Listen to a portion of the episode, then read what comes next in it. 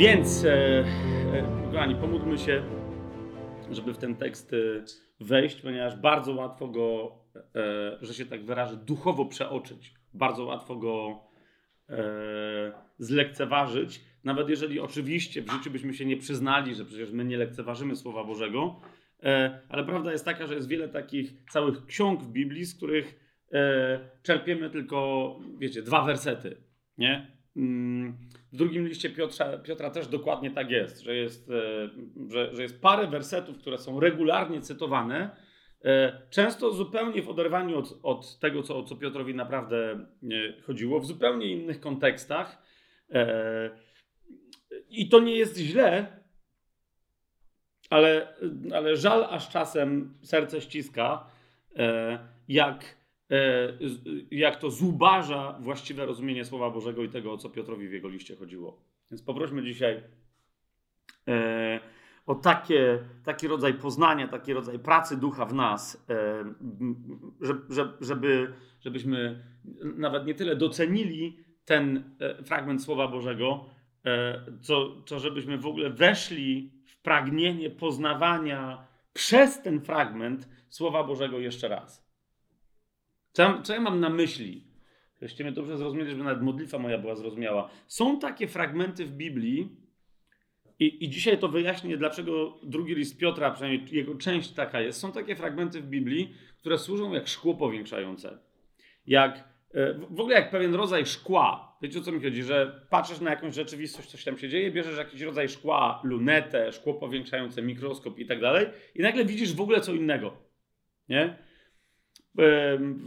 W zasadzie cała księga objawienia taka jest, że w momencie, kiedy bierzesz jakiś jej fragment, to e, cała księga objawienia to jest kalejdoskop, e, przy pomocy którego można przeglądać i się przegląda całe, e, całą resztę Słowa Bożego, mm, całą resztę Biblii. Ale drugi list Piotra też taki jest, nie?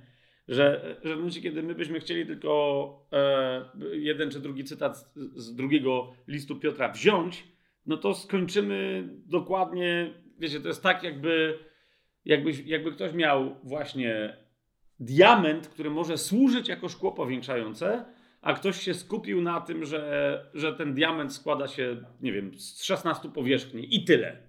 Wiecie o co mi chodzi?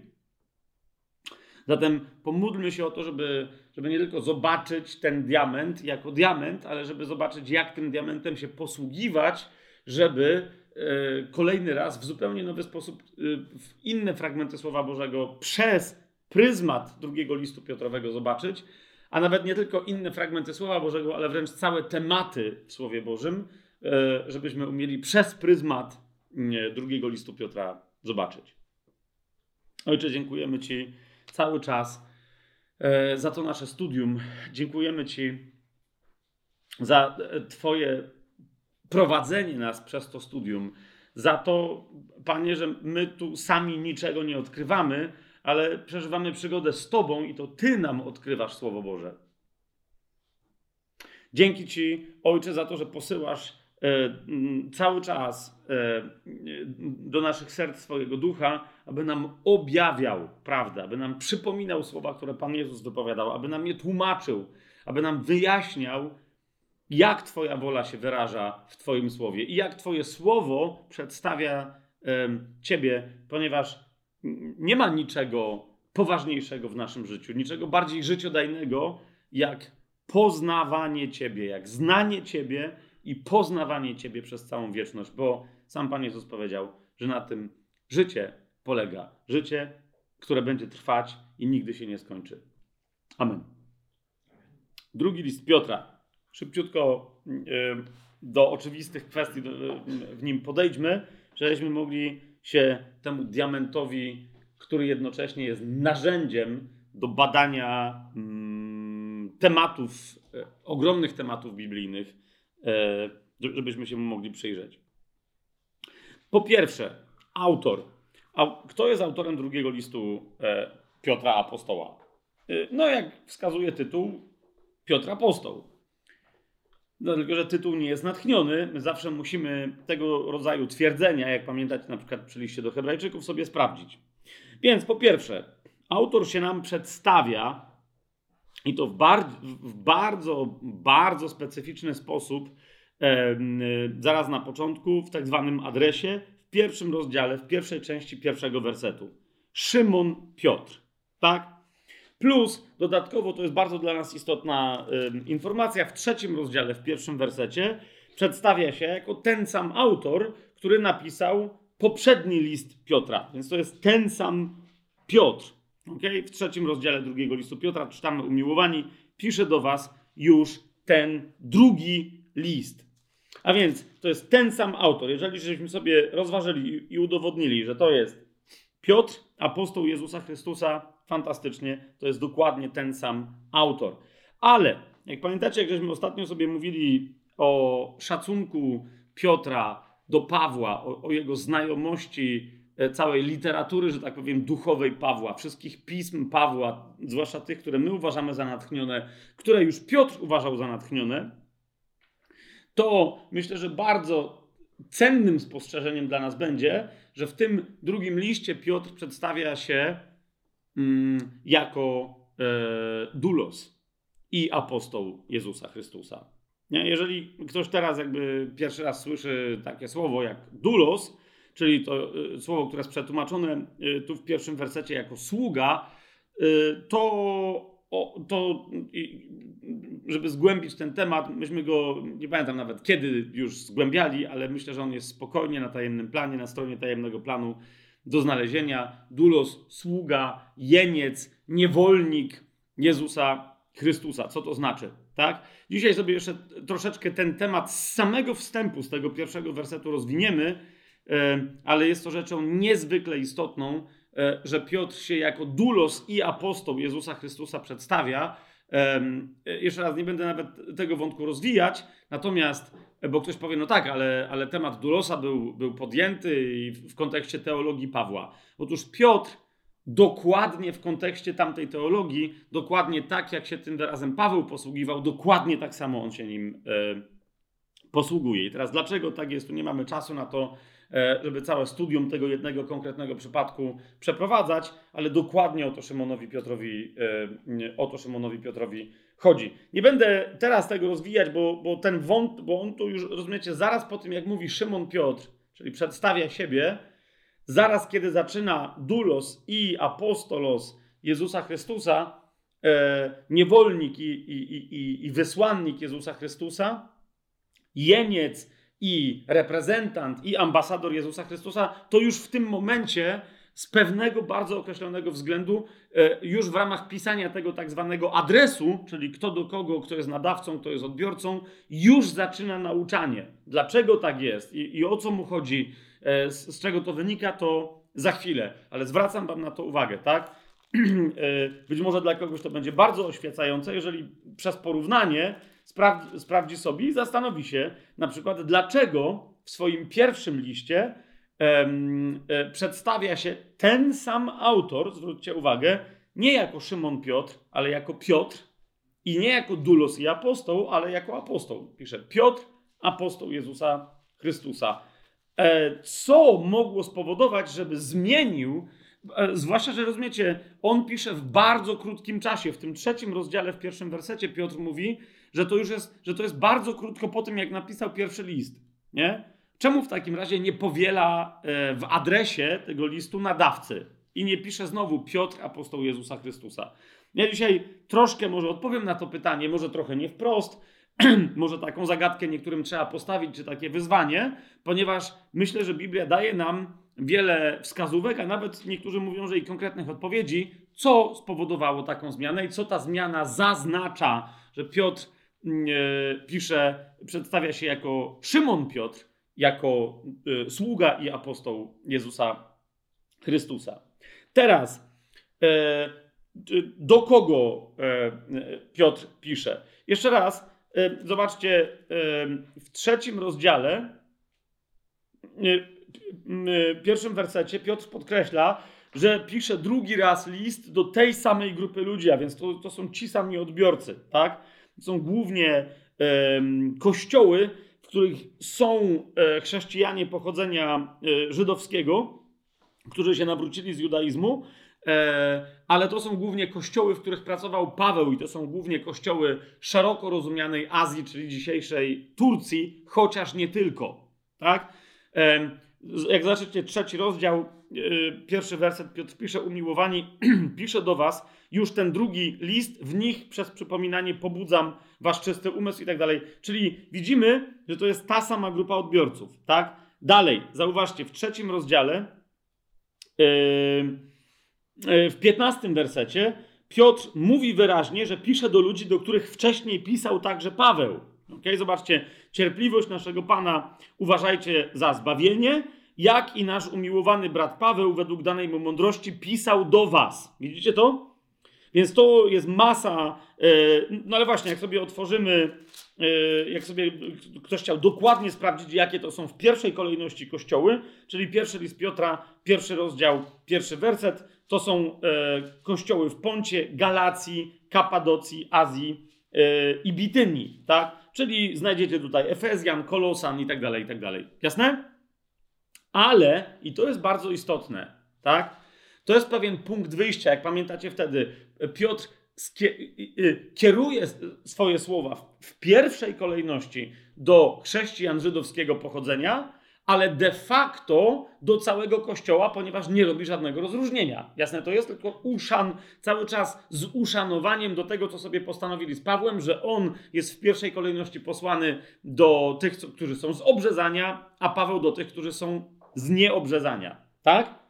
Ale ale zwróćcie uwagę, e, że jeżeli już jesteśmy w tym trzecim rozdziale, 15 wersecie, w 16 wersecie Piotr sugeruje, żeby ci, którzy e, otrzymali listy bezpośrednio do siebie pisane, żeby zapoznali się też z innymi listami Pawła. Oczywiście, żeby uważali, ponieważ one są skomplikowane, ale żeby się z innymi, czyli on mówi, że Paweł pisał do was, ale też mówił o tym we wszystkich innych swoich listach. Rozumiecie? Więc Paweł ma konkretną grupę e, pierwszoplanową, docelową, do której się zwraca, ale de facto pisze do całego kościoła, tak? E, I to w drugim liście już bardzo wyraźnie zaznacza, bo zauważcie, e, ten list zaczyna się od, e, jeszcze raz pierwszy rozdział, pierwszy werset, e, od sformułowania, do, do kogo on pisze ten list? Do tych, którzy otrzymali wiarę równie cenną jak nasza, dzięki sprawiedliwości naszego Boga i Zbawiciela Jezusa Chrystusa. Czyli do kogo on tutaj pisze? Absolutnie do całego, e, do, do całego Kościoła. Jasne? E, bardzo uniwersalny, e, bardzo uniwersalny list. Podobnie zresztą jak jego pierwszy list, znacznie bardziej uniwersalny, powiedziałbym, niż na przykład list, list Jakuba I kto wie, niektórzy w ogóle uważają, że pierwszy i drugi list Pawła są najbardziej, jeżeli którymś listom, którymś pismom w nowym e, listom w Nowym Przymierzu należy się tytuł uniwersalnych, czyli jakby od razu pisanych, niekoniecznie targetowanych, ale pisanych od razu z myślą o całym Kościele e, powszechnym i to w dodatku wszystkich wieków, to, y, to wielu egzegetów mówi, że właśnie pierwsze dwa listy, mm, pierwszy i drugi list Piotra, że, że im się najbardziej takie miano listów uniwersalnych, albo uważajcie, posłużę się tym określeniem, listów katolickich należy. Tak, katolikos, czyli powszechny, czyli listów, które się od razu odwołują do kościoła całego powszechnie, w sposób powszechny i bardzo mało poruszają wątków, które by były specyficzne dla jakiejś tylko, wiecie, jednej grupy, tak? Koryntian, Efezjan, Rzymian, którzy by mieli jakieś tam swoje prywatne, e, lokalne sprawy, lub którzy by mieli sprawy, które aktualnie przeżywają, jak na przykład Tesaloniczanie i tak dalej, i tak dalej. Jasne? Niejasne. Okej. Okay. Yy, a więc mamy autora, kto pisze, do kogo. Teraz szybkie pytanie, kiedy? E, no, oczywiście moglibyśmy też zapytać, skąd, gdzie, gdzie jest miejsce tego napisania. Już mieliśmy problem z ustaleniem, skąd pisze Piotr, chociaż nie aż taki duży, jak ustaliliśmy, że w zasadzie powinna to być Jerozolima, kiedy mówi, że pozdrawia z Babilonu. Tu e, nie mamy tego rodzaju, e, nie mamy tego rodzaju wskazówek. Więc nie będziemy się teraz bawić w jakieś jeszcze dalej idące domniemania, bo naprawdę jak tam e, mówiłem o tym, że istnieją wzorce, że Piotr zawsze wraca do Jerozolimy i tak dalej, ale tutaj ze względu na sytuację, czyli ze względu, jak sobie teraz odpowiemy na pytanie, kiedy Piotr pisze ten list, to zobaczymy, że już żadne wzorce nie, rozumiecie, nie, nie, nie będą nam e, w stanie pomóc w odpowiedzeniu na pytanie, gdzie ma miejsce pisanie tego, tego listu. Okay? Kiedy, e, kiedy pisze Piotr Apostoł ten swój drugi list? No uznaliśmy, że już pierwszy prawdopodobnie wtedy, ale ten drugi powiedziałbym naprawdę z całą pewnością, to jest jedna bardzo ważna wskazówka, po śmierci Pawła. A więc Paweł już nie żyje. Tak? Zazwyczaj śmierć Pawła i Piotra w tych rozmaitych legendach rzymskich jest, e, one są ze sobą wiązane do tego stopnia, że wręcz niektórzy uważają, że tego samego dnia, a wręcz, wręcz że prawie, że obok siebie Piotr z Pawłem e, zginęli. Piotr na krzyżu, e, rzekomo do góry nogami ukrzyżowany, Paweł przez ścięcie, bo był Rzymianinem. No, znacie te wszystkie historie.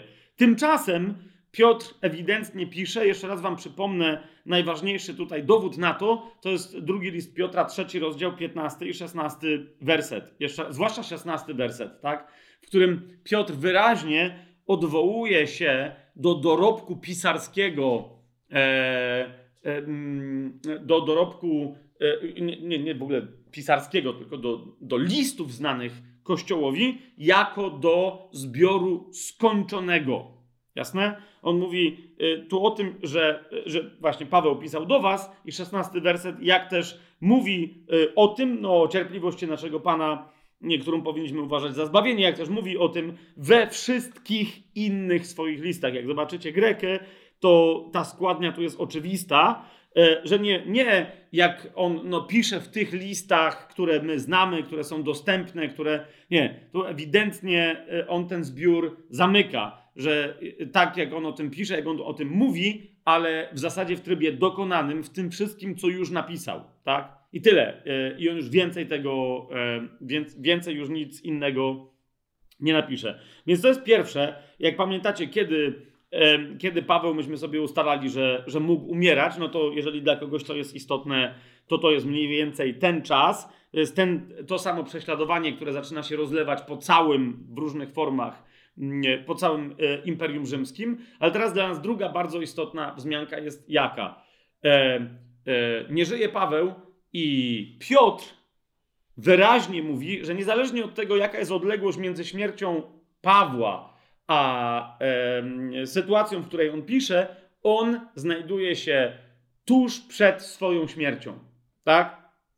Czyli e, to jest list pisany z perspektywy Kościoła, który wie, że Paweł już nie żyje, ale co jest istotne, pisany z perspektywy Piotra, który wie, że już prawie nie żyje. W drugim liście Piotra, zobaczcie w pierwszym rozdziale, e, w czternastym e, e, wersecie Piotr pisze, że właśnie no, pisze ten list, że robi to, co robi, wiedząc, cytuję teraz z 14 wersetu, że bliskie jest zwinięcie mojego namiotu jak mi to też objawił nasz Pan e, Jezus Chrystus. Co on, to ma, e, co on to ma na myśli? Bo niektórzy e, jakieś tam snują teorię, że, że Piotr tu się odnosi do jakiegoś objawienia, że, że Pan Jezus mu się objawił i powiedział, to już będzie teraz. Nie, nie. Piotr ewidentnie cały kontekst na to wskazuje i tak dalej. On się odnosi do proroctwa, o którym my wiemy z Biblii, tak? Że Pan Jezus mu, któremu Pan Jezus przekazał podczas jego ostatniego, jak pamiętacie, piątego, jak sobie liczyliśmy, powołania. Tak? Czyli on tu się odnosi e, do tego, że mówi, że bliskie jest zwinięcie mojego namiotu, czyli moja śmierć. I Piotr już wie, że ta śmierć się odbędzie tak, jak Jezus mu to zapowiedział. Tak? Teraz, kochani, chcę, żebyśmy dobrze rozumieli jedną rzecz. Jak sobie otworzymy Ewangelię Jana, 21 rozdział, to e, to nie jest cała zapowiedź śmierci e, Piotra, którą Jezus mu wyprorokował, tak? Ale to jest zasadniczo do, do, to, do czego się Piotr odwołuje, tylko chcę teraz e, wam, jako tu wspólnie, rozumiecie, przeprowadzającym razem ze mną egzegezę tego tekstu, żebyśmy my wszyscy na tego typu niuanse zwracali uwagę, tak? Otóż w 21 rozdziale Pan Jezus, kiedy mówi E, do Piotra w 18 i 19 wersecie powiada: Zaprawdę, zaprawdę, powiadam ci, gdy byłeś młodszy, opasywałeś się i chodziłeś gdzie chciałeś. Gdy jednak się zestarzejesz, wyciągniesz swoje ręce, a inny cię opasze, albo też zwiąże, tak? Zwiąże ci te ręce i ciągnąc poprowadzi dokąd nie chcesz. Powiedział to, tutaj komentuje Jan, dając znać, jaką śmiercią Szymon Piotr miał uwielbić Boga. A to powiedziawszy, rzekł mu, pójdź za mną. Amen? No ale niektórzy mówią, no ale tu z tego nie wynika. Czemu potem jakieś koncepcje o jakimś ukrzyżowaniu, skąd one się biorą i że jakieś takie wypowiedzi, że my dużo wiemy na temat e, z proroctwa Jezusowego, że my dużo wiemy na temat męczeńskiej, mę, męczeńskiej śmierci Piotra. No, ponieważ to nie jest jedyny fragment, w którym Jezus mówi Piotrowi, jaką śmiercią umrze. Okay? Drugi kluczowy dla rozumienia tego fragmentu to jest trzynasty rozdział Ewangelii Jana. Tak? I Jan, widzicie, to jest ten sam tekst, ta sama Ewangelia, ten sam autor, jak potem mówi, że no Jezus jeszcze raz mu powiedział, że cię zwiążą, że cię poprowadzą, teraz nie chcesz pójść, gdzie mówiłeś, żebyś chętnie poszedł, tak, okej. Okay. To jest trzynasty rozdział, tam Jezus mówi, e, ma tam swoją wypowiedź, nie będziemy teraz tego wszystkiego zgłębiać, ponieważ każdy to może sam zrobić, ale w wyniku tego, co Jezus mówi, to jest oczywiście, widzicie, ostatnia wieczerza. Zwróćcie uwagę, w 36 wersecie zapytał go Szymon Piotr, i to jest bardzo istotne.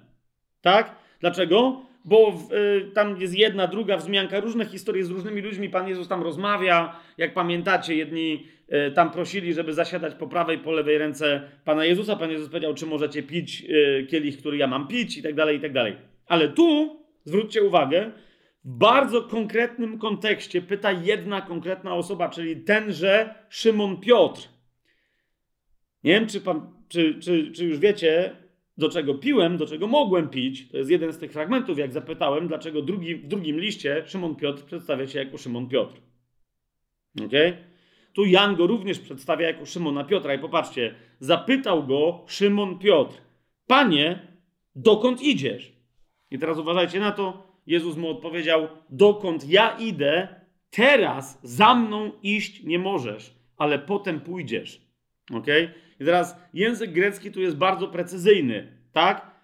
Co, co mianowicie on mówi? E, jak sobie to przełożymy nie na to, co się teraz dzieje, ale co się później stanie. Tam, gdzie ja teraz idę, a Jezus idzie na krzyż, nie wiem, czy to widzicie, Jezus mówi, tam ty również pójdziesz, chociaż teraz tam iść jeszcze nie możesz. Nie? To jest, to jest bardzo klarownie napisane. Dokładnie tam, gdzie ja idę, dokładnie tam ty też pójdziesz. Tak? Nie ma tu mowy oczywiście o żadnym krzyżowaniu do góry nogami, ale e, jest mowa o pójściu, e, o pójściu na krzyż. Okay? E, zwróćcie uwagę, tak zupełnie nawiasem mówiąc, tak? w drugim liście do Koryntian znajdziemy między innymi taki fragment, to jest drugi list do Koryntian, piąty rozdział, pierwszy, tam cała połowa tego, tego rozdziału, tak? ale zwłaszcza pierwszy i drugi werset, w którym widzimy, to jest jeden tylko z przykładów zastosowania e, koncepcji ciała jako namiotu, do której później Piotr się u siebie odwołuje. To jest, ja podaję to tylko zupełnie tak na marginesie, żebyście widzieli, jak Piotr regularnie E, po prostu, żeby to docenić, ale żeby po prostu, żeby to nie była kwestia dyskusyjna. Wiecie o co mi chodzi? Że Piotr po prostu jest takim czytelnikiem, jak myśmy sobie go ostatnio nazwali, takim uczniem, który się uczy teologii biblijnej z listów Pawła, że on po prostu posługuje się normalnie językiem Pawła. Nie? On mówi, że czas zwinięcia mojego namiotu już nadchodzi. A zobaczcie dokładnie tak o, e, o śmierci lub o życiu w ciele pisze Paweł. To jest drugi do Koryntian, piąty rozdział e, od pierwszego wersetu. Wiemy bowiem, że jeśli zostanie zniszczony ten namiot naszego ziemskiego mieszkania, to mamy budowlę od Boga, dom nie ręką uczyniony, wieczny w niebiosach. Dlatego wzdychamy, pragnąc przyodziać się w nasz dom z nieba, jeśli tylko zostaniemy znalezieni odziani, a nie nadzy, tak dalej, i tak dalej, yy, i tak dalej. Sobie jeszcze otworzymy drugi list do yy, Tymoteusza, chcę wam na to zwrócić uwagę. Mamy drugi list Piotra, tak? Kiedy pisze Piotr? Tuż przed swoją śmiercią, tak? Przypomnijcie sobie list Pawła tuż przed jego śmiercią do Tymoteusza, który myślę, że Piotr znał, co sugeruje dosyć, dosyć wprost w swoim ostatnim liście, nie? Ale mówię to teraz tylko o, o tym dlaczego, ponieważ jest niemożebną rzeczą, żeby idąc na śmierć Piotr nie rozważał, jak Paweł szedł na śmierć. Wiecie o co mi chodzi? Więc zobaczcie drugi list Piotra, czwarty rozdział. Y, tylko wam pokazuję yy, czwarty rozdział, szósty werset. Ja bowiem. Co? Drugi do Tymoteusza. A co powiedziałem? Drugi do Tymoteusza, czwarty rozdział, szósty werset. Ja bowiem już mam być złożony w ofierze, a czas mojego odejścia nadchodzi. Nie? E, kolejna bardzo interesująca rzecz. No, Paweł tutaj mówi o tym, że ma być wylany w ofierze i tak dalej. E, ale zauważcie, jak jeden i drugi ma zginąć dla Jezusa. Tak? I wyraźnie o tym mówi. Ale zwróćcie uwagę, jak Paweł wie, że zginie inną śmiercią niż Piotr, a Piotr wie, że zginie inną śmiercią niż, niż Paweł, jak zupełnie inaczej e, te swoje śmierci opisują. Paweł wyraźnie mówi e, o rozlewaniu swojej krwi, okay? o tym, że ta jego śmierć. E, I teraz bo wiecie, my mamy takie skojarzenie, że jak ktoś wisiał na krzyżu, to to było rozlewanie krwi. No nie było. Nie? Wiszenie Jezusa na krzyżu to było rozlewanie krwi, ponieważ on był ubiczowany, zmaltretowany, kompletnie pobity po, całym ciele, po głowie, więc on zanim doszedł tam w ogóle na, wiecie, na Golgotę, to z niego już się e, masa krwi wylała. Ale normalnie ludzie krzyżowani nie wylewali z siebie krwi. Ok? To jest bardzo istotne. Oni umierali na krzyżu przez uduszenie, i to był jeden z powodów, dla którego byli e, e, w prawie żydowskim porównywani do mięsa zabitego w sposób niekoszerny, a więc do zwierzyny przeklętej, której, rozumiecie, nie, nie składa się Bogu w ofierze, która e, po prostu jest symbolem przekleństwa. To jest jasne? Jeżeli by ktoś chwycił zwierzę e, w, w pętle, nawet takie, które wolno było jeść, ale wiecie, w taką pułapkę, że ono by się powiesiło i udusiło, to było i tak nie do jedzenia. Ponieważ koszerne zwierzę to było takie, z którego musi wypłynąć krew. Jasne, jasne jest to co, to, co mówię?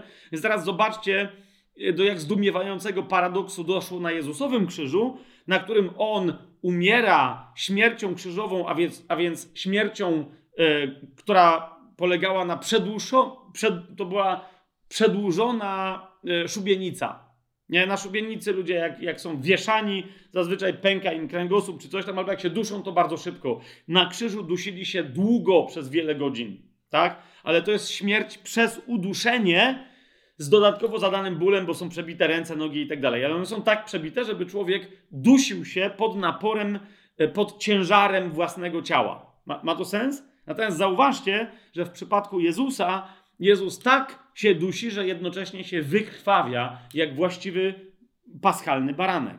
Nie, tylko tak zupełnie na marginesie, na, czasem na takie detale zwracam wam uwagę, tak? I Piotr, kiedy mówi, że, że, e, że czas zwinięcia jego namiotu e, nadchodzi dokładnie tak, jak to Jezus mu prorokował, to również, zauważcie, nie mówi niczego w tym wypadku, mówi o zamykaniu czegoś, nie o zwijaniu namiotu, o, o zbieraniu, o, o, za, o bo, po prostu dla wielu e, komentatorów biblijnych to jest dowód na to, że on też widzi, rozumiecie, śmierć przez uduszenie na krzyżu. Tak? W odróżnieniu od Pawła, zwróćcie uwagę, który tutaj mówi o obfitym laniu się jego krwi. I w tym sensie, jakby to nie jest potwierdzenie, że, że Paweł koniecznie był ścięty, e, musiał być koniecznie ścięty mieczem, ale e, całkiem możliwe, że jako Rzymianin, rozumiecie, no nie był skazany na ukrzyżowanie, tylko był skazany na ścięcie mieczem, co oznaczało, rozumiecie, odcięcie głowy i wtedy z, z, z szyi wylewanie się z tętnic tam szyjnych ogromnej ilości krwi, do, do czego on tutaj nawiązuje, mówiąc o tym, że ma być wylany jak wino wylewane na właściwą ofiarę. Czy to jest jasne? Nie? Więc... ma, e, mamy dwie bardzo podobne sytuacje, ale zauważcie, op, jeden i drugi wiedzą, jak, e, jak zginą, jakby e, i Paweł, i Piotr de facto najwyraźniej mają podpisany już wyrok, czy nawet ogłoszony wyrok na siebie, tylko dzień egzekucji jeszcze nie przyszedł. Zresztą, wiecie, to, że jest ogłoszony wyrok, to oni wcale niekoniecznie tym więźniom mówili, kiedy będzie wykonana egzekucja. Była wykonana, jak się komuś chciało, tak? Jak akurat była okazja, jak akurat, wiecie, dało się coś zorganizować albo komuś czas pasował, żeby ludzi zwołać, albo właśnie, żeby ich nie zwoływać. To wiecie o co mi idzie, nie? To były przy okazji wykonywania kary śmierci różne, e, tam jeszcze dodatkowe polityczne e, kwestie. I teraz to nas przyprowadza do y, zarówno y, następnego pytania i odpowiedzi na następne pytanie, y, jak i całej reszty naszego dzisiejszego wywodu na temat wyjątkowości drugiego listu y, Piotra na tle w ogóle wszystkich innych pism y, Nowego Testamentu. Tak? No bo okej, okay, czyli, czyli Piotr umiera. I teraz widzicie, musimy zadać to pytanie, czyli jaki jest cel napisania tego listu? Nie? E, kochani, zawsze pamiętajcie, że fakt, że my nawet, jak, jak, kiedy my rozumiemy kontekst jakiejś, jakiejś sytuacji, to wcale niekoniecznie od razu rozumiemy czyjąś motywację. Nie? Bo zauważcie, e, że no inaczej, jak będziemy dzisiaj sobie opisywać, po co napisał swój list Piotr, to zauważcie, znajduje się w takiej samej sytuacji jak Paweł, piszący drugi list do Tymoteusza, czyli pisze tuż przed śmiercią, ale jak sobie za chwilę będziecie przypominać, będziemy razem przypominać, po co Paweł pisał do Tymoteusza przed swoją śmiercią, to zobaczycie, że Piotr pisze w zupełnie inny. On jest trochę inaczej przed śmiercią swoją, niż Paweł był przed swoją. Ok? Tylko zaznaczam. A więc to nie jest tak, wiecie, bo niektórzy mówią, no jak to, no po co ludzie piszą przed śmiercią? Żeby się pożegnać. Z całym szacunkiem, do tego rodzaju logiki, ale ani Piotr w swoim drugim liście z nikim się nie żegna. Nie wiem, czy na to zwróciliście uwagę już czytając ten list. Ani Paweł w drugim do Tymoteusza się w zasadzie z nikim nie żegna. Tak? Dobra, wzywa pewnych ludzi może, żeby się pożegnać, ale się nie żegna. Tak? Zatem musimy sobie zadać to pytanie, jaki jest cel napisania drugiego listu yy, Piotra? Po co cel, jaki jest jego cel, po co Piotr go pisze. I teraz, kochani, e, e, żeby uniknąć zamieszania, najpierw powiem, po co Piotr pisze, że pisze, a potem zwrócę Wam uwagę, że te wersety, które zdają się odpowiadać na, na to pytanie, wcale nie odpowiadają na to pytanie. Tak? bo, ten, bo ten tekst jest. E, no, no, właśnie, musimy zauważyć jego jeden jego, jego, jego właściwą specyfikę, żeby zrozumieć, co się tu dzieje. Otóż, ale, tak? Kiedy e, odpowiadamy na pytanie, kiedy Piotra ktoś zapytał, Piotrze, po co ty piszesz ten list? To Piotr odpowiada w pierwszym rozdziale od 12 do 15 wersetu. Mówi tak. Dlatego nie zaniedbam zawsze wam o tych sprawach przypominać, chociaż je znacie i utwierdzeni jesteście w obecnej prawdzie. Uważam wszakże za słuszne, dopóki jestem w tym namiocie, pobudzać was przez przypominanie. Wiedząc, że bliskie jest zwinięcie mojego namiotu, jak mi to też objawił nasz Pan Jezus Chrystus. Dołożę jednak wszelkich starań, abyście po moim odejściu zawsze mieli to w pamięci. Nie? A więc, nie, rozumiecie, ja w wielu komentarzach, czy szerokich, obfitych, czy jakiś, wiecie, jaki widzę komentarz, że Piotr pisze swój list, aby pobudzić yy, swoich czytelników do pamiętania, nie? do pamięci.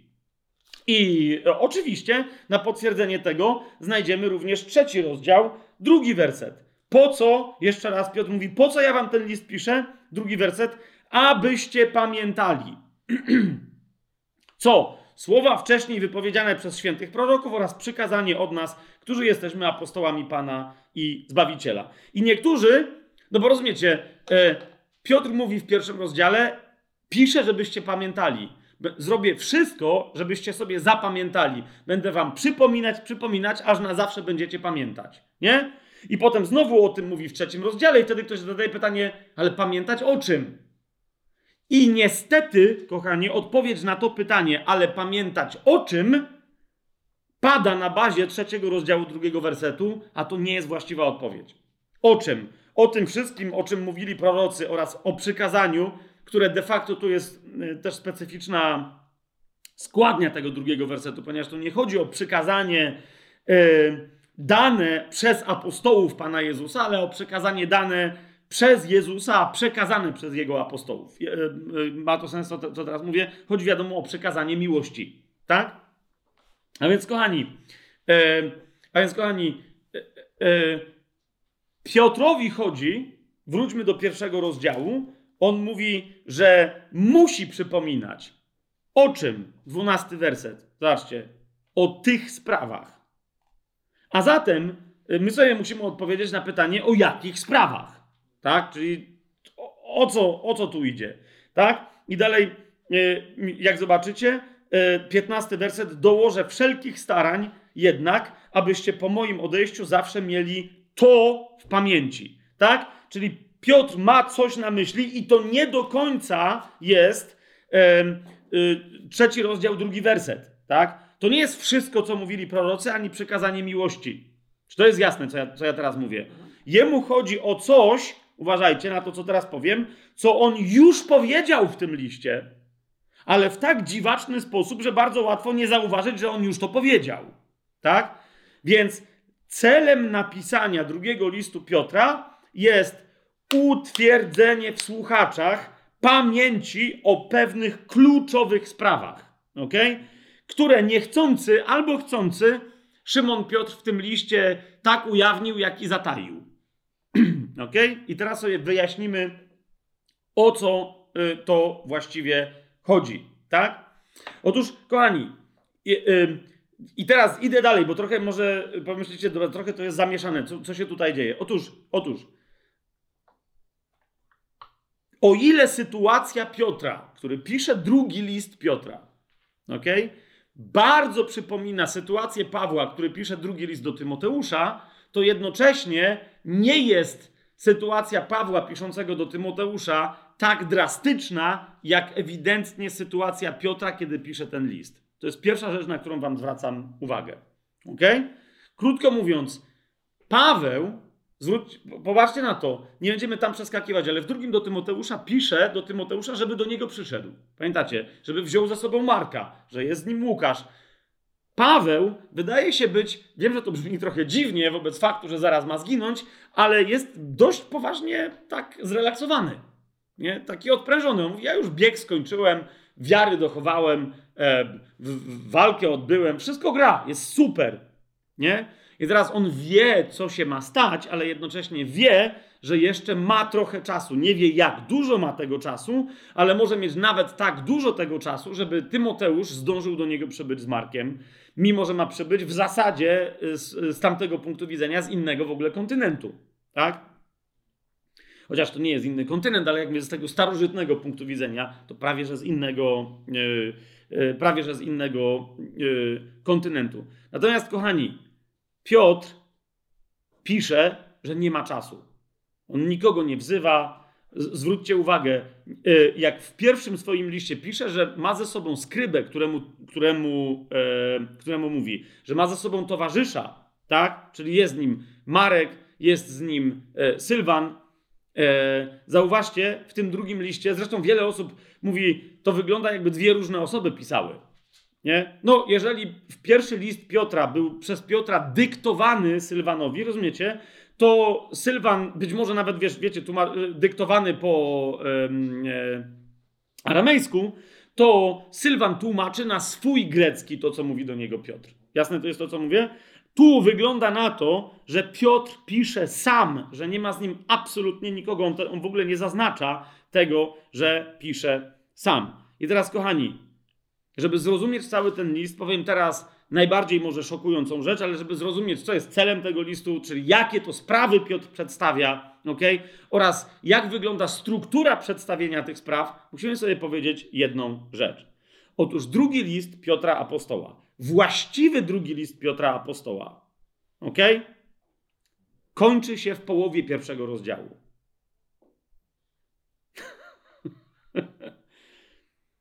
um, Całą resztę Piotr pisze, i teraz sobie wyjaśnimy o co chodzi. Całą resztę Piotr pisze, jak prawie że dosłownie tak to w tekście, rozumiecie, sposób, tempo pisania i tak dalej. To wygląda tak, jakby Piotr, e, wiecie, ktoś do niego przyszedł i powiedział: Wiesz co, e, masz chwilę, jeżeli coś jeszcze chcesz napisać na koniec, to pisz teraz. Rozumiecie? Y, to jest jakby, jak, jakie jest twoje, albo nie wiem, ktoś przyszedł do Piotra i powiedział, jakie jest twoje ostatnie życzenie? Chcesz zapalić na koniec, napić się, nie wiem, wina, kieliszek czy coś? A Piotr mówi, chciałbym jeszcze y, napisać coś do moich. Wiesz o co mi chodzi? I ktoś przychodzi, daje mu kartkę i mówi, no to pisz. Więc on pisze, ale nie wie jakby w którym momencie ktoś powie, dobra, wystarczy. Nie? A więc pisze cały, cały swój list, rozumiecie, de facto nie jako list, ale kumuluje tematy dosłownie prawie, że werset po wersecie, od pierwszego wersetu aż do jedenastego. I w tym momencie stwierdza, dobra, jeżeli teraz mi wezmą tą kartkę, to, to już jakby nadal, ale ona zostanie przekazana dalej, to wystarczy. To ludzie, to, będą, to wszyscy będą wiedzieć o co chodzi. Ale ponieważ mu tej kartki nie biorą, to on wtedy mówi: OK, dobra, to ja teraz wytłumaczę jeszcze pewne aspekty związane z tym, co już napisałem. Więc, rozumiecie, cały de facto list, gdyby Paweł, Piotr go naprawdę napisał, gdyby miał czas i tak dalej, może by miał pięć rozdziałów, może nawet siedem, i te rozdziały byłyby napisane według spisu treści, który de facto znajdujemy w wersetach od pierwszego do jedenastego. Czy to jest jasne, co teraz powiedziałem? ok? I te, więc, więc Piotr napisał te rzeczy wszystkie i zaraz się im bliżej przyjrzymy, co to są za rzeczy, bo one tu nie są, dla nas jako dla chrześcijan nie są zakodowane, tak? Ale dla niewierzących, którzy by mieli ten list gdzieś komuś przekazać dalej i tak dalej, to dla nich to w ogóle był bełkot zupełny, no nie? Oni nie wiedzieli, co tu się dzieje. W każdym razie Piotr mówi, jeżeli y, ja teraz mam coś zrobić, to napiszę, uważajcie na to, i to jest słowo kluczowe do zrozumienia drugiego listu Piotra. Piotr mówi, e, napiszę testament. Ok? To jest moja ostatnia wola.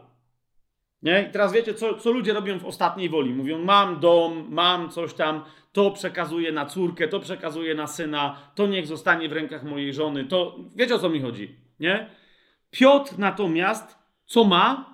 Ma poznanie, ma przywództwo w kościele, jest apostołem, e, ale rozumiany na sposób biblijny, nie jakiś e, religijny jest sługą, okazuje się być wiernym sługą e, Jezusa Chrystusa. I teraz on mówi: Moją ostatnią wolą jest, abyście pamiętali. I, I mówi, dopóki ja tu żyję, mówi, ostatnia rzecz, którą, jeżeli ja mam teraz, ktoś mnie będzie słuchał, będą mnie katować i ja dalej będę o tym mówić, a jeżeli mogę teraz pisać, to dokładnie o tym będę pisać.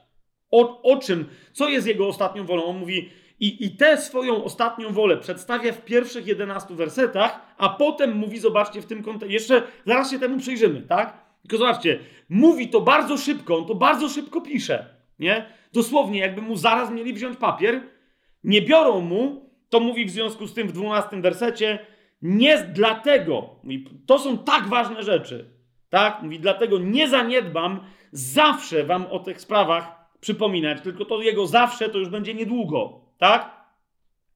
Mówi, chociaż je znacie i utwierdzeni jesteście w obecnej prawdzie, ale on nie mówi, że ja wam coś objawiam, tylko właśnie dlatego może sobie pozwolić na skrótowe przedstawienie całych ogromnych tematów biblijnych, bo mówi, wy je znacie, ja wam tylko pokazuję, które z tych wszystkich rzeczy, które wy znacie, o których wy wiecie, są tak ważne, żeby zawsze o nich pamiętać. Czy to jest jasne?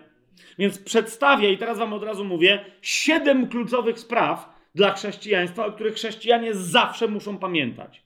Nie? Siedem kluczowych spraw w pierwszych 11 wersetach i mówi nigdy, jeżeli mówi nieważne co się będzie działo, mówi to jest ostatnia rzecz, której ja bym zaniedbał, ale jej nie zaniedbam. Co? Zawsze wam o tych kluczowych sprawach, o których teraz w tych pierwszych 11 wersetach powiedziałem, zawsze wam o nich przypominać. I zauważcie, mówi wiem, tym bardziej, że bliskie jest zwinięcie mojego namiotu, a więc oni już, więc już nie mam dużo czasu, żeby wam o tym przypominać. A jednak w 15 wersecie znowu powtarza, jednak dołożę wszelkich starań, abyście nawet po moim odejściu zawsze mieli to w pamięci. Co?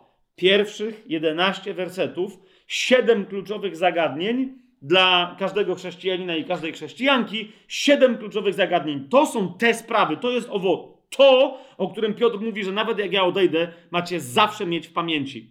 Tak?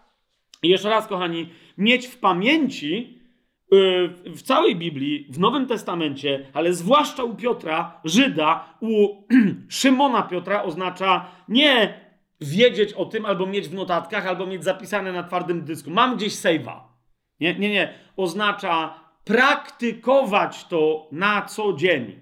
Tak? To, tu, tu jest takie, takie, taki wyraz pamięć, e, przypominanie i tak dalej. Ono oznacza o tym, że macie tym żyć, macie to, macie to praktykować. Zresztą y, tych 11 wersetów jest tak pokazanych, że one są bardzo dynamiczne. Piotr tam nie mówi, że to są prawdy, o których wy macie wiedzieć. I jak ktoś was obudzi w nocy, to macie mu powiedzieć definicję. Nie, nie, nie. On mówi, jak ktoś was zobaczy działających w ciągu dnia czy w nocy, nieważne, to zobaczy, że żyjecie tymi prawdami e, w swoim, e, w swoim życiu. Czy to jest jasne?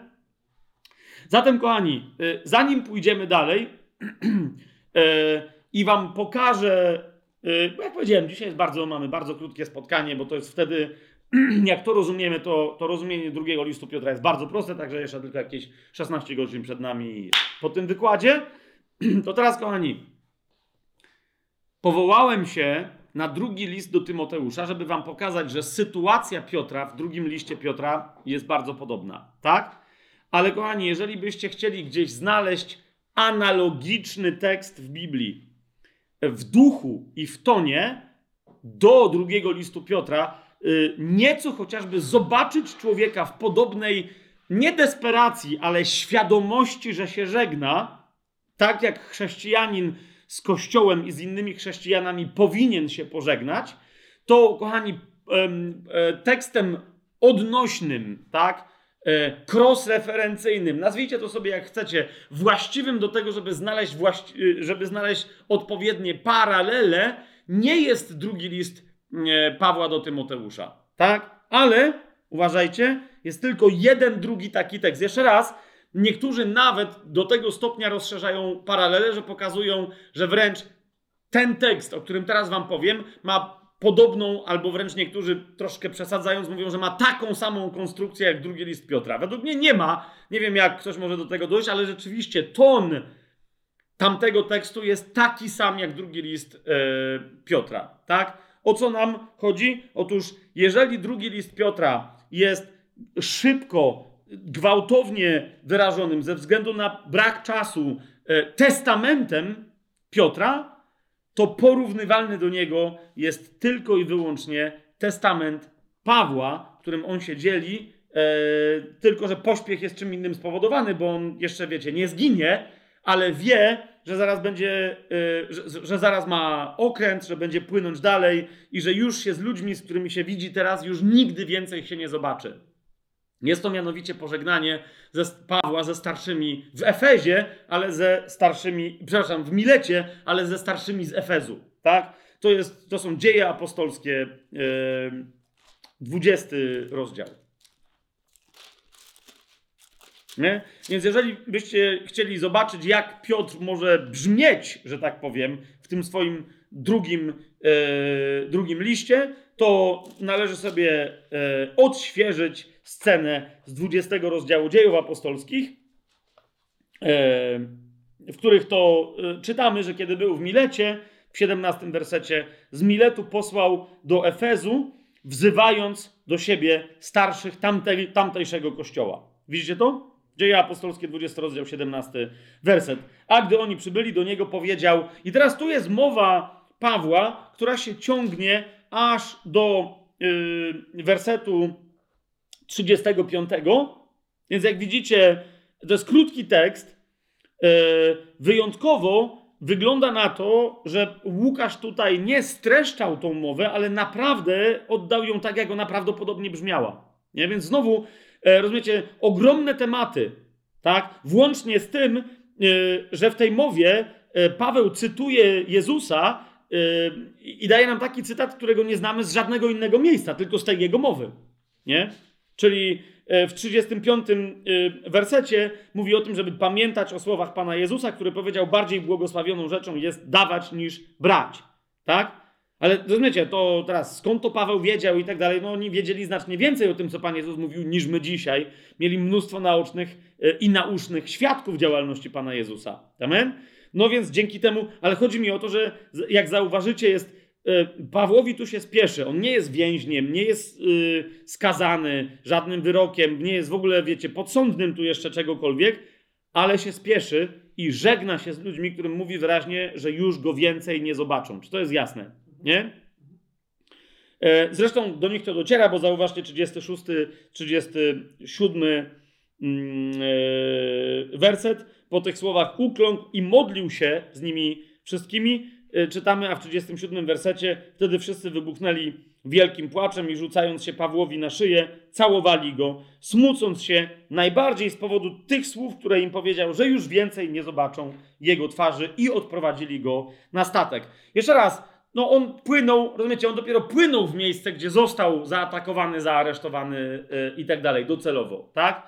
Ale to odprowadzenie przez starszych z Efezu Pawła na statek, my nie wiemy, czy Piotra ktoś odprowadzał. Wiecie o co mi chodzi? Ale on pisze dokładnie w takim samym duchu, jak Paweł tutaj mówi. On mówi, ja wiem, że to jest moja ostatnia wypowiedź. Tak? Wiem, za chwilę mój statek odpływa, za chwilę w tym wypadku zwinął mój namiot. I, I, to naprawdę w wypadku Piotra to mogą być naprawdę, rozumiecie, być może, że on już nic więcej fizycznie nie powiedział, bo może nie miał do kogo mówić, no nie?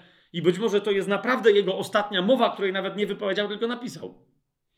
Nie? Ale to jest dokładnie, pamiętajcie, to jest wypowiedziane w tym duchu. Teraz, kochani, kol na kolejną rzecz Wam zwracam yy, yy, uwagę. Mianowicie w drugim liście Piotra. Nie? Czytamy e, w, w 12 wersecie, nie zaniedbam, w, w drugim liście Piotra, w pierwszym rozdziale, w 12 wersecie, Piotr mówi tak, nie zaniedbam zawsze wam o tych sprawach przypominać. Do, do ostatniego tchu będę wam przypominać, przypominać, przypominać, przypominać, przypominać. Nie? Wiecie, wydawałoby się, że no taki wyraz to w Biblii, zwłaszcza w Nowym Testamencie, musi się wielokrotnie powtarzać. Nie? Jak sobie sprawdzicie, to jest dosyć rzadki wyraz, którym się tutaj Piotr posługuje. I jak sobie jeszcze bardziej sprawdzicie, to on, ja teraz nie pamiętam, czy po raz pierwszy w ogóle w Nowym Testamencie się pojawia w tym miejscu, które teraz zacytuję, ale w bardzo znaczący sposób pojawia się gdzie ten wyraz? Otóż w Ewangelii Łukasza. Okay, w Ewangelii Łukasza w 22 e, rozdziale, w 61 wersecie. Znaczy, nie ma w Biblii tego rodzaju przypadków. Nie ma. A Pan odwrócił się i spojrzał na Piotra. I przypomniał sobie Piotr słowa Pana, jak mu powiedział, zanim kogut zapieje, trzy razy się mnie wyprzesz. I Piotr, wyszedłszy na zewnątrz, gorzko zapłakał. Więc rozumiecie, pierwsze co Łukasz mówi o takiego rodzaju przypomnieniu sobie. Wiesz o co mi chodzi? Że Piotr sam sobie przypomniał w taki sposób, że, że to wstrząsnęło wreszcie całym jego życiem dogłębnie, fundamentalnie. Czy to jest jasne, co, co, co teraz mówię? Nie? Zobaczcie w jakim innym miejscu. I teraz Łukasz, rozumiecie, Łukasz, który ma przyprowadzić Marka Pawłowi, wiecie o co mi idzie, który za chwilę Marek okazuje się być e, synem e, Szymona Piotra, przynajmniej duchowym, tak? Rozumiecie? Więc tu Łukasz posługuje się wyrazem, którym się posługuje później Piotr. Ale kto jeszcze posługuje się tym wyrazem i w jakim kontekście? Otóż Jan. Otwórzmy sobie 14 rozdział Ewangelii Jana. To jest znowu ostatnia wieczerza. Sam Pan Jezus według Jana posługuje się tym wyrazem w 14 E, rozdziale, w 26 wersecie. Zauważcie, Pan Jezus mówi, ale pocieszyciel, Duch Święty, którego Ojciec pośle w moim imieniu, On nauczy was wszystkiego, czyli jeżeli czegoś nie wiedzieliście albo nie wiecie, to On was nauczy, ale też co zrobi? Przypomni wam wszystko, co wam powiedziałem. Widzicie to? E, to daje nam potężną wskazówkę, kto Piotrowi przypomniał o tak szybko, ale, ale w jaki sposób, bo to nie chodzi o to, że szybko, rozumiecie, bo mógł ktoś przyjść i powiedzieć, pamiętasz, co ci Jezus powiedział? I on powie, no pamiętam, no nie? Tu chodzi o taki rodzaj przypomnienia, który nie tylko e, pozwala ci odświeżyć wiedzę, jakąś informację, którą masz w głowie, ale który cię dotyka i cię przemienia w Duchu Świętym. Czy to jest jasne, co, co mówię? Nie? W taki sposób Szymon Piotr sobie przypomniał, co mu Jezus powiedział, wyszedł na zewnątrz i gorzko zapłakał. Mamy to? E, Pan Jezus mówi, że tak Duch Święty będzie przychodził, będzie tak nauczał i będzie tak przypominał. Rozumiecie? Nie po to, żebyśmy mówili, a rzeczywiście Jezus tak powiedział. On będzie tak przypominał, żebyśmy my w wyniku tego przypomnienia zaczęli wreszcie być kimś innym, tak? Yy, yy, zdecydowali się być kimś innym i robić coś innego, dokładnie to, co Jezus mówił, żebyśmy my robili. Jasne? Zatem, kiedy kiedy Piotr mówi: Moim testamentem, moją ostatnią wolą jest przypomnieć wam o tych sprawach, przypominać wam do ostatniego mojego tchu o moich sprawach, to on mówi przypominać, ale nie moją własną mocą. Rozumiecie? On wyraźnie, jemu się spieszy, ale posługuje się określeniem, które mówi: Ja chcę, żeby to było, proszę Ducha Świętego, żeby to było namaszczone, żeby to, co ja teraz gadam w bardzo szybkich zdaniach, żeby było przez niego tak namaszczone, żeby on was poprowadził przez całe wielogodzinne studium, być może każdego z tych tematów. Żebyście tak długo w tych tematach siedzieli, aż staną się treścią waszego życia, a nie tylko wiedzą w waszych głowach. Czy to jest jasne? Czy to jest jasne? Dobrze. I teraz, kochani, zanim się przyjrzymy tym tematom, to zobaczymy, jak wygląda całe, całe to pismo, które my teraz znamy jako drugi list Piotra. Dobrze? Bo ja powiedziałem, że właściwy drugi list Piotra to jest pierwszy rozdział, wersety od pierwszego do jedenastego. Tak? I, na, i, i naprawdę, rozumiecie, kto zna Grekę, to widzi. E, bo wiecie, bo ludzie tu się doszukują chiazmu, czegoś, no bo ładnie jest, nie? Jest, jest pierwszego rozdziału 21 wersetów, drugiego rozdziału 22, trzeciego rozdziału, yy, ile tam jest, 18? 18, no to wtedy ładnie, rozumiecie, zrobić chiasm, jest pierwszy rozdział i trzeci rozdział, środkowy podzielić na pół i tam coś kombinować, nie? Ale tu nie ma chiasmu. Po prostu tu nie ma chiasmu. Znaczy, są, ale tam, gdzie, rozumiecie, w danych momentach Piotr widzi, że ma szansę dalej coś powiedzieć. Czy to jest jasne? Nie? Więc Piotrowi udało się napisać jego list w pięciu częściach. Ok? Najpierw napisał list, w którym zawarł siedem ogromnych tematów, i to bym nazwał właściwym testamentem. Tak? Czyli kiedy Piotr mówi: Ja do was to wszystko piszę, żeby wam przypomnieć, tak? To on przypomina naprawdę hasłowo wszystkie tematy w wersetach dosłownie od pierwszego włącznie aż do jedenastego. Mamy to?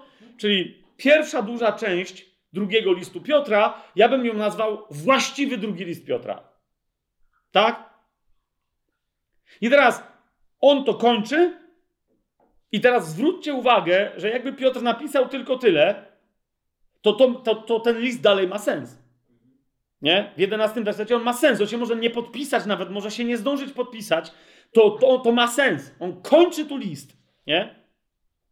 Ale ponieważ ma dalej czas, to teraz uważajcie, druga część, okay, druga część jego listu, yy, czyli Piotr mówi tak, proszę was, zgłębiajcie te tematy. I my na koniec dzisiejszego naszego studium zgłębimy tych siedem tematów z pierwszych 11 wersetów. Dobra? Ale najpierw chcę, żebyście zobaczyli, co się dzieje. Czyli on je tam przedstawia yy, i teraz mówi, te tematy będę wam w kółko przypominał. Nie ma niczego ważniejszego. To jest wasze, po, po prostu to jest to. O tym pamiętajcie, o tym pamiętajcie, tym żyjcie. To zgłębiajcie, to praktykujcie, bo na tym polega pamiątka Boża. Nie? Rozumiecie, jak Jezus mówi, to czyńcie na moją pamiątkę, to to jest rozumienie żydowskie pamiętania czegoś. Tak? Jak Bóg chciał, żeby Żydzi pamiętali o przejściu przez Morze Czerwone, o całym cudzie wyjścia z Egiptu, dojścia do ziemi docelowo obiecanej, wiesz o co mi chodzi? To kazał im odbywać Paschę co roku, w ramach, w ramach Paschy czytać pewne historie. Niech najmłodszy z was się zapyta, a najstarszy mu odpowie. Pamiętacie, nie? Czyli nawet, żeby pamiętać historię, zauważcie, Bóg wiedział, że trzeba dać Żydom mnemotechnikę, technikę zapamiętywania, która polega na tym, że muszą coś robić regularnie, regularnie, co jakiś czas. Piotr tu mówi o rzeczach, o których on mówi, wy macie je robić tak regularnie, żeby tych siedem tematów, które teraz wam, e, o których wam teraz powiem, żeby stanowiły treść waszego, uważajcie, codziennego życia. To musi być treść waszej codzienności. Nie może być dnia w twoim życiu, w którym nie żyjesz tym, tymi tematami i nie może być dnia w twoim życiu, y, w którym by te tematy nie napędzały twojego życia. Mamy to? Dobra. I teraz do 11 wersetu on dojechał, patrzy, dobra, jeszcze go nie wyprowadzają, tak? To wtedy mówi, e, piszę wam o tym, o tych tematach i do końca będę przypominać, ale mówi, gdyby mnie zabrakło, a mnie zabraknie, bo, zauważcie, powiada i czternasty werset, wiedząc, że bliskie jest zwinięcie mojego namiotu, to jest to, i piętnaste mówi, nadal ja odejdę, a po moim odejściu zawsze macie mieć to wszystko, co do 11 wersetu wam powiedziałem w pamięci. Jest to? To, uważajcie, nazwałbym drugą część. E, e, Piotr mówi, mnie może zabraknąć, ale mamy dwa typy świadków, którzy nas nigdy nie zawiodą. Tak? Jakie to są dwa typy świadków? Więc e, od 12 wersetu aż do 21. Oczywiście jest to przejście od 12 do 15, gdzie on wyjaśnia cel napisania listu, tak? Ale y, w ramach tego celu mówi, jest, są dwa typy świadków. Po pierwsze, to są ludzie. Jacy ludzie? Różni ludzie. To są ludzie, którzy tak jak my byli świadkami pewnych rzeczy w życiu Jezusa. Ale ci ludzie się skończą. Jasne? Niemniej Piotr przedstawia siebie jako jednego z naocznych świadków tak? Na przykład przemienienia. W 17 wersecie mówi o przemienieniu na górze, pamiętacie to? E, nie będziemy teraz tego, e, tego rozwijać. Mówi o tym, że Jezus mu osobiście prorokował e, na, na, temat tego, jak on umrze. Więc mówi: Ja jestem naocznym świadkiem pewnych rzeczy, w tym jestem naocznym świadkiem absolutnie ekskluzywnym pewnych rzeczy. Nie? Właśnie jak dzisiaj ludzie się domagają w kościele, żeby nie było ekskluzywizmu, i jasne, że, że istnieje chory ekskluzywizm, kolesiostwo, robienie jakichś, wiecie, band, robienie jakich, jakichś grup uprzywilejowania szczególnego itd., tak itd. Tak Ale z drugiej strony musimy też pamiętać o tym, że w rozwoju duchowym sam Pan Jezus pokazał, że są ludzie na pewnym etapie przygotowani albo nieprzygotowani, lub ludzie do pewnych rzeczy wybrani, a inni niewybrani i nie wszystko wszystkim zawsze w takim samym stopniu się należy. Tak? Piotr, Jakub i Jan należeli do grona najściślejszego uprzywilejowania z wyboru Pana Jezusa, więc rozumiecie, to nie mógł być błąd. On nie popełnił błędu. Czy to jest jasne, co ja teraz mówię? Bo między innymi powołuje się na zdarzenie, w ramach którego zobaczył przemienionego, odmienionego Jezusa w jego chwale już na ziemi. Nie? Ta tak zwana góra Tabor, tak? E, ale, e, e a, czy góra przemienienia, a, ale tam zauważcie, on był jednym z trzech świadków w dodatku, o którym jeden z ewangelistów powie, że gadał głupoty, bo się tam, bo nie wiedział, co ma gadać, no nie? E, nadal Piotr w ogromnej pokorze mówi, tak, to ja tam byłem. Do, dokładniej to ja te, te głupie rzeczy mówiłem, że chciałem, widząc scenę, która się odgrywała w niebie, na ziemi rozbijać namioty dla Pana Jezusa i jego dwóch niebieskich rozmówców, ok? Więc no ale jeszcze raz, nie będziemy w to wchodzić. Więc Piotr mówi: istnieją świadkowie ludzcy. Jacy? Tacy jak ja. Tak? Może w przyszłości też będziecie mieli świadków ludzkich. ok? Takich jak ja, którzy w Duchu Świętym przyjdą. No rozumiecie, do nas też ktoś kiedyś przyszedł i powiedział: Ja jestem świadkiem zmartwychwstałego. Zgadza się? Kto z nas nie jest tego rodzaju? E, my teraz mamy być i ufam, że jesteśmy świadkami zmartwychwstałego, bo mamy chrzest Duchem Świętym, który nas uzdalnia, by być świadkami Jezusa aż po krańce ziemi. Amen? Ale kiedy nie byliśmy takimi świadkami, to tacy świadkowie do nas przyszli. Tak? Do niektórych przyszli też świadkowie Jehowy, ale to taki żart, Ania. Ostatnio mieliśmy spotkanie w Warszawie, no byliśmy, nie, nie sam byłem, tak? Jest rzeczą absolutnie e, wspaniałą, żeby nie było, że ja tam coś po, po, jakoś kpię czy coś. E, jedna z największych e, grup nawróconych, nowonarodzonych osób, jaka tam się pojawiła, poza nawróconymi katolikami, to byli nawróceni, e, byli już w tym momencie świadkowie Jehowy, tak? Więc jeszcze raz tylko powtarzam, bo tam ktoś nawet wtedy mi zadał pytanie, z nieświadków byłych Jehowy, nie byłych świadków Jehowy. No nie, że co ja tak po tych świadkach jadę? Jakoś świadkowie rozumieli doskonale, że ja nie po ludziach jadę, tylko po organizacji, która jest absolutnie e, jaka jest, że strawestuję e, staropolską encyklopedię, każdy widzi. Dziękuję. E, więc kochani, Piotr mówi, są świadkowie ludzcy, ale o ile Pan się nimi posługuje, o tyle mówi, poza świadkami ludzkimi jest drugi znacznie istotniejszy świadek. I co to jest? To jest Słowo Boże. Ok? To jest Słowo Boże. I pod koniec tego, yy, on, zobaczcie, 19 werset mówi: Mamy wszakże mocniejsze słowo prorocze, a wy dobrze uczynicie, jeżeli będziecie się go trzymać jak lampy, która świeci ciemnym miejscu, aż dopóki dzień nie zaświta i jutrzenka nie wzejdzie w waszych sercach. Genialny tekst, który jest genialny do rozważenia, ale dzisiaj nie będziemy tego robić, bo to. Yy, bo to nie, e, nie jest nasze zadanie, ale tu uwaga, ale tu uwaga, ktoś powie, no właśnie, więc nie ma co się przejmować ludźmi, oni przynoszą takie czy inne świadectwo, ale samo Słowo Boże się liczy. Niemniej Piotr wraca i mówi, owszem, owszem, ale Słowo Boże całe, uwaga, tak jak jest rozumiane przez całość prawdziwego ciała Chrystusa. Ok? Czyli e, mówi, to dopiero są właściwi świadkowie, którzy są nieomylni. To jest cała Biblia, tak, jak jest rozumiana przez całe ciało Chrystusa, w tym, w czym całe ciało Chrystusa się zgadza. Nie są pewne rzeczy, co do których ktoś powie, no są pewne rzeczy, co do których nie ma zgody całego ciała Chrystusa, bo może nie musi być, tak? Ale począwszy od tak fundamentalnych kwestii, jak zbawienie z łaski przez wiarę i tak dalej, i tak dalej, te wszystkie rzeczy, o których Biblia z całą pewnością nam mówi, całe ciało Chrystusa, prawdziwy Kościół, e, a więc organizm złożony, duchowy, jeden organizm złożony z wielu nowonarodzonych osób, ok?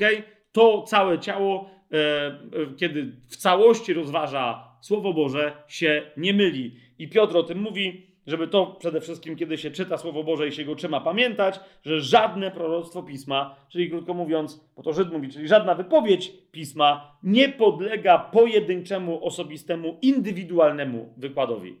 Masz się inspirować Słowem Bożym, podobnie jak masz się e, otworzyć na świadectwo człowieka, który ci przychodzi w mocy Ducha Świętego. Tak? Ale nie możesz koniec końców podlegać jednemu człowiekowi, jak i wykładni jednego człowieka. Czy to ty nim jesteś, czy jakiś nauczyciel. Wiecie o co mi chodzi, tak? Tylko musisz zobaczyć, czy cała reszta kościoła z tą wykładnią się yy, zgadza. Ponieważ nawet ci, którzy pojedynczo pisali pi pisma E, e, biblijne, czy to Starego, czy Nowego Testamentu, bo przypominam wam, że Piotr do pism zalicza także, także listy Pawła już, nie?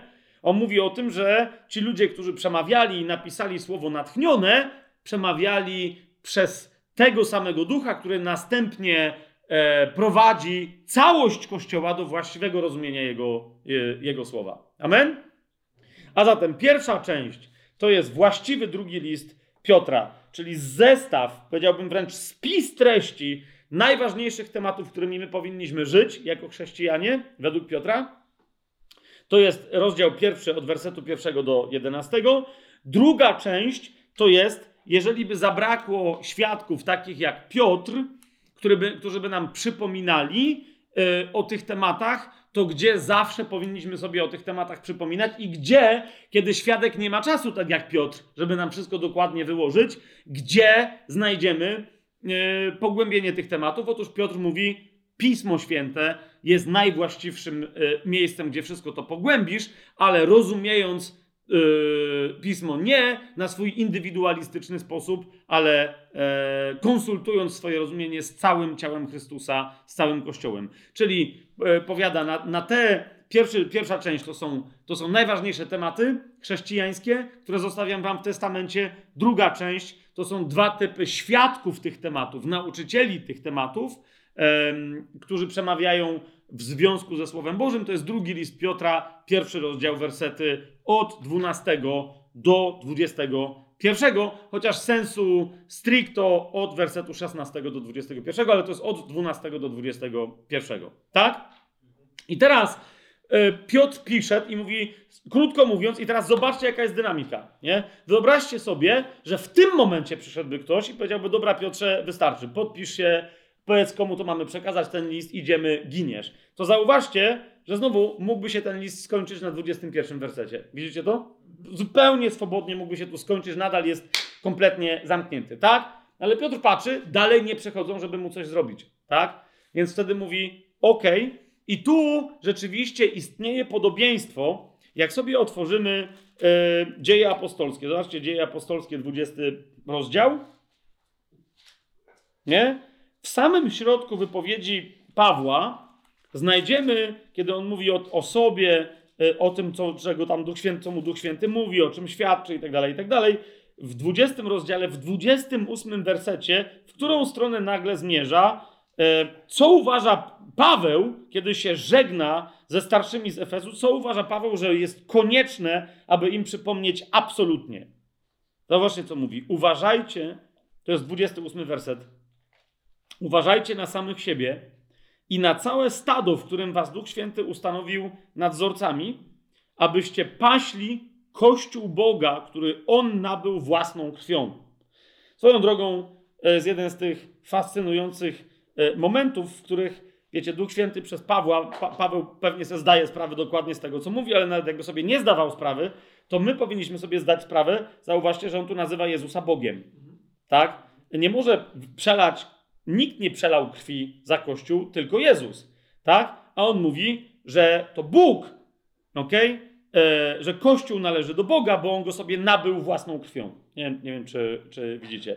Swoją drogą znajdziecie różne tłumaczenia, to mówię tak zupełnie na marginesie, które od razu będziecie wiedzieli, kto maczał palce w danym tłumaczeniu. Niekoniecznie tłumacz, że ma tam coś za, za uszami, ale pod wpływem jakiej szkoły egzegetycznej jest. Otóż możecie zauważyć, to jest jeden z takich e, wersetów testowych, tak? Mianowicie, jeżeli zobaczycie, że ktoś miesza w tym wersecie, to już będziecie wiedzieli, że prawdopodobnie w innych miejscach, które się odnoszą do boskości Jezusa i tak dalej, też będzie pomieszane, czyli prawdopodobnie mamy do czynienia z tymi samymi zawodnikami, którzy, yy, no, no, wiecie, z tymi samymi zawodnikami, co mają w ogóle problem z boskością Jezusa i z natchnieniem yy, Słowa Bożego. Więc poza rzeczami yy, znanymi nam skądinąd, to to jest jedna, jedno z takich miejsc, które, które jest testowe, tak?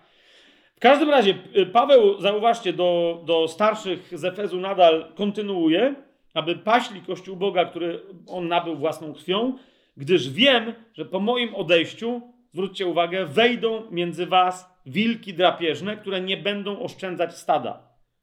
Pan Jezus powiedział, że one się przebiorą, te wilki, za owce, a więc wejdą fałszywi bracia udający prawdziwych. Ale oni nie, to nie będą nawet nowonarodzone osoby. ok? Dalej powiada również spośród was samych powstaną ludzie mówiący rzeczy przewrotne, aby pociągnąć za sobą uczniów. Więc nawet Paweł w dwóch zdaniach, w zasadzie nawet w jednym, powiada: Ej, mamy poważny problem. I ten problem polega na mieszaniu, na powstawaniu fałszywych nauk, na, na dekoncentrowaniu kościoła, sprowadzaniu go na manowce, pokazując mu, że to nie jest ważne, tamto jest ważne i tak dalej. I on mówi: Niestety, w jednej robocie wezmą udział nie nowonarodzone osoby i nowonarodzone osoby. Ludzie, którzy są agentami szatana, którzy są agentami ciała, którzy są agentami grzechu, którzy są drapieżnymi wilkami i ludzie, którzy niechcący stają się, jakby powiedziało KGB, pożytecznymi idiotami na usługach tamtych, którzy wymyślają swoje, e, mówiąc e, potocznie, herezje, bo Biblia herezję nazywa schizmami, ale teraz też kiedyś o tym mówiliśmy, więc oni też będą wymyślać swoje historie. Teraz odróżnijcie jednych od drugich, ok? Bo y, często to jest coś, co pozwala nam y, inaczej traktować jednych i drugich. Musimy sprawdzić, czy brat jest bratem, czy siostra jest siostrą, y, i, z i, z, i, i to nam pozwoli potem rozróżnić, co z nią zrobić, kiedy ewidentnie głosi rzeczy, i ciągnie za sobą e, jakąś część kościoła w stronę, która jest kompletnie niezgodna ze Słowem Bożym, z wolą Bożą w Słowie Bożym objawioną. Amen? Teraz, dlaczego o tym mówię? No bo on tu dalej jeszcze troszeczkę ten, ten wątek rozwija. Ponieważ, zwróćcie uwagę, w momencie, kiedy Piotr kończy te dwie części i mówi, dobra, nie, nie, nie zamykają mnie, wówczas popatrzcie, w samym środku swojej wypowiedzi robi dokładnie to, co Paweł. Czyli cały drugi rozdział E, rozwija się e, jego na temat, i to jest tutaj niezwykle e, interesujące. To jest, czyli jak on powiedział, pierwsza część jego listu, to są tematy najważniejsze. Druga część, dwa typy świadków, tak? Ludzie i Słowo Boże. Słowo Boże, które znowu jest właściwie rozumiane tylko przez właściwe zgromadzenie ludzi. Amen? Dwa typy świadków. To teraz mówi trzecia część: strzeżcie się fałszywych świadków. Nie? To jest ostrzeżenie przed fałszywymi świadkami. I teraz, kochani, ja tego tematu dzisiaj nie będę. To jest cały drugi rozdział, tak?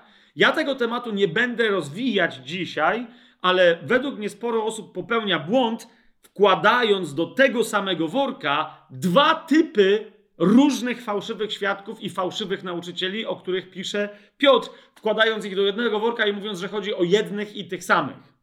Tak?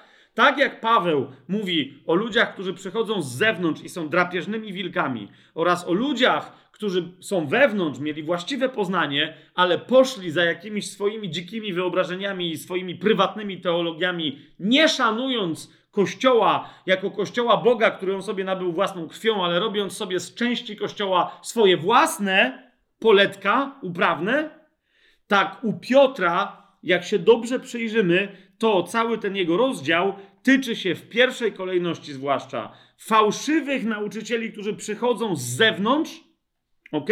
A w drugiej części ludzi, którzy być może mieli poznanie prawdy, tak? Ale pobłądzili ze względu na, na swoje e, porządliwości i e, te, te, te dwie grupy ludzi będą przez Boga inaczej potraktowane. Bo niektórzy zaczynają kombinować i robią, rozumiecie, na przykład na bazie mieszania pewnych cytatów z drugiego rozdziału drugiego listu do, do Piotra, rzekome dowody na rzekomą utracalność y, łaski i utracalność usprawiedliwienia. Czy, jakby niektórzy już zupełnie idiotycznie powiedzieli, utracalność zbawienia. Wiecie o co mi chodzi, nie?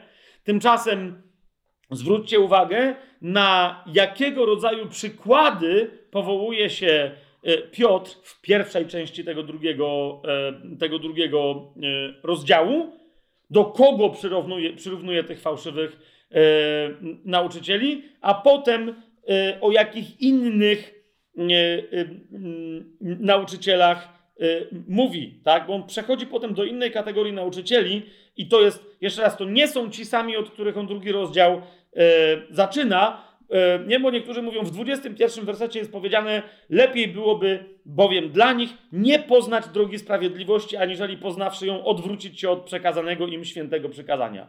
Widzicie to?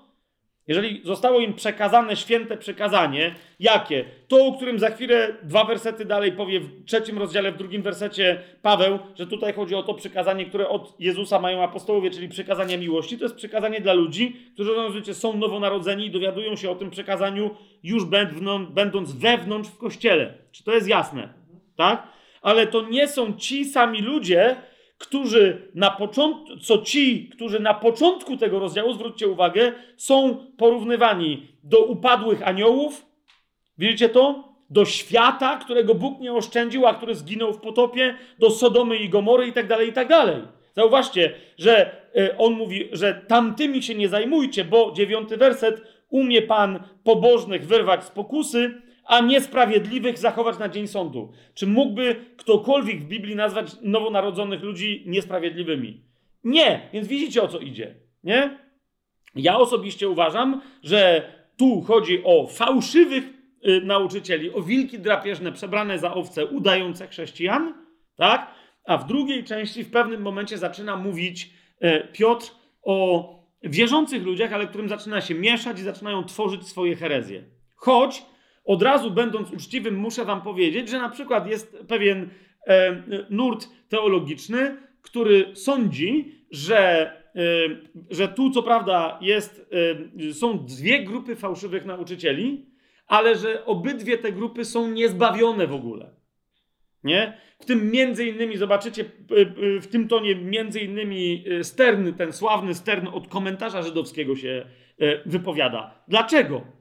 Bo zauważcie, tam gdzie już wydaje się, że no, no rozumiecie, że jest mowa o jakichś ludziach, dla których lepiej byłoby nie poznać drogi sprawiedliwości. Widzicie to? Stern ma tam taki komentarz bardzo interesujący, mianowicie mówi, że yy, no, że według niego, on nie mówi tego wprost, ale wydaje się przychylać w swoim komentarzu do, do grupy yy, egzegetów, którzy mówią, w pierwszej części drugiego rozdziału mamy do czynienia z ludźmi świadomie fałszującymi drogę Bożą, którzy są wilkami, wchodzą i rozbijają kościół i wiedzą, co robią. A w drugiej części mamy do czynienia z kim? Z ludźmi, którzy myślą, że są usprawiedliwieni i że są zbawieni, a nigdy nie byli. Nie? Teraz dlaczego? I teraz na przykład komentarz Sterna jest taki, bo mówi, no Żydzi od zawsze w Talmudzie jest opisane to powiedzenie, którym tu się posługuje Piotr. Mianowicie on mówi, że tym ludziom co się przydarzyło? Przydarzyło się im, zgodnie z prawdziwym powiedzeniem lub też przysłowiem, że wrócił pien, pies do wymiocin swoich, a świnia umyta do tarzania się w błocie. Nie? I teraz, no my mówimy, no dobra, no, no, no ale o co chodzi? I na przykład cała część, wiecie, Żydów mesjańskich mówi, jeżeli my jesteśmy nowym narodzeniem, to znaczy, że świnia przestaje być świnią, a pies przestaje być psem. Jeżeli pies wraca się e, do swoich wymiocin, w sensie do jedzenia wymiocin swoich, nie? to znaczy, że ma dalej tę samą naturę. Rozumiecie? Jeżeli świnia się tylko umyła, ale zaraz wraca do błota, to znaczy, że ma dalej tę samą naturę, a więc ona się nigdy nie odmieniła. I że tu mówi tutaj Piotr, mówi, to są ludzie, którzy myślą, że się odmienili. Myślą, że poznali, ale, ale tak naprawdę co im się przydarzyło? I mówi, na to uważajcie w kościele, tak? Żeby, e, żeby dobrze sprawdzić, zwłaszcza jak ktoś jest przez jakiś czas już w kościele i jemu się wydaje, że rozumie, co się dzieje, ale on nie ma nowej natury. Nowa natura jest ważniejsza od wiedzy, znajomości Słowa Bożego, znajomości teologii itd., tak itd. Tak nie? Stern dodaje, on, on mówi, że tym dwóm przysłowiom towarzyszy takie trzecie, które jest bardzo interesujące i bardzo znaczące, bo mówi, że w taki czy inny sposób te przysłowia są znane i on, y, y, Piotr, y, Szymon Piotr je cytuje, ale one się pojawiają w Misznie, w Talmudzie, gdzieś tam, że właśnie to jest to, że wrócił się pies do wymiocin swoich, czyli że jego nawrócenie nie było prawdziwe, człowieka, nie? A, a, albo dokładnie on mówi, że to powiedzenie ze świnią brzmi, że wykąpała się świnia, żeby mieć większą przyjemność starzania się w błocie. nie? Że jakby to było, że kąpiel była dla niej nieprzyjemna, ale coś, nie? I on mówi, że jest trzecie przysłowie. Ciekawe, bo ja dopóki tego u niego kiedyś nie przeczytałem, to o tym nie wiedziałem. Mówi, że jest trzecie przysłowie, które jest najbardziej brutalne i żeby je zastąpić, religijni Żydzi posługują się tymi dwoma. Nie? Teraz posłuchajcie tego, jak ono jest wstrząsające. Nie? E, wziął chłop trupa do tańca, i do mykwy wskoczyli. Tak bym, tak bym przełożył to, yy, to powiedzenie. Czyli rozumiecie, ktoś, kto miał za zadanie wynosić nieczystości z obozu, albo kto jest grabarzem, yy, wiecie, według prawa mojżeszowego, zaciąga nieczystość rytualną. Nie może, tak? I teraz, żeby się oczyścić potem według prawa, musiałby przejść mykwę, tak? Specjalną ablucję i tak tam czas pewien musiał yy, odczekać od dotknięcia trupa. Wiecie o co mi chodzi, czy jakichś innych tam nieczystości, nie? Ale nawet mykwa mu nie pomoże w momencie, kiedy do niej wskoczy dalej trzymając trupa w tańcu. Tak? Bo on dalej jakby je, jest nieczysty od tego trupa. Więc musi go zostawić, musi upłynąć pewien czas i potem może przejść przez mykwę, która widzicie, jak tu dobrze pokazuje chrzest nawet. Nie? Czyli wziął człowiek jakiś, trupa do tańca i do mykwy z nim skoczył. Nie? Tak, tak z nim tań, tańcując. I potem wychodzi z tej mykwy, ale de facto nadal jest, to ona nic nie zmieniła um, w sensie jego, na, na, inna rzecz, że chrzest w ogóle niczego nie zmienia, no ale y, jeszcze raz, to, to tylko jest jakby trzeci, to jest komentarz Sterna do, do, tych, y, do tych tutaj y, do tych tutaj powiedzeń, na, na, na które się Piotr powołuje, nie? Ja osobiście nadal uważam, yy, i nie będę teraz tego tłumaczyć, dlaczego może więcej sobie o, o, tych kwestiach powiemy, zapewne więcej sobie powiemy o tych kwestiach i wrócimy do tego drugiego rozdziału, yy, drugiego listu Piotra, kiedy będziemy mówić, yy, kiedy będziemy rozważać list Judy. Ok? Czyli już niedługo. W zasadzie mogliby. No nie żartuj, nie teraz. Ale. Ale osobiście uważam, że jednak tu chodzi o nowonarodzone, yy, o nowonarodzone osoby. Niemniej, znów, nikt nie ma obowiązku się ze mną zgadzać. Tak? Ja nie mam obowiązku się z wszystkimi zgadzać, to nie jest kwestia jakoś wybitnie doktrynalna, żebyśmy tu musieli. Mówię wam więc uczciwie, że jest inny sposób rozumienia. Są tacy, którzy, naprawdę bardzo poważni egzegeci, którzy uważają, że żadna z grup opisanych, tych dwóch de facto dużych grup, opisanych w drugim rozdziale drugiego listu Piotra, to nie są nowonarodzone osoby, ale uważajcie, to są tak czy siak osoby brylujące w kościele. Nie? Podziwiane w kościele, mające posłuch w kościele, prowadzące ten kościół jako przywódcę tak tak dalej. I Piotr ostrzega dokładnie przed taką sytuacją, czyli mówi, e, pierwsza część, Pamiętajcie o tych sprawach. Jak pamiętajcie? Druga część. Przede wszystkim przez świadków prawdziwie namaszczonych przez Ducha Świętego, ale których potwierdzi samo Słowo Boże. Tak? I mówi, kiedy to będziecie mieli, wówczas uważajcie na tych wszystkich fałszerzy Słowa Bożego, którzy przyjdą, bo już kiedyś tacy bywali. Zauważcie, drugi rozdział się zaczyna od stwierdzenia, że tak jak w przeszłości byli prorocy, którzy przemawiali, zobaczcie, pierwszy rozdział, 21 werset. Święci ludzie Boży przemawiali prowadzeni przez Ducha Świętego, to byli też, drugi rozdział, pierwszy werset, tacy fałszywi prorocy, no właśnie, którzy, którzy nie byli żadnymi e, prorokami. Tak?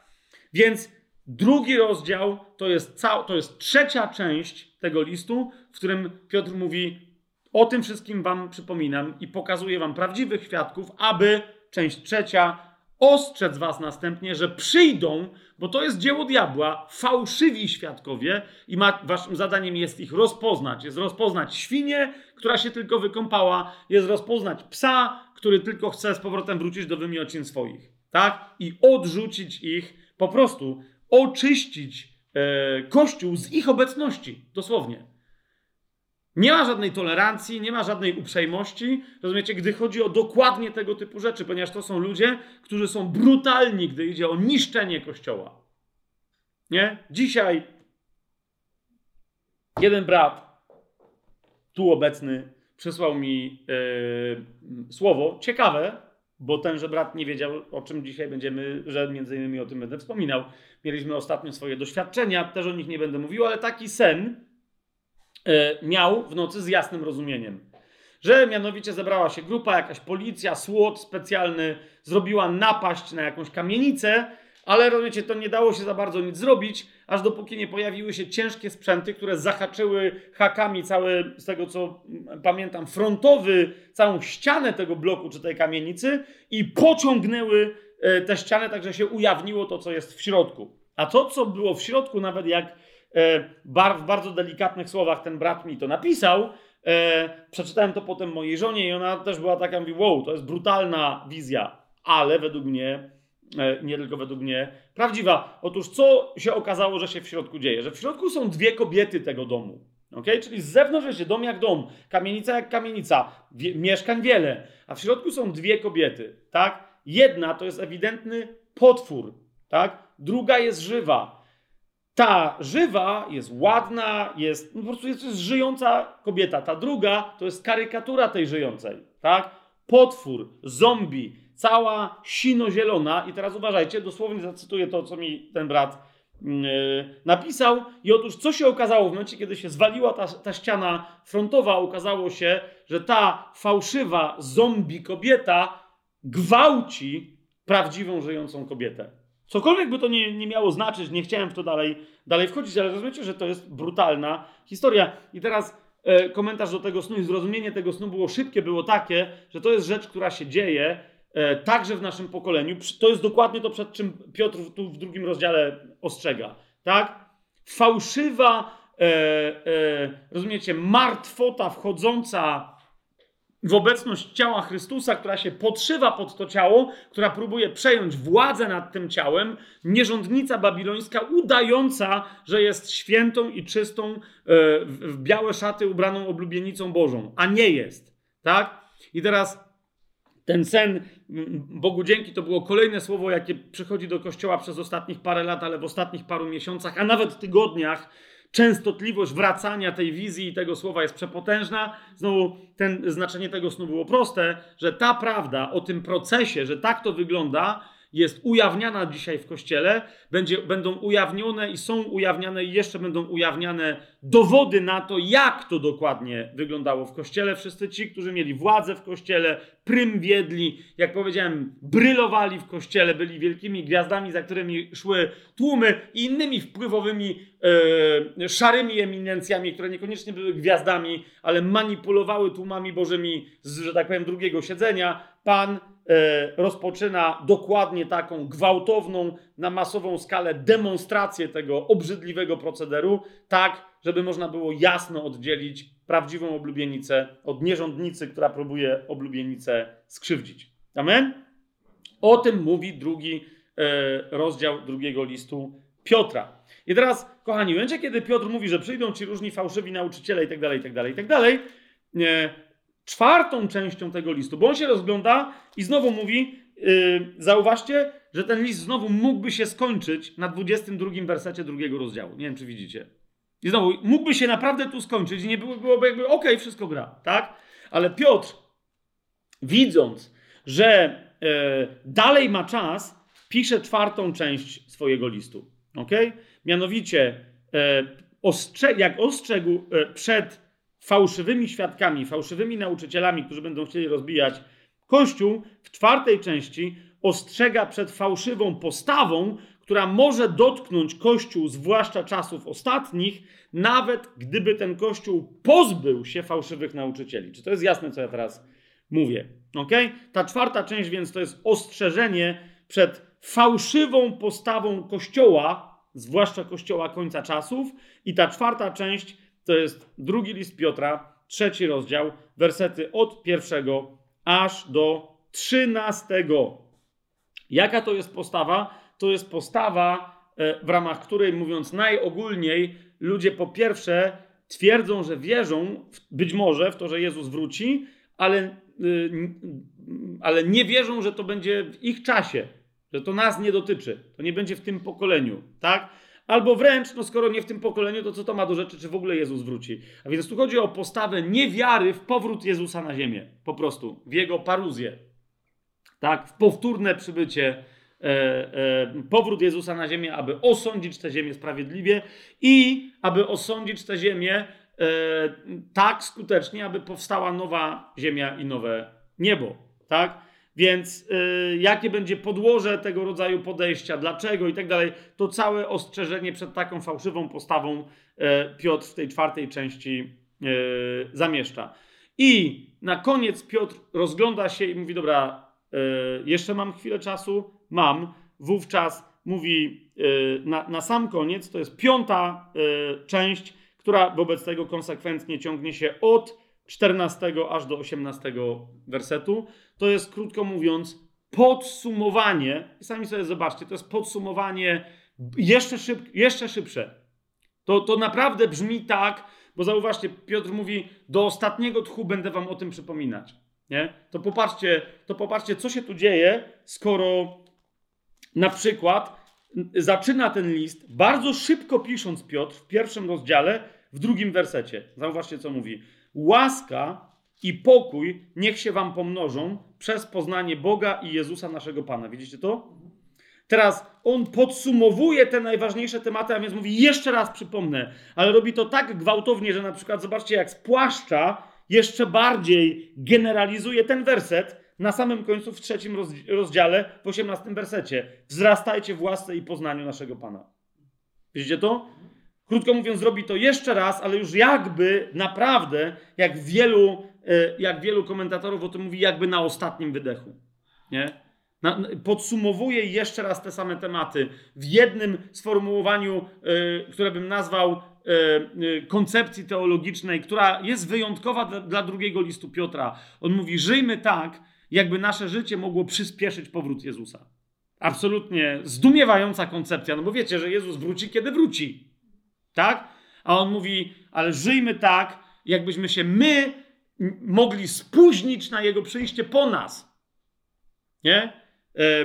To jest trzeci rozdział, dwunasty werset, gdzie on o tym mówi. Nie? Oczekując, spiesząc się na przyjście Dnia Boga, mówi tak, mamy żyć. Ale od czternastego wersetu właśnie o tym oczekiwaniu, tym spieszącym się na powrót, mówi, dlatego umiłowani, oczekując tego, starajcie się i tak dalej. I on de facto jeszcze raz e, podkreśla e, w naprawdę takim, takiej dużej, jednej wielkiej generalizacji i podkreśla, czytajcie pisma, ale to jest właśnie absolutnie wyjątkowe. Znowu mówi, czytajcie pisma Pawła, jak pisma proroków starotestamentowych, ponieważ one są, ponieważ one są natchnione. Ok? Widzicie to? To jest więc, jeszcze raz powtórzę, struktura tego listu, ale widzicie z czego ona wynika.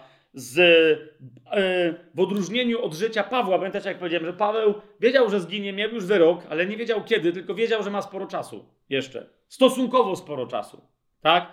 Piotr być może, że pisze swój list. Ja to troszeczkę, wiecie, nie mamy na to żadnych dowodów, ale chcę, żeby, żeby było czuć to napięcie tego listu, jak, jak go będziemy sobie sami studiować. Naprawdę on jest tak napisany, jakby Piotr go pisał na godzinę przed swoją egzekucją. Nie, jakby to pisał nie nawet tego samego dnia, ale dosłownie na godzinę przed egzekucją. Te bloki, które wam teraz podałem, one ewidentnie tak wyglądają, jakby po każdym z tych bloków Piotr, wiecie, yy, obawiał się, że to może być koniec jego pisania. Nie? Tu już wie, na końcu jak daje amen, no to wiemy, że daje amen, to już wiedział, że już więcej nie napisze i dlatego dał amen, ale jeszcze raz, e, pierwsza część to są e, najważniejsze tematy, które w pierwszym rozdziale, e, w dwunastym wersecie Piotr nazywa tymi sprawami. O tych sprawach będę wam nieustająco przypominać, żebyście o nich pamiętali, 15 werset, żebyście je mieli w pamięci także po moim odejściu. Jasne to jest? Druga część to jest kto, kiedy mnie zabraknie, będzie świadkiem, jacy są prawdziwi świadkowie tych spraw. Trzecia część to jest ostrzeżenie przed fałszywymi świadkami, ludźmi, którzy, których, których nie interesuje Bóg, Słowo Boże, te tematy, nie interesuje ich Pismo Święte, tylko mieszają. Czwarta część to jest ostrzeżenie przed postawą heretycką, która, e, e, której, której najważniejszą e, charakterystyczną cechą jest niewiara w powrót Jezusa. Mówi, strzeżcie się tego, tak? I piąta część to jest, to jest przypomnienie o tym, że jak będziemy żyli tym, tymi tematami z pierwszej części, czyli z pierwszego rozdziału wersetów 1 do 11, to wówczas nasze życie będzie życiem, które w cudzym słowie będzie przyspieszać nasze przyjście e, na spotkanie Dnia Pana. Mamy jasność? Doskonale. I teraz, kochani, na sam koniec, widzicie, jakie to jest dziwne, przeczytamy sobie właściwy drugi list Piotra.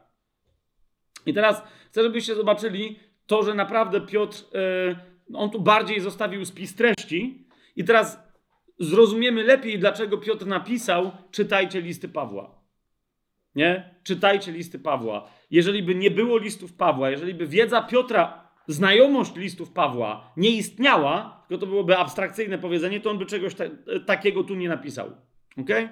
A zatem, kochani, teraz przyglądamy się tylko i wyłącznie właściwemu drugiemu listowi Piotra, czyli pierwszemu rozdziałowi tego tekstu w wersetach od pierwszego do jedenastego. Jasne, y, niektórzy, wiecie, wynajdują tutaj i 21 tematów, tak? Y, ja nie, nie, nie chodzi mi o to, y, bo ja dla pewnej prostoty wolę podział na 7, tak? Ale owszem, tak, i 13 znajdziesz, i, i, i, i 18, i 21 też się znajdzie tak? E, to nie chodzi o to, że to jest jakiś błąd, jak ktoś mówi 7, a inny mówi 21. Nie. To jest tylko mniej lub bardziej drobiazgowe, mniej lub bardziej szczegółowe, lub mniej lub bardziej generalizujące podejście do tych tematów. Jasne? Ja proponuję podział na tematów 7. Otóż, i kochani, chciałbym, żebyśmy e, się dali dotknąć e, temu, temu wstrząsającemu czemuś, temu najważniejszemu tematowi, który Piotr porusza, tak delikatnie, tak niepostrzeżenie, że no Bóg wie, ile, tylko jeden Bóg wie, ile osób w kościele, ile całych pokoleń w kościele przeszło wobec tego genialnego oświadczenia obojętnie, niedotkniętymi przez to oświadczenie. Otóż pierwszy temat, kochani, to jest wiara. Ale, ale pozwólcie, żeby było dobrze zrozumiane to, e, co teraz powiem, że zacytuję samego Piotra i yy, nazwę ją wiarą równie cenną, lub też wiarą cenną na równi. Ok?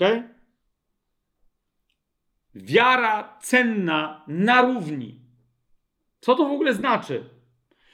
Tu E, jak sobie sprawdzicie w języku greckim, to jest taki wyraz, że w ogóle z tego co pamiętam, to on się tylko tu pojawia, żeby określić tą e, cenność porówno. E, wręcz są tacy, którzy uważają, że Piotr tu, nie znając za bardzo greki, sobie wymyślił wyraz, którego nie było. Inni twierdzą, że nie, nie, że był, ale jest szokujące, skąd Piotr miałby go znać i tak dalej, i tak dalej. Nie? To jest jeden wyraz, który tę wiarę tak, tak nazywa, że ona jest tak samo równie cenna. Gdzie? Dla kogo? O co chodzi? Przyjrzyjmy się pierwszemu y, wersetowi, w którym Piotr ten temat porusza. Potem ten, do tego tematu wraca, y, ale najpierw go porusza y, tutaj. Mianowicie mówi tak: Szymon Piotr, sługa i apostoł Jezusa Chrystusa, do tych, którzy otrzymali wiarę równie cenną jak nasza. Rozumiecie? Po pierwsze, Piotr mógł siebie nazwać, tak jak w pierwszym liście, apostołem. Zgadza się? Na końcu pierwszego listu miał czas, żeby napisać: Ja starszy, e, do was starszych, ja również starszy.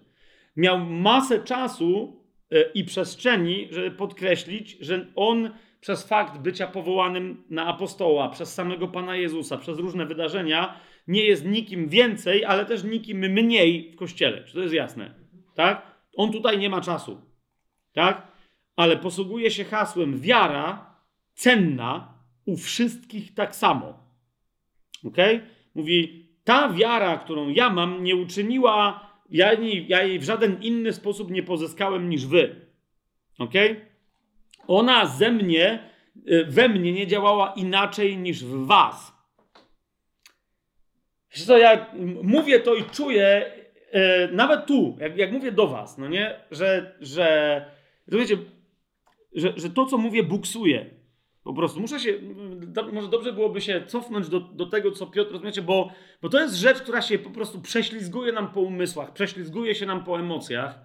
E, I, i, I wciąż mamy kulawy kościół, ludzi, którzy są niepewni swojej wartości, którzy w kółko chodzą, poranieni, chorzy, zadłużeni, w kółko o coś się modlący do Boga i tak dalej. Rozumiecie, że gdyby Piotr nie miał czasu, o to mi idzie, i gdyby po tym pierwszym wersecie nie napisał niczego więcej, to to coś powinno wystarczyć za całą resztę pozostałych dziesięciu wersetów. Rozumiecie? Kluczem do rozumienia wszystkiego jest wiara oraz jej absolutna drogocenność, która wszakże w każdym i każdej z nas nie czyni różnicy. Choć paradoksalnie czyni z nas ludzi wyjątkowych, jakby nie było, nie jakby, ale także nie ma drugiej takiej osoby jak ja w całym wszechświecie. Ok? I dopóki my tego nie zrozumiemy, dopóki nie zaczniemy żyć taką wiarą, em, Piotr inaczej nieco o tej drogocenności e, mówi w swoim pierwszym liście i tu do tamtej idei się odwołuje. Ja teraz tamtą ideę przywołam, tak? Ale jeszcze raz, kochani, jeżeli e, my, my teraz o e, tu, tu na miejscu, ktokolwiek teraz tego słucha gdzieś tam, jeżeli ja teraz o tym mówię i nie masz w sobie wstrząsu, że ja nie mam takiej wiary, albo wow, hura, że taką mam. Nie, rozumiesz? Jeszcze raz, przyjrzyj się, czy istnieją w Twoim życiu jakieś wciąż niezaspokojone potrzeby, co do których zadajesz sobie pytanie, czemu Bóg ich nie zaspokaja. Ty rozumiesz? Prawda jest taka, że niezależnie od tego, co dalej Piotr jeszcze będzie mówić, nawet na ten temat, w tym liście, to de facto odpowiedzią jest wiara, okay? która niesie z sobą absolutnie niewyobrażalny skarb, wartość, która jest odpowiedzią na każdy rodzaj braku, jakiego człowiek może doświadczyć. Ok? Bo tym jest nowe stworzenie, którym stajemy się przez ową wiarę, o której tutaj mówi Piotr. Ok? Więc jeżeli masz, to znaczy, że potrzebujesz zgłębić ten temat, i to jest pierwszy temat, o którym Piotr mówi. Ja jeszcze krótko już tylko krótko będę żył, ale jak mam o czymś jeszcze mówić, to będę wam w kółko dokładnie o tym powtarzać, bo na samym końcu, trzeci rozdział, 18 werset, jak on mówi, wzrastajcie w łasce i poznaniu naszego Pana i Zbawiciela, to zarówno łaska, jak i poznanie przychodzą wyłącznie przez wiarę. Rozumiecie, o co mi chodzi? Więc nie będziecie w stanie korzystać z łaski, nie będziecie w stanie żyć w poznaniu, a oraz przez poznanie mieć wszystkiego, co tylko chcecie, jeżeli nie będziecie mieć w sobie właściwej wiary, a nie będziecie mieć wiary, jak nie będziecie rozumieć, co wy w ogóle macie mieć. Co to jest? I teraz, kochani, o drogocenności tej wiary Piotr powiedział coś, yy, znowu, niektórzy to cytują, my sobie to w kółko cytujemy i naprawdę ślizgamy się po tym jak po sadzawce, nie rozumiejąc, co się znajduje, jakie głębie pod yy, tą powierzchnią, po której się ślizgamy, się znajdują. Otwórzmy sobie pierwszy list Piotra, pierwszy rozdział. Yy, od 18 wersetu będziemy czytać. To jest środek zdania, w którym pojawia się ten, ten tutaj imię słów, wiedząc, że i tak dalej. Ale zróbmy sobie jedno zdanie, żeby wyjąć, rozumiecie, z większego zdania ten fragment i przeczytajmy sobie ten fragment. Wyobraźcie sobie, że Piotr tutaj krzyczy: Wiedzcie, że. Miejcież poznanie w końcu, że. Patrzcie, co tu jest napisane. Wiedzcie, że nie tym, co zniszczalne, nawet nie srebrem, nawet nie złotem zostaliście wykupieni z waszego marnego postępowania przekazanego wam przez ojców, ale drogocenną krwią Chrystusa jako baranka niewinnego i niepokalanego, który był na to przeznaczony już przed założeniem świata, a objawił się z tym w czasach ostatecznych ze względu na was. Wy przez niego takiego uwierzyliście w Boga, który Jezusa wskrzesił z martwych i dał mu chwałę, aby wasza wiara i nadzieja były w Bogu. Kochani, przekładając z, z chińskiego na, na nasze, ok? O czym tu mówi Piotr? Piotr mówi: Ja wiem, że Chrystus umarł za wszystkich, ale Twoje właściwe doświadczenie wiary musi się zacząć w momencie, w którym zrozumiesz, że całość niepokalanego, paschalnego, całość krwi Chrystusa, która jest droższa od czegokolwiek we wszechświecie. Dlaczego? Ponieważ nie liczy się to, jak, jak my wyceniamy, wyceniamy rzeczy, ale jedyny, kto, który zna wartość wszystkiego we wszechświecie, to jest Ojciec. Czy rozumiecie? I nie ma we wszechświecie niczego bardziej drogocennego w jego oczach niż krew jego syna. Rozumiesz? I teraz co mówi Piotr tutaj? On mówi: Zrozumcież wreszcie, nauczcie się tego, proście Boga o poznanie. Niech wam Duch Święty to albo objawi, albo was nauczy, albo wam przypomni w duchu, co to znaczy. Rozumiecie? To owszem, ta krew ma znaczenie dla wszystkich, ale ona została przelana za każdą i każdego z nas. Rozumiesz, za ciebie, który w tym momencie słyszysz to słowo, za ciebie, która w tym momencie to słowo czytasz. Gdyby nie było drugiej osoby na świecie, gdybyś była jedną osobą, gdybyś był jedną osobą na całym świecie, rozumiesz, która by potrzebowała tej ofiary, to cała krew Chrystusa zostałaby wylana na zapłatę za Twoje bycie nową osobą, za Twoje nowonarodzenie. Czy to rozumiesz? Pamiętam, kiedyś mieliśmy, ja podaję to czasem jako przykład, bo to jest dobry przykład, dla mnie przynajmniej. Mieliśmy kiedyś rozmowę z moją żoną, która, jak wiecie, jest malarką, e, na temat wyceniania obrazów. Ale nie jej obrazów, tylko w ogóle obrazów, tak? E, otóż Madzia pokazała mi obraz, najdroższy polski obraz sprzedany w tamtym czasie. E, to jakiś, chyba z tego co pamiętam, malarz, który no tak malował, że po prostu brał pędzel, moczył w farbie i pisał cyfry. Po prostu ciąg y, cyfr, nie? Od lewego górnego rogu do prawego rzędami i y, całe płótno w ten sposób zapisywał cyframi. Nie wiem, czy tam był jakiś klucz do tego, czy nie. Jak mu się kończy, czyli wiecie, mocno te, te cyfry były pod, napisane potem coraz słabiej. Jak mu się już ta farba kończyła, znowu zamaczał w farbie tym samym kolorem na jednym prostym szarym podkładzie. Nie? I ten obraz został sprzedany z tego co pamiętam, za tam, no to może teraz wymyślę, może ktoś to znajdzie, jeszcze raz, nie ma to większe, ale za jakieś tam, wiecie, parę milionów, tam dwa czy trzy miliony dolarów, tak? No i Macia wtedy miała takie, że ja też mieliśmy rozmowę, jeszcze tam ktoś do nas wtedy dołączył, że, że wiesz, czy ten obraz jest tyle wart, nie? Ja tam wtedy jeszcze pamiętam, że prowadziłem jakieś szkolenia, potem podałem ten przykład. Ludziom, rozumiecie, rozgorzała dyskusja, czy ten obraz jest tyle wart nie? I ktoś tam się odezwał, że, pff, że on by czegoś takiego sobie nawet w toalecie nie powiesił. No wiecie o co mi chodzi. No, jakby jemu zapłacili, to on by go nie wziął. Nie? Ale zwracam waszą serdeczną uwagę, nie tak brzmiało pytanie. Ok? Pytanie brzmiało, czy ten obraz jest tyle wart. Nie, czy ten obraz jest tyle dla ciebie wart, tylko czy w ogóle dla kogokolwiek jest tyle wart. Skąd my wiemy, że ten obraz jest wart e, 2,5 miliona czy 3,5 miliona dolarów? Dlatego, że ktoś tyle pieniędzy za ten obraz dał. Rozumiecie? Więc to nie ma nic do rzeczy teraz, że ciebie na to stać, ciebie nie stać, że nawet jakby cię było stać, to byś nie dała, czy byś nie dał. Rozumiecie o co mi idzie? Ten obraz dla tego, kto go kupił, miał taką wartość, że wolał mieć ten obraz niż ileś tam milionów dolarów przy sobie. Czy to jest jasne? Teraz zrozumcie jedną rzecz.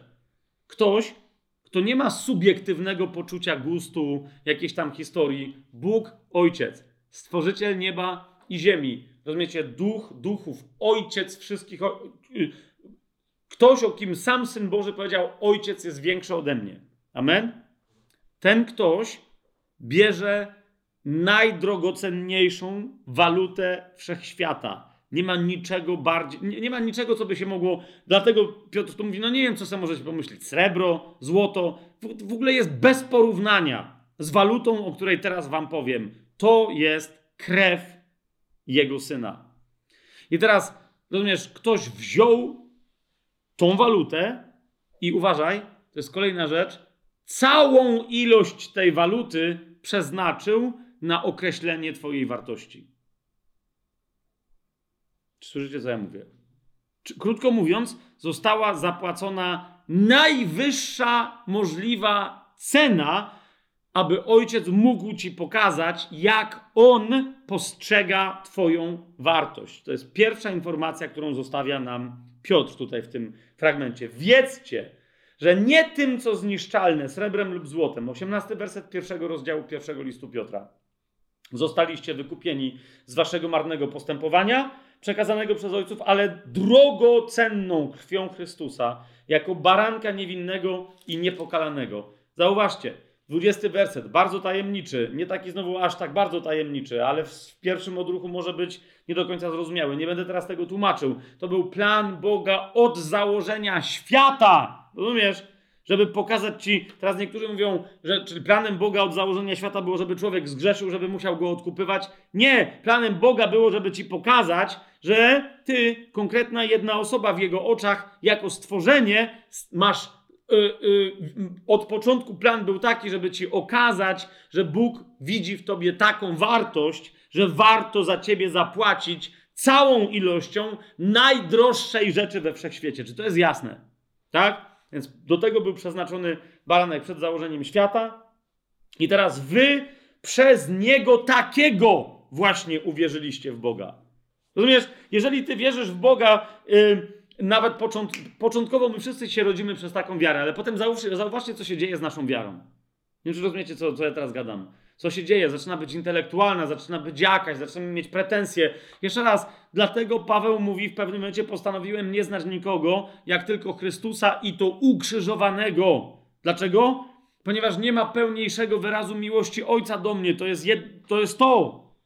Piąty rozdział drugiego listu do Koryntian. Ojciec był w nim, kiedy jednał świat ze sobą. Ale rozumiesz, ojciec w nim tobie powiedział, jak postrzega twoją wartość. To jest kompletna wartość baranka Bożego niepokalanego i bez skazy. Kompletna wartość jego jednorodzonego syna. Dlatego Kościół w liście do Hebrajczyków jest nazwany Kościołem pierworodnych.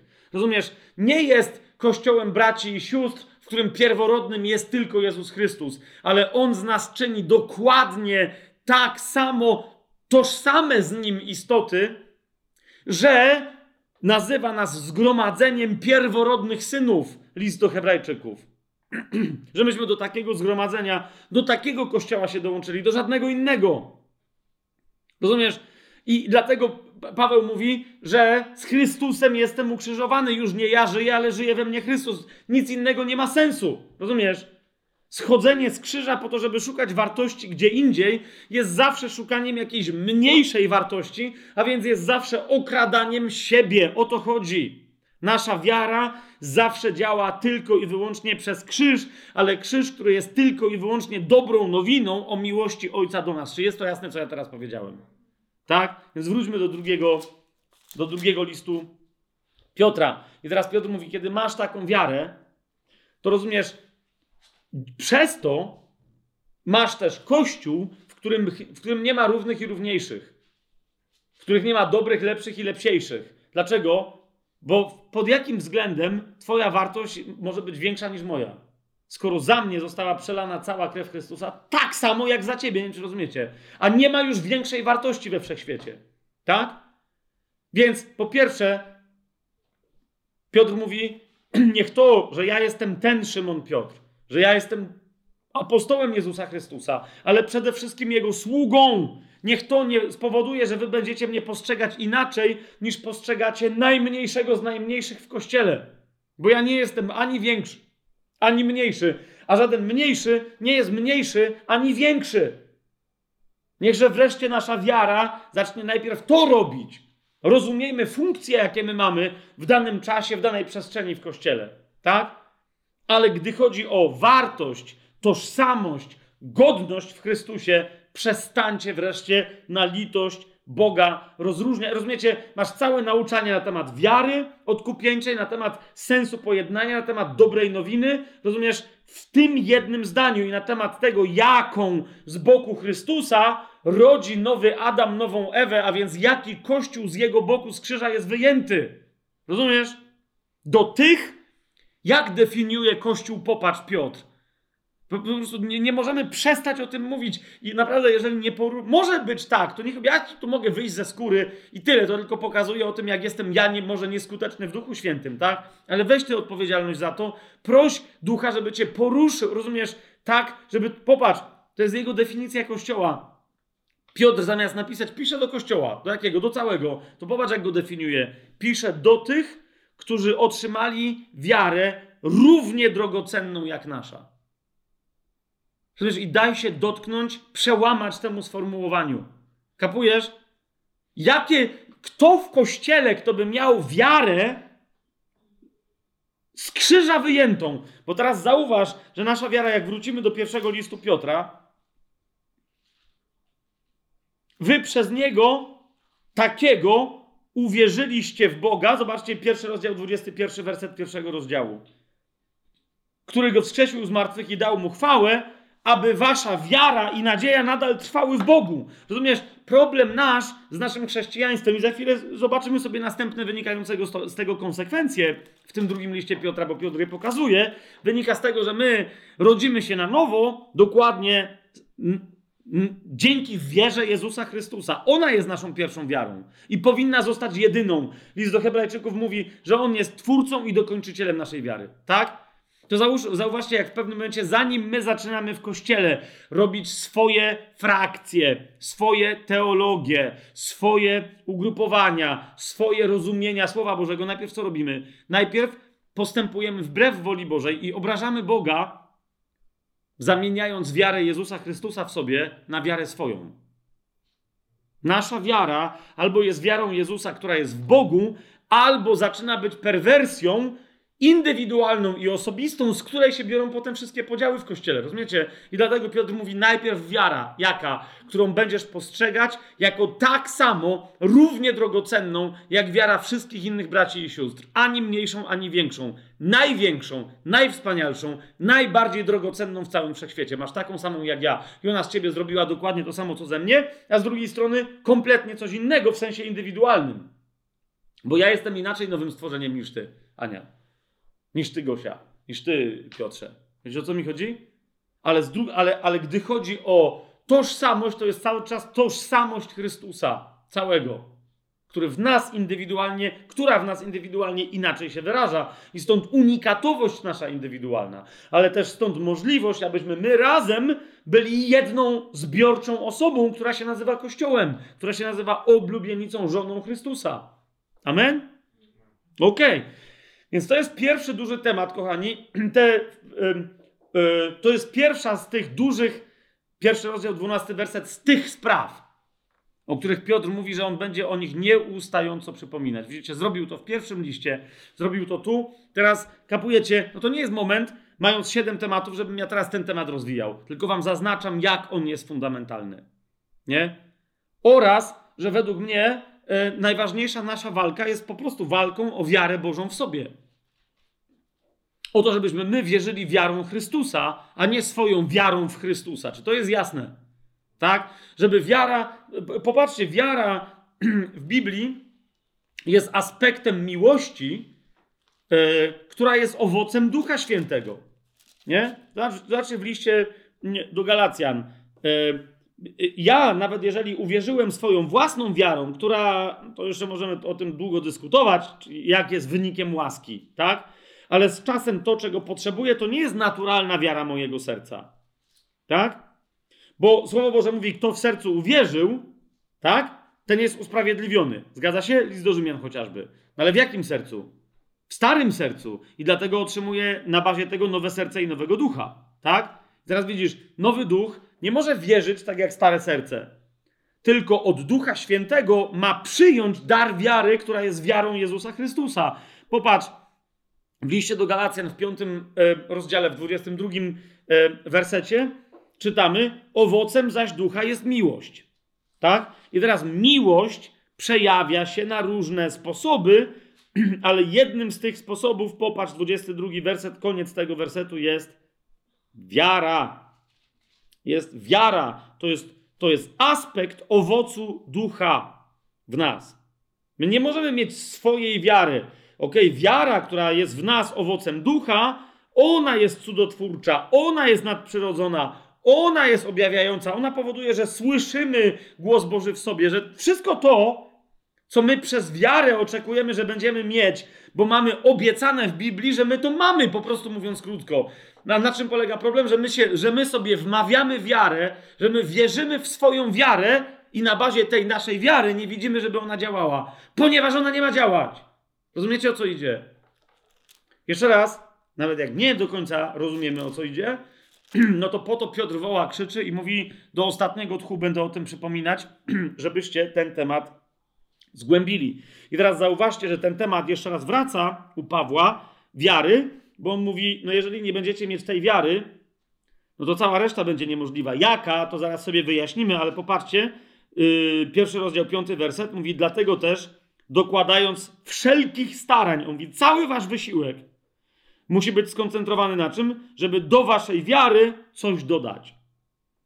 No, tylko widzisz, jak ty nie masz właściwej wiary, czyli wiary, o której mówi w pierwszym wersecie, równie cennej jak wszystkich innych, a więc wiary Jezusa w sobie, no to, to wtedy możesz się starać. Rozumiesz, jedyne w czym wylądujesz to będzie legalizm, herezję, schizmy wszelkiego, yy, wszelkiego rodzaju, a nie dołożysz do tej wiary, jak on tutaj mówi, cnoty lub też waloru, okay? do waloru poznania, do poznania powściągliwości itd., itd., itd. Okay? Wiara więc jest punktem wyjścia. Wiara duchowa, wiara Jezusa Chrystusa w nas jest naszym absolutnym obowiązkiem, żebyśmy go y, zgłębiali, a tylko żeby zamknąć ten temat, nie żebym go zamykał, tylko wiecie o co mi chodzi, żeby zakończyć moje teraz mówienie o wierze. Otwórzmy sobie 12 rozdział listu do Hebrajczyków, bo zgłębianie wiary naszej de facto na czym polega? Na tym, żebyśmy kontemplowali Jezusa. Paweł w liście do Filipian powie, wszystko uznałem za stratę ze względu na doniosłość, wzniosłość, wspaniałość poznania Jezusa Chrystusa. Amen? To jest to. W liście do Hebrajczyków napisze, zobaczcie, 12 rozdział, drugi werset. Patrzymy na Jezusa. No tu jest znowu fragment zdania, więc y, tu jest imię słów, ale tak czy siak. Patrząc na Jezusa, twórcę, czyli on mówi wcześniej, biegnijmy w wyznaczonym nam wyścigu. Jaki to jest wyścig? To jest wyścig wiary. Pamiętacie? Pamiętacie, co, co, co yy, jak podsumowuje w drugim liście do Tymoteusza swoje życie? Piotr, drugi do Tymoteusza, czwarty yy, rozdział, siódmy werset. Dobrą walkę stoczyłem, bieg ukończyłem, wiarę zachowałem. Widzicie to? Bieg ukończyłem, wiarę zachowałem. Bieg ukończyłem, wiarę zachowałem. Dwunasty rozdział, pierwszy i drugi werset. Biegnijmy w wyznaczonym nam wyścigu, patrząc na Jezusa, twórcę i dokończyciela wiary. Jasne to jest? Tu nie chodzi, rozumiecie, o intelektualne rozważanie, czym jest wiara na bazie Biblii. To jest, to jest takie kontemplowanie Chrystusa przez Słowo Boże, aby patrzenie na Niego, słuchanie Go w duchu, smakowanie Go, skosztujcie i zobaczcie, jak dobry jest Pan, mówi Słowo Boże, tak? Zamień, otwierało nas na przyjęcie Jego wiary. My nie możemy jej w sobie wyprodukować, wykreować, nie możemy jej sobie zrobić. Tak? Możemy tylko się otworzyć. My nie możemy jej nawet wziąć. Wiecie o co mi idzie? Dlatego, że ona jest już, wyra... skoro to jest owoc ducha, to jest dar ducha. Rozumiecie o co mi idzie? To nie jest dokładnie to samo, ale nadal to jest wynik działania łaski w nas. A zatem my możemy się tylko otworzyć na jej przyjęcie. Na szczęście Jezus regularnie chce nam ją dawać i w nas ją rozwijać. Jasne? To jest pierwszy temat. I ja go sobie nawet tutaj napisałem, e, nazwałem go sobie wiarą tak samo cenną, albo też wiarą równie cenną. Już rozumiecie dlaczego, tak? E, e, bo to określenie ma wiele, zwłaszcza greckie określenie ma wiele e, inklinacji. Drugim ogromnym tematem, który e, Piotr natychmiast podejmuje, e, rozumiecie, tu jest tak, że tych, tych 11 pierwszych wersetów naprawdę to jest tak, że Piotr idzie od najważniejszego, nie to, że ostatni jest kompletnie nieważny, ale mówi, jeżeli mam jakąś hierarchię ustawić, to niech to będzie tak. I naprawdę on tu tak pisze, jakby po każdym wersecie, w środku każdego zdania, ktoś miał przyjść i go udusić. Dosłownie, i go zabić, zastrzelić, powiesić. Nie? Więc, więc zaczyna dokładnie to. Do tych, którzy otrzymali wiarę równie cenną. W drugim wersecie pojawia się drugi temat, mianowicie pomnażanie łaski i pokoju. Tak? Lub też łaska i pokój jako rzeczywistości duchowe do pomnożenia.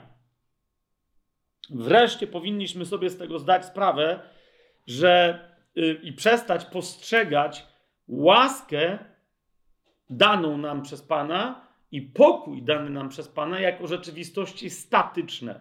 Czy to jest jasne? Tak? I jeżeli od czegoś mielibyśmy zacząć, to zacznijmy od tego, jeżeli Twoja łaska, Twoje doświadczenie łaski dzisiaj nie jest bardziej intensywne niż doświadczenie łaski wczoraj, to znaczy, że nie idziesz we właściwym kierunku. Jeżeli Twoje doświadczenie dzisiaj, tak, w tym tygodniu nie jest większe niż Twoje doświadczenie w zeszłym tygodniu pokoju Bożego, to znaczy, że przez ten ostatni tydzień nie szedłeś, nie szłaś we właściwym kierunku. Czy to jest jasne? Dlatego, że kiedy my postępujemy zgodnie z wolą Bożą, wynikiem postępowania, czyli idziemy, idziemy wiarą, nie poznaniem cielesnym, ale y, idziemy za oczami duchowymi, za tym, co widzi wiara. Amen? Tak jak Paweł powie, chodzimy wiarą, a nie oglądaniem cielesnym, tak? Wówczas łaska i pokój nam się mnożą. Znów, my nie mamy dzisiaj czasu, żeby się tym tematem zająć. Jak łaska może się pomnożyć? E, niektórzy mówią, nie, łaska to jest, e, rozumiesz, no, cieszył się ktoś z was kiedyś? Ale także wiecie, że no, nie, że cieszył, na przykład, że coś było śmieszne, tak, że się śmiałeś do rozpuku, no nie?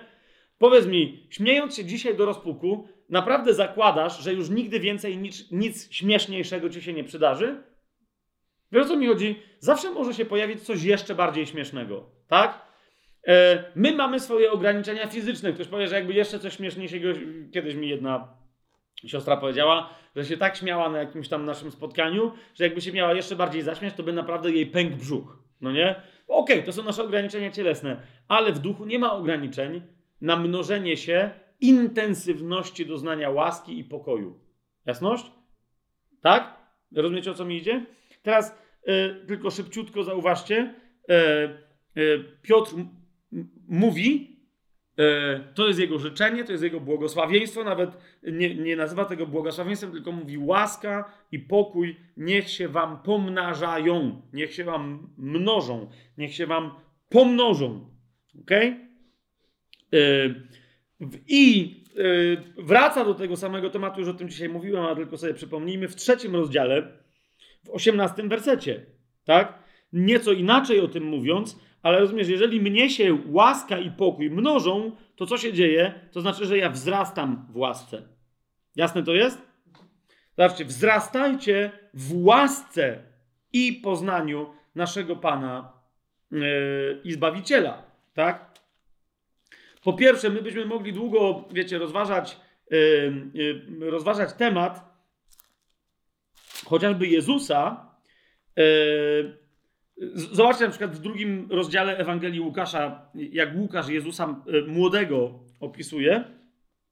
W drugim rozdziale Ewangelii Łukasza w 52 wersecie mówi wyraźnie o progresie Jezusa, nieustającym. Mówi, a Jezusowi przybywało mądrości i wzrostu oraz łaski u Boga i u ludzi. Wiecie?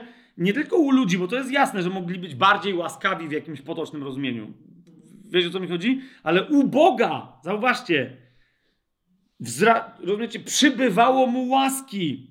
Tak? A więc mnożyła się jego łaska. I teraz, gdyby ktoś miał z tym jakiś problem, no to czas najwyższy rozważyć yy, te kwestie, chociażby przez pryzmat pierwszego rozdziału Ewangelii Jana, tak? Który mówi wyraźnie o tym, że jego pełnia napełni, yy, nas rozpędza i powoduje w nas progres nieustający, który będzie trwać. Ale zwłaszcza w tym wieku, w tym życiu yy, charakteryzuje się, że on jest pełnią jako Bóg, tak? Ale my nie jesteśmy. My nie jesteśmy, tak? My, Piotr w swoim drugim liście powie, że myśmy otrzymali naturę Boga, ale nie staliśmy się Bogiem. Czy to jest jasne? Tak? Niemniej ta natura ma tendencję y, rozwijania się do nieskończoności, ponieważ natura Boga samego jest taka, że On jest nieskończony. Amen? Więc zobaczcie, czym się to wyraża. W momencie, kiedy myśmy otrzymali łaskę, to Ewangelia Jana, pierwszy rozdział, w szesnastym wersecie powiada, z Jego pełni my wszyscy otrzymaliśmy. I łaska za łaskę. Ok? To jest dokładnie to. My otrzymaliśmy i otrzymujemy. Jedna łaska, którą otrzymaliśmy, która była początkowo łaską rodzącą nas do życia wiecznego, ponieważ Słowo Boże, zobaczcie pierwszy rozdział, dwunasty werset, wszystkim tym, którzy go przyjęli, dało moc, aby się stali synami Bożymi. Amen? To jest tym, którzy wierzą w Jego imię. Widzicie, dlaczego wiara otwiera na łaskę i łaska jest drugim tematem. Jasne? Ale teraz, kiedy przyjmujesz łaskę, nie możesz poprzestać na tym, że dzięki łasce stajesz się nowonarodzoną osobą. Dlaczego? Ponieważ jako nowonarodzona osoba jesteś istotą żyjącą i to życiem wiecznym. Czy to ma sens, co teraz powiedziałem? A życie się rozwija. Życie niewieczne ma to do siebie, że chciałoby się rozwijać, rozwija się do czasu, a potem zaczyna się zwijać. Kurczyć, starzeć, niszczeć i kończy się śmiercią. Tak? Ale życie wieczne nie ma tego ograniczenia. Życie wieczne nie ma deadline'u i dlatego życie wieczne, które zaczyna się łaską, dzięki łasce przeprowadza nas z jednego stanu łaski w stan jeszcze bardziej obfitej łaski, w stan jeszcze bardziej obfi- yy, intensywnego doznania łaski. Jedna łaska za następną łaskę, następna łaska za tą poprzednią. Czy to jest jasne? To jest proces, w który my wchodzimy.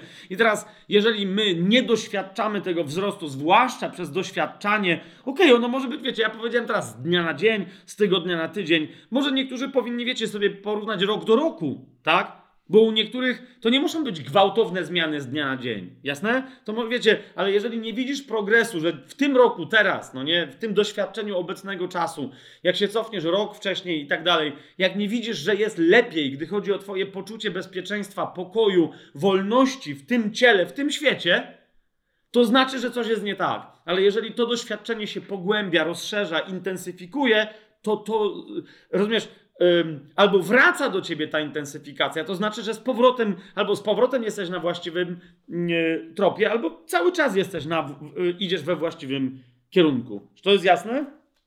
Paweł, żeby jeszcze jego dołożyć do tych tu różnych teologii, w drugim liście do Koryntian, w trzecim rozdziale, dokładnie te samą myśl, tylko innymi słowami wyraża. To jest pierwszy do Koryntian, trzeci rozdział. Drugi list do Koryntian, przepraszam. W trzecim rozdziale pierwszym, dlatego się zdziwiłem, co ja gadam. Drugi do Koryntian, trzeci rozdział.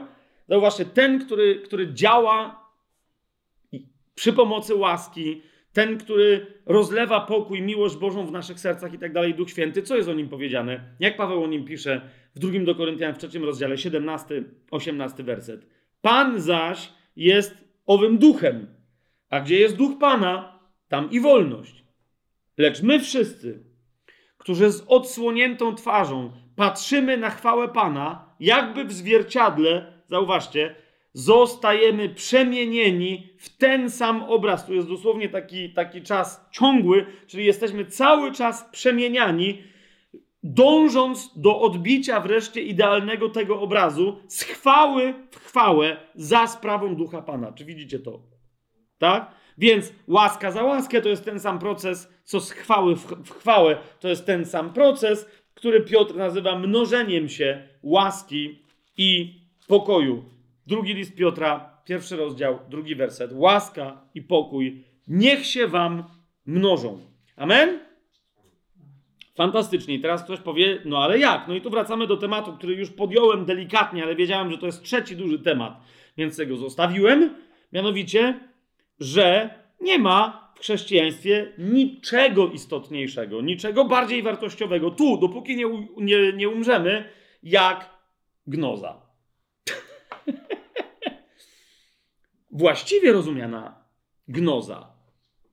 Jak ktoś tam niedawno do mnie się zwrócił, mówił, ja już wiem, rzeczywiście w Biblii tej gnozy jest tyle, ja to rozumiem, no ale wiesz, jest też ta gnoza taka okultystyczna, ta gnoza taka filozoficzna, gnoza taka spirytualistyczna, taka nie, jakby mówi, czemu ta Biblia tak, tak mówi o gnozie? Jeszcze raz, gnoza to gnoza, tak? To jest po prostu koncepcja poznania. Pytanie brzmi, co ty chcesz poznawać przy pomocy poznania? O czym ty chcesz wiedzieć? Nie? I teraz widzisz, w kwestii duchowości istnieją de facto tylko dwa rodzaje gnozy. Czy pozwolicie, że je teraz szybciutko przedstawię? W kwestii duchowości istnieją tylko dwa rodzaje gnozy. Jedna gnoza to jest poznanie praw duchowych, prawideł duchowych, dzięki, dzięki którym mogę z nadprzyrodzoną mocą pełnić swoją wolę. I druga gnoza to jest poznanie nie żadnych prawideł, nie żadnych rzeczy, nie żadnych zjawisk, ale to jest poznanie Boga samego, którego znając chcę pełnić Jego wolę. To jest tylko tyle. Rozumiecie? Jedna gnoza, cała ta gnoza, która jest de facto gnozą chrześcijańską, mówi: Znaj Pana, skosztujcie i zobaczcie, jak dobry jest Pan. Poznaj Boga, tak? Cała reszta jest rzeczą tylko wtórną. Hashtag Jezus wystarczy. Tajemny plan. Hashtag Jezus wystarczy. Hashtag tylko Jezus jest Panem. Hashtag Jezus wraca, ale w tym wypadku hashtag Jezus wystarczy. Rozumiesz?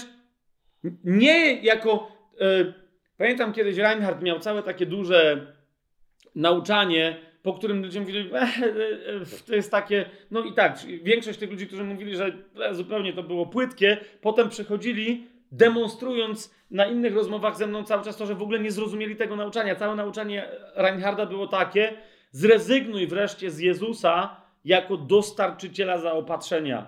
Z Jezusa, który przychodzi z obroną dla ciebie, z Jezusa, która, który przychodzi, żeby cię uzdrawiać i tak dalej, i tak dalej, i tak dalej. Rozumiecie o co chodzi? On mówi, poznaj rzecz go wreszcie, nie jako źródło tych wszystkich rzeczy, ale jako te rzeczy. I to było takie, no jak Jezus może być rzeczami? Rozumiesz, chodzi o to, że kiedy przychodzisz do Jezusa po uzdrowienie, to nie chcesz Jezusa dla Niego samego. Tymczasem poznaj Go wreszcie jako swoje uzdrowienie. No właśnie, sam Piotr y, pisał w pierwszym liście, w Jego ranach jest nasze zdrowie. Rozumiesz? Pijąc Jego krew duchowo, bierzesz Jego zdrowie w siebie i Ty możesz doświadczyć nawet fizycznego zdrowia, oczywiście począwszy od zdrowia duchowego, czyli wolności od grzechu, tak? Jezus jest, On jest moim wszystkim. To znaczy hashtag Jezus wystarczy. Rozumiesz? Jak masz Jego, to masz wszystko, na tym cała rzecz polega. Jezus to jest moje uzdrowienie. Jezus to jest moja siła. Jezus to jest moje oświecenie. Jezus to jest moja wiara. Jezus to jest moja łaska. Jezus to jest. Yy, yy, to jest moje rozpoznanie woli Bożej. Jezus, to jest moje nastawienie umysłu. Rozumiecie, o co mi chodzi? Jezus, to jest moja miłość. To jest moje doświadczenie miłości Boga. To jest Jezus. Jeżeli przychodzisz do Niego po inne rzeczy, to bardzo łatwo zrobić sobie z tych innych rzeczy bożka, twierdząc, że czcisz Jezusa. Na tym cała rzecz polega. Wiecie, jak wiele zgromadzeń chrześcijańskich poszukujących doświadczenia Boga popada naprawdę w, w rozmaite dziwaczne zwichrzenia. Czemu? Bo w pewnym momencie zaczynają szukać rzeczy od Boga, a nie Boga. Nie? Nabożeństwa uzdrowieniowe są skoncentrowane na uzdrowieniu, a nie na uzdrowicielu, którym jest Jezus. Bardzo często, nie wierzę zawsze, tak? Zaczyna się uwalnianie ludzi, to już pomijam, że niektórzy się nie koncentrują na tym, który jest wolnością od wszelkiego złego ducha, tylko ludzie się koncentrują na uwalnianiu od złych duchów, to koniec końców niektórzy się w ogóle zaczynają w chrześcijaństwie koncentrować na manifestowaniu się złych duchów, żeby było co uwalniać. Wiecie o co mi chodzi? Także to już zupełnie odbiega i tak dalej, i tak dalej czciciele Słowa Bożego tak bardzo się koncentrują na Słowie Bożym i właściwym przekazywaniu Słowa Bożego, że zapomnieli, że żywe jest Słowo Boże i skuteczne, i że Słowo Boże jest osobą, i że Słowo Boże ma na imię Jezus, a że to nie jest ta książka, którą należy okładać się nawzajem po łbach, zwłaszcza okładać ludzi, którzy sądzimy, że mają niewłaściwe i niezgodne z tą książką poglądy, a mienią się naszymi braćmi i siostrami w Chrystusie. Wiecie o co mi chodzi? Jezus w centrum. Okej? Okay? I pozna, a zatem, jak mówimy poznanie, e, i tu dosłownie, co prawda, e, tu pojawiają się różne wyrazy e, i, i w rozmaitych formach paręnaście, czy prawie nawet dwadzieścia razy w takim króciutkim liście się pojawiają słowa gnosis, epignosis, e, czyli czasowniki, poznanie, wiedza, znajomość, ale też, e, przepraszam, rzeczowniki, ale też czasowniki, poznawać, wiedzieć i tak dalej. Jak sobie zobaczycie, ile tego jest, w liście tym króciutkim w trzech rozdziałach mm, drugiego listu Piotra, to to jest szokujące, ale to jest bardzo ważny temat. Ok? Zauważcie. Ok? E, poznanie. E, jeszcze raz powtórzę. Poznanie jest poznaniem osoby i jest poznaniem bezpośrednim. W Biblii, kiedy kogoś poznajesz, to wiesz, że go poznajesz, kiedy również dajesz mu się poznać. Czy słyszycie, co ja teraz mówię? Yy, powiem teraz coś szokującego, może dla niektórych, dla innych to będzie tylko przypomnienie czegoś, co kiedyś nas zszokowało. Ja byłem tym zszokowany, tak? Ale kochani, e, nawet nie alegorią, nie symbolem, tylko bezpośrednią demonstracją słowa poznawać w Biblii jest seks małżeński, w wyniku którego poczyna się dziecko. Ok? W, w języku hebrajskim nie ma słowa seks, nie ma słowa zbliżyć się do kogoś, żeby odbywać jakieś czynności seksualne. Jest tylko słowo poznać kogoś. Tak? I to jest przykład poznania, kiedy, kiedy, kiedy ktoś kogoś poznaje intymnie, a to poznanie yy, zdradza nowe życie. Wiecie o co mi chodzi? A zatem, i teraz zauważcie, na czym polega problem ludzi, którzy przychodzą do Jezusa, jak on sam mówi o tym w kazaniu na górze, że przyjdą i powiedzą, panie, panie, a on im powie, rozumiecie, coś absolutnie wstrząsającego, ale ja was nie znam. Ale ja was nie znam. To jest dobre pytanie. Mm, e, niektórzy słusznie je stawiają, to, to wymaga tam głębszej egzegezy, czy, że być może to w ogóle nie chodzi nawet o nowonarodzone osoby. No bo skoro on ich nie zna, to znaczy, że nigdy ich nie poznał. Tak? Ale jeszcze raz, my teraz tego nie będziemy rozważać, tylko my tu mówimy o takim poznaniu. Poznaniu, w ramach którego ja poznaję Pana, ale żeby go poznać, całkowicie się otwieram dla niego, aby być przez niego poznanym. Tak? A więc posługując się, przepraszam teraz, bo zaraz po, tej, po tym obrazie seksualnym to, to może zabrzmi trochę dziwnie, ale de facto o to chodzi, tak? Po prostu mam być kompletnie otwarty y, na przemieszczanie się we mnie Chrystusa, Ducha Świętego, jak chcę, na, na, na powiem to trochę brutalnie, ale to wreszcie musi być w ten sposób powiedziane, tak? Na, y, y, jeżeli ufam Chrystusowi, i teraz dla mnie to, czemu to miałoby być brutalne? Y, ja myślę, że kobiety zawsze to dobrze rozumieją, ponieważ w swojej naturze dokładnie te, ten aspekt natury Bożej oddają. To my, mężczyźni, nie wiemy, co jest grane i nie bardzo chcemy tak to przedstawiać, ale po prostu to jest tak, takie miłosne otwarcie się na drugą osobę, e, żeby się nie bać bycia spenetrowanym przez tę drugą osobę kompletnie, do, do ostatnich zakątków swojego, swojego wnętrza. Wiesz o co mi chodzi? No, chłopy kiwają głowami, akurat wiecie, no nie? Że to, to mózg staje w poprzek, jak w ogóle ja powiedziałem takie zdanie, no nie? Ale dokładnie o to chodzi. Tak? W tym wypadku, zauważcie, my tak czy siak duszami swoimi przedstawiamy duszę e, zbiorczą oblubienicy e, i, no, e, i, i to nie my jesteśmy mężem, czy to jest jasne? Ale tak czy siak, chodzi o poznanie osoby, nie? Zobaczcie, jak, jak, jaką my mamy tendencję w chrześcijaństwie, nie? Jak się modlić o to, jak się, jakie warunki trzeba spełnić, aby modlitwa przyniosła uzdrowienie, żeby modlitwa była wysłuchana i tak dalej, i tak. Pamiętaj, nie ma żadnej różnicy między magią, czarnoksięstwem, okultyzmem, czarną magią najgorszego rodzaju, przywoływaniem demonów, a modlitwą chrześcijańską, jeżeli ty na swojej rzekomej chrześcijańskiej modlitwie myślisz, że możesz jakimiś postawami i technikami zmienić wolę Bożą. Czy to jest jasne, co ja teraz powiedziałem? Rozumiecie, korzeniem jednego i drugiego jest dokładnie to samo, jest gnoza nieboża. A zauważ, jak wielu chrześcijan tak robi. Stają na modlitwie, żeby przekonać Boga do swoich racji. Zamiast się zapytać, Boże, jaka jest Twoja wola? I powiedzieć, to niech się dzieje tak, jak Ty chcesz. To przychodzą i się nie pytają Boga, jak chce On, żeby był, jak On widzi, że powinno wyglądać rozwiązanie sytuacji, tylko przychodzą i mówią, Boże, chcę tego i tego.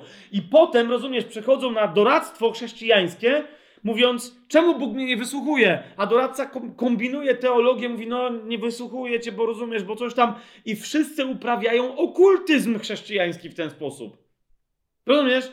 Gdy odpowiedź tymczasem brzmi: Jeżeli prosisz zgodnie z wolą Bożą, to już jesteś wysłuchaną osobą. Jeżeli nie ma wysłuchania, to prawdopodobnie nie prosisz zgodnie z Jego wolą. To jest całe rozwiązanie tematu.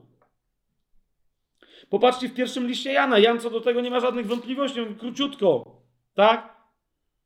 Piąty rozdział, pierwszy list Janowy, czternasty i piętnasty werset. Taka natomiast jest ufność, którą mamy do Niego, że jeżeli o coś prosimy, zgodnie z Jego wolą, to On nas wysłuchuje. A skoro wiemy, że nas wysłuchuje, o cokolwiek prosimy, to wiemy, że już otrzymaliśmy to, o co go prosiliśmy. Ja troszeczkę zmieniam tłumaczenie, ale mówię tak, jak jest dokładnie po grecku to napisane. To już wiemy, że to otrzymaliśmy. Jaki jest więc klucz do skutecznej modlitwy, żeby, że w ramach której otrzymujemy wszystko to, co chcemy, żeby prosić o to, czego On chce? Proste! Tylko rozumiecie, wtedy jest, ale ja chcę, a jak ja chcę czegoś innego, to prawdopodobnie chcesz czegoś znacznie gorszego, ponieważ on chce dla nas tylko i wyłącznie najlepszych rzeczy. I twój problem polega na tym, że nie widzisz, nie postrzegasz ojca jako kogoś, kto chce dla ciebie najlepszego. Jeszcze raz przypomnę w tym kontekście list Jakuba, który nas pouczył w pierwszym rozdziale, w 17 wersecie. Wszelki dar dobry i wszelki dar doskonały, czyli rozumiecie, taki, że już lepszego nie może być. Czy to jest jasne? Tak? Wszelki dar dobry i wszelki dar doskonały pochodzi z góry i zstępuje od Ojca Światłości, u którego nie ma, w domyśle pod tym względem, żadnej zmiany, ani nawet cienia zmienności. Czy to rozumiecie? Od Niego pochodzą tylko rzeczy, które są doskonałe w swojej dobroci. Okej? Okay? Więc co za problem, żeby go poprosić, ojcze, tu jest taka i taka potrzeba, tu się dzieją takie i takie rzeczy, niech się dzieje wola Twoja. Zauważ, jak wiele osób się boi, boi tak pomodlić. I tyle, to jest całe, rozumiesz, po co mu tam Bogu opowiadać jakieś historie, jakby on nie wiedział. On potrzebuje, żebyśmy mu pozwolili w swoim życiu, żeby on zadziałał zgodnie ze swoją wolą. To jest wszystko, czego on potrzebuje. No zauważcie, jak czasem chrześcijanie przez lata modlą się o niespełnienie woli Bożej, tylko o spełnienie woli swojej. Czujecie? To jaka jest wtedy różnica? Tylko ten ktoś mówi, no tak, ale ja się modlę pobożnie. A gdzie ci Biblia mówi, że wolno ci się modlić niezgodnie z wolą Bożą? Albo o rzeczy niezgodne z wolą Bożą? To, rozumiesz, to, że ty się modlisz, no ale ja mówię w imię Ojca i Syna, ja mówię w imieniu Jezusa Chrystusa, no ale co, co w imieniu Jezusa Chrystusa, skoro za chwilę mówisz, wykonaj moją wolę, Ojcze. I latasz od jednego do drugiego nauczyciela, pytając się, jak, jaka jest technika modlitewna, jak to się teraz uzyskuje, jak, jak wyprosić u Boga to, co ja chcę. Nie da się, ponieważ to nie jest kelner. Rozumiesz, to jest Pan. A ty, jak jesteś chrześcijaninem, to słuchasz jego syna, który reprezentuje jego wolę, a nie posługujesz się imieniem jego syna w durnym przekonaniu, że możesz zmanipulować ojca do zmiany najlepszej wobec siebie woli na swoją dziadowską wolę. Rozumiesz? Jeszcze raz się pytam, jeżeli ktoś ma takie przekonanie, tylko lata z Biblią, chodzi w niedzielę do kościoła i mówi, no ale bo ja jestem przecież chrześcijaninem, to rozumiesz, ale de facto w sensie intencji swojej, czym ty się różnisz od czarownicy, która ma też swoją technikę i rzuca zaklęcia? Tylko rozumiesz, Ona przynajmniej wywołuje duchy. Jakiś czarownik, rozumiesz, wudu, ktoś inny, co robi? Przywołuje demony. Wie, że manipuluje, ale nie jest na tyle durnym idiotą, żeby uważać, że manipuluje Bogiem, tylko wie, że manipuluje niższymi duchami. Tak? Nadal jest idiotą, bo te duchy nie pozwolą sobie manipulować i raczej one podpuszczają tych ludzi, żeby później ich wykorzystać niż odwrotnie, no ale wiecie o co mi chodzi. Tak? W tym sensie chrześcijanie czasem naprawdę pobadają, e, rozumiecie, i dlatego my potrzebujemy tego, co e, Biblia nazywa e, gnozis, gnozą, poznaniem chrześcijańskim. Potrzebujemy zrozumieć, że, rozumiecie, że jedyne, czego nam, czego my, hashtag Jezus wystarczy. Znajomość Jezusa wystarczy. Kto mnie widzi, widzi też i Ojca, więc znajomość Jezusa wystarczy, ponieważ ty przez Jezusa w Jezusie, z Jezusem znasz Ojca. I ty, znając Ojca, nie możesz nie mieć wszystkiego i o tym za chwilę. Ale w momencie, kiedy masz to, zauważcie, co się dzieje. Łaska i pokój niech się wam pomnoży, mówi Piotr, nie? Niektórzy czasem mi mówią, no ale jak to zrobić, Fabian? Mówię, ale umiesz czytać, jakby, rozumiesz, bo to jest dalsza część tego wersetu, tego zdania. Łaska i pokój niech się wam pomnożą przez poznanie Boga i Jezusa naszego Pana. No jakby, halo, E, podam tych, te, te, te, te wersety, nie wszystkie zupełnie, ale te takie najbardziej widoczne. Zobaczcie w tym liście, jakie tutaj jest nagromadzenie, tak? Czyli w drugim wersecie e, Piotr mówi, że przez poznanie Boga i Jezusa, naszego Pana, będą się mnożyć łaska i pokój w naszym życiu, tak? W trzecim wersecie, zauważcie,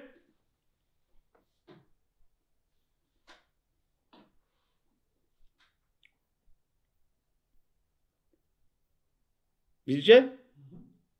Wszystko to, co ludzie mówią, tak, tak, ale no to łaska, pokój to są duchowe rzeczy. W trzecim wersecie zauważcie, je, mamy wszystko, co jest potrzebne do życia i do pobożności. Jeszcze raz przypomnę, jak nam pobożność definiuje Jakub, bo już jesteśmy po lekturze i po studium Jakuba. Tak? Co to jest pobożność? Jakub, pierwszy rozdział, 27 werset.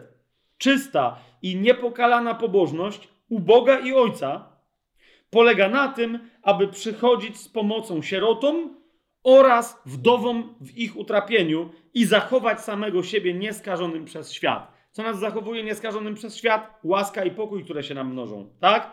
Co jest potrzebne do pobożności?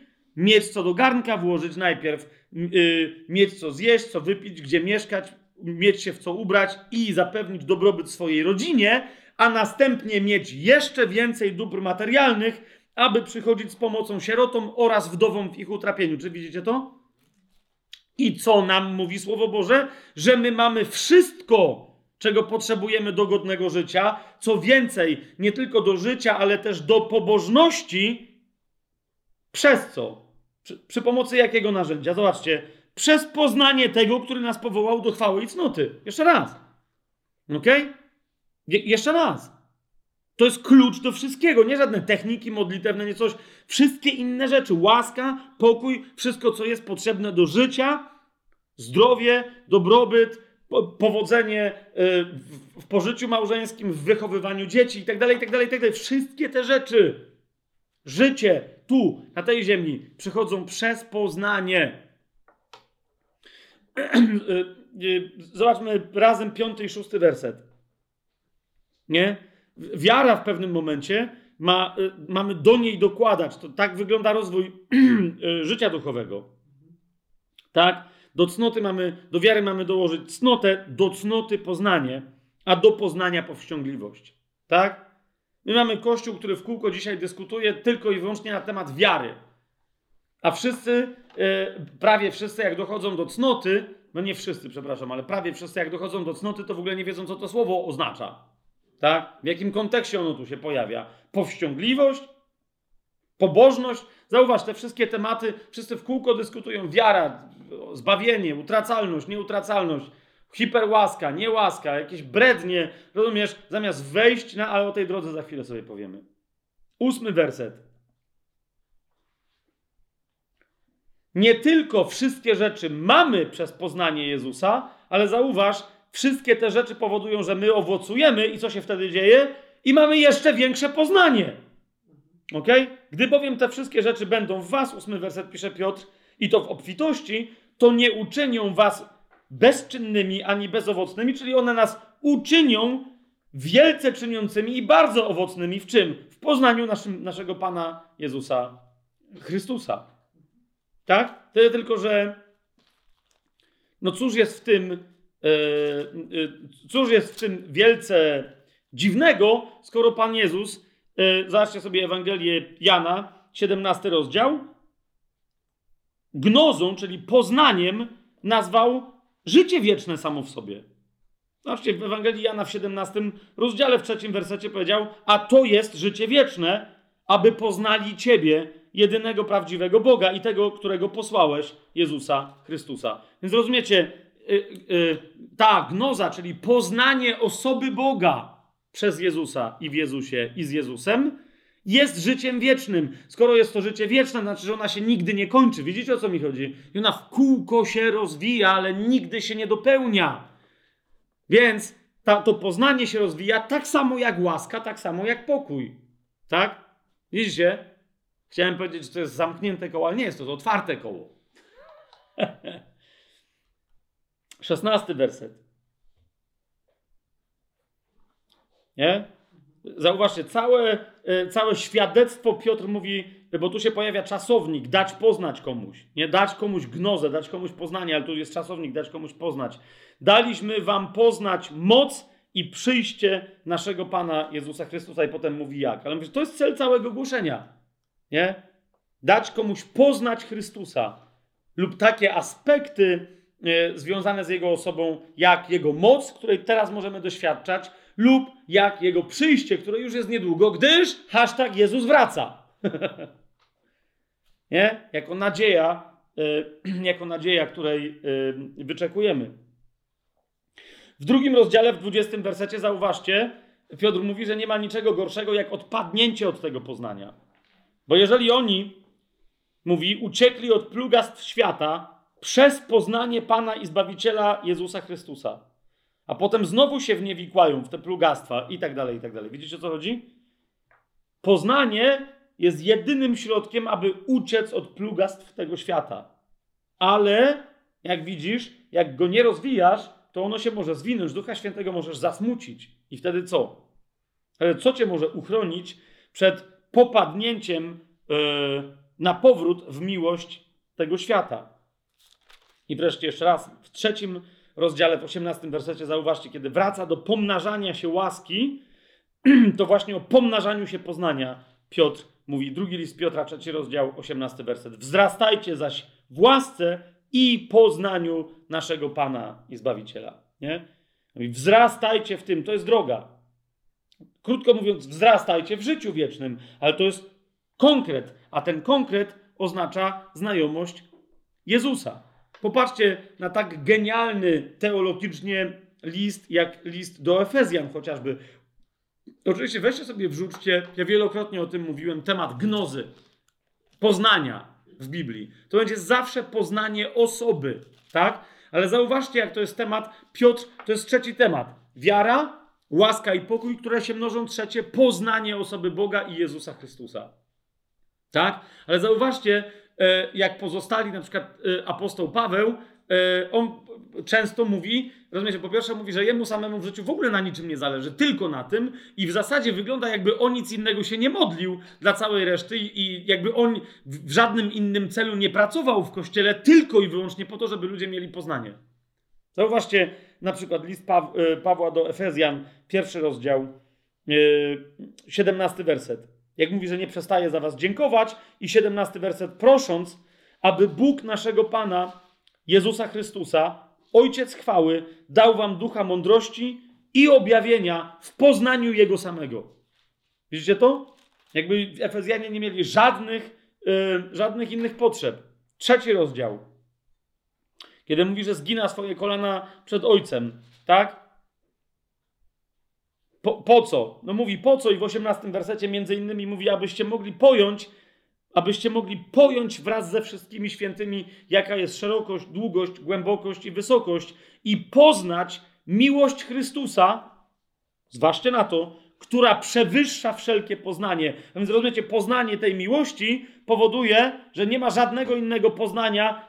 Ta miłość jest poznaniem samym sobie. Dlaczego? Bo to jest imię Chrystusa, to jest Bóg jest miłością, tak? Po prostu. W czwartym rozdziale, e, w trzynastym wersecie, jaki jest cel całego Kościoła w ogóle, istnienia całego Kościoła jako takiego, tak? Aż dojdziemy wszyscy do jedności wiary. Popatrzcie na to, pierwszy temat u Piotra, tak? I czego? I jedności poznania Syna Bożego. Do, w ten sposób człowieka doskonałego, do miary dojrzałości pełni Chrystusa. Widzicie, co, co się dzieje? Dojść do jedności wiary i poznania Syna Bożego. Nie jakichś teoryjek, tak? Ale bycia wypełnionym Chrystusem, tak żeby powiedzieć, już nie ja żyję, ale żyje e, we mnie Chrystus. Zobaczcie list do Filipian. Okay? Pierwszy rozdział. Dziewiąty werset. Oto się modlę, aby wasza miłość coraz bardziej obfitowała. Teraz popatrzcie na to, bo to, te, tego typu fragmenty są szokujące. Jak powiesz, co, co jest celem miłości, no to powiesz, no, usługiwanie innym ludziom. Ale koniec końców, jak im służysz tak, że oni nie mają poznania Chrystusa, to znaczy, że Twoja służba to jest zwyczajny wolontaryzm, to nie ma niczego wspólnego z Duchem Świętym. Wiecie o co chodzi? Krótko mówiąc, jeżeli tak służysz, że ludzie przez Twoją służbę nie rozpoznają światła Ojca, to coś jest nie tak z Twoją służbą. A ta Twoja służba nie jest wyrazem miłości, a ta miłość nie jest żadną miłością. Zatem popatrzcie, o to się modlę, aby Wasza miłość coraz bardziej obfitowała w poznanie i we wszelkie zrozumienie abyście mogli rozpoznać to, co lepsze.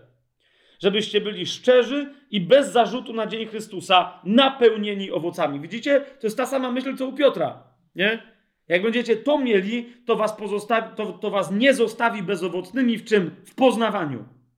Po prostu to jest życie. Życie się zaczyna od poznania, rozwija się w poznaniu i prowadzi do jeszcze głębszego, szerszego, wspanialszego poznania. Czego? osoby, która jest miłością, która się wyraziła Chrystusem Jezusem, a która jest Ojcem w Duchu Świętym.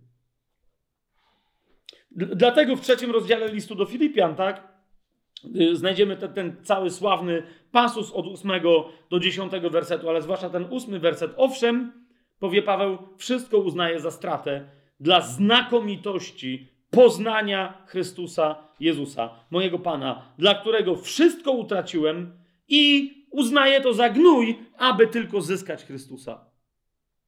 Wiecie, poznanie, mieć go i mieć go w sobie. List do Kolosan, pierwszy rozdział, dziesiąty werset. Piotr, y, Paweł tam się modli jeszcze z innej strony, ale zauważcie, yy, yy, co się dzieje. No, dziewiąty werset, przepraszam, dziewiąty i dalej. Dlatego i my od tego dnia, w którym to usłyszeliśmy, nie przestajemy się za Was modlić i prosić, abyście byli napełnieni poznaniem Jego woli. We wszelkiej mądrości i duchowym zrozumieniu, abyście postępowali w sposób godny Pana, aby podobać Mu się we wszystkim, w każdym dobrym uczynku, wydając owoc i wzrastając w czym? W poznawaniu Boga. Po co my mamy znać wolę Bożą? Żeby ją pełnić. Ale po co ją mamy pełnić?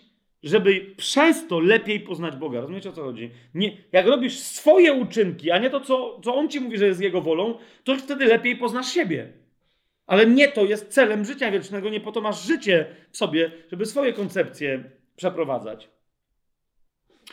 I jak już jesteśmy w, w, tym kolosan, to jeszcze trzeci rozdział sobie otwórzcie, ale nie będziemy dalej tego, tego rozwijać, bo, bo, bo nie mamy dzisiaj tyle czasu. Ale zobaczcie, to jest natura nowego człowieka. W trzecim rozdziale, w dziesiątym wersecie czytamy: Przyodzialiście się w człowieka nowego, który się odnawia w poznaniu na obraz tego, który go stworzył. Poznaniu kogo? Jego. Im wyraźniej widzisz jego obraz, widzisz, to jest proces wzrastania, przemieniania się z chwały w chwałę, yy, yy, przechodzenia z ła łaska za łaskę. Rozumiecie o co chodzi?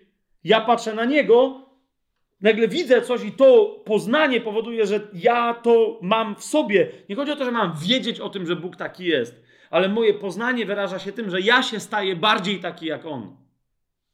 Lub ty się stajesz bardziej taka jak On. Amen? Czwarty temat. Sami widzicie, co się dzieje, tak? E, sami widzicie, co się dzieje. Wróćmy do, do drugiego listu Piotra. Nie?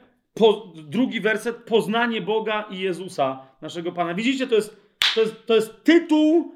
E, tytuł, to jest nazwa działu w Bibliotece Niebieskiej, której, rozumiesz, która ma księgi na temat poznania Boga, których końca regałów nie widać, tak? A on nie ma czasu i tylko rzuca hasło poznanie. Tak? Yy, trzeci temat. Czwarty temat to jest, już go dotknęliśmy, więc nie będę go specjalnie rozwijać, ale czwarty bardzo istotny temat to jest, zauważcie, kiedy mamy wiarę, kiedy mamy łaskę i pokój, które się nam mnożą i kiedy mamy poznanie Boga, co jest następne? Skoro żyjemy tutaj na tym świecie, Boga to interesuje i nas to nie powinno e, rozpraszać, mianowicie czwarty temat to jest pełnia zaopatrzenia. Pełnia zaopatrzenia. Ok? Piotr mówi, to jest bardzo ważne. Jego boska moc, trzeci werset, obdarzyła nas wszystkim, co potrzebne do życia i do pobożności.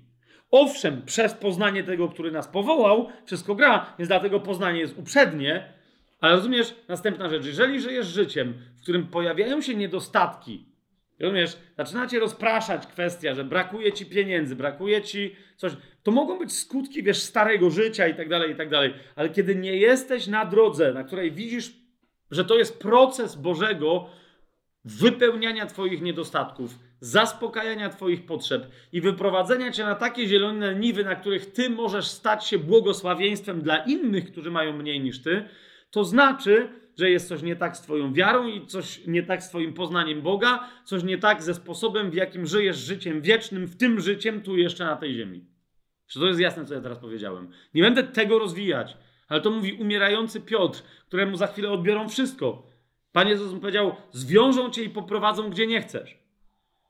I on nadal mówi: Ale ja mam wszystko. Paweł mówi: Ja mam wszystko. Fajnie, że mi przysłaliście rozmaite rzeczy, bo dzięki temu mam wszystko, ale jakbyście mi nie przysłali, to Pan by mi skądinąd dał. Po prostu. Tak? Przestań Boga prosić o rzeczy, których nie masz, a chcesz mieć. A zacznij po prostu przyjmować od Boga rzeczy, które On ci chce dawać, bo widzi, że ich nie masz, a powinnaś mieć i powinieneś mieć. Rzeczy, zjawiska. To nie jest tylko, wiesz, to nie jest tylko kwestia materialnych rzeczy. To w ogóle przede wszystkim nie jest kwestia materialnych rzeczy. Nie? To jest kwestia naszego poczucia pełni e, w, w, tym życiu. Jezus powiedział, zauważcie, w wielu miejscach on mówi: Powiedziałem wam te słowa, aby moja radość w was była i żeby wasza radość była pełna. On powiedział: Ja przyszedłem, żeby owce miały życie i żeby to życie miały w obfitości. Rozumiesz, jeżeli nie żyjesz pełnią radości Chrystusową, bo On żył pełnią radości, jeżeli nie masz doświadczenia obfitości życia przepływającego przez Ciebie, to nie jest coś nie tak z Bogiem, który Ci coś obiecał, tylko coś jest nie tak z Twoją wiarą, z Twoim rozumieniem łaski, pokoju, darów i twoim, Twoją znajomością z Bogiem, który jest dobry, który Ci to wszystko zapewnił. Nie rób z niego kłamcy, mówiąc, że no ale przecież, no to gdzie to wszystko jest? To jest pytanie do ciebie, nie do niego. Jeszcze raz. To jest pytanie do mnie, a nie do niego, jeżeli by mi miało czegoś nie dostawać. A wielu chrześcijan, rozumiecie, oczywiście jest, jest też taka rzecz, że to nie znaczy, że my po prostu mamy leżeć jak owieczka, bo nawet owieczka na pastwisku jest prowadzona na pastwisku, ale musi gdzieś pójść, gębą ruszyć, tam coś przemielić, rozumiesz, e, na nogach stać, nie? Pan nie mówi, że mamy leżeć i on na nas będzie przysyłał aniołów, którzy będą na nas sypali pieniądze. Tak? Ale mówi wyraźnie, że każde dzieło, którego się podejmiemy, jest pobłogosławione, jeżeli się podejmujemy go zgodnie z Jego wolą. Tak? I to niekoniecznie muszą być dzieła, rozumiecie, jak w pewnym momencie religijny język religijnego chrześcijaństwa zaczął nazywać służbę w kościele, że tylko te rzeczy, które się robi w kościele. Nie! Rzeczy, do których ciebie Bóg powołał. Po prostu. Byliśmy teraz e, w Warszawie, ile osób podchodziło i tam, rozumiecie, rozmawialiśmy o tym, ktoś mówi, bo między innymi tematem był Kościół, ale też powołanie osobiste. E, z jedną siostrą rozmawiałem, jeżeli siostro teraz tego słuchasz, to jeszcze raz ci to powtórzę. Ale no, widziałem jeszcze dwóch, dwóch, dwóch tam braci w Chrystusie razem z nią było i byli świadkami tej rozmowy. Ona zapytała e, o, o tam swój talent wokalny. Nagle miałem takie przekonanie, żeby jej to powiedzieć w duchu, nie znając w ogóle za bardzo tam jakiejś historii. Powiedziałem jej, że dziewczyno, siostro, nie powiedziałem chyba dziewczyno, ale nieważne, tak mówię, posłuchaj, rzecz, która mocno mnie teraz dotyka, dotyka w Duchu Świętym, to jest, że ty nie musisz w ogóle śpiewać piosenek, czy robić muzyki, bo ja nie wiem, czy chodziło o śpiewanie, mm, robić muzyki chrześcijańskiej, którą by ludzie nazwali chrześcijańską. Po prostu. Śpiewaj rzeczy, które ty uznajesz za piękne. Wiesz o co mi chodzi? Ja do dzisiaj słucham rzeczy, które ja nie wiem, czy to napisał chrześcijanin, ale mnie ujmują i chciałbym, żeby to była chrześcijańska muzyka, ale raz, drugi, trzeci wiem, że nie była. Nie pytanie brzmi czemu? Jak wiele osób zostało stłamszonych w swoim powołaniu, ponieważ jedyne, co Bóg ci może pobłogosławić, to jak coś robisz w kościółku swoim. Rozumiesz? Gdzie to Biblia o czymś takim mówi? Gdzie Biblia o czymś takim mówi? Jak Dorka zrobiła te ubrania dla tych kobiet, rozumiesz, to, to robiła specjalne dla nich alby do kościoła na nabożeństwo, czy po prostu robiła ubrania, w których one wychodziły na ulicę i całe miasto im zazdrościło. Rozumiesz, o co mi idzie?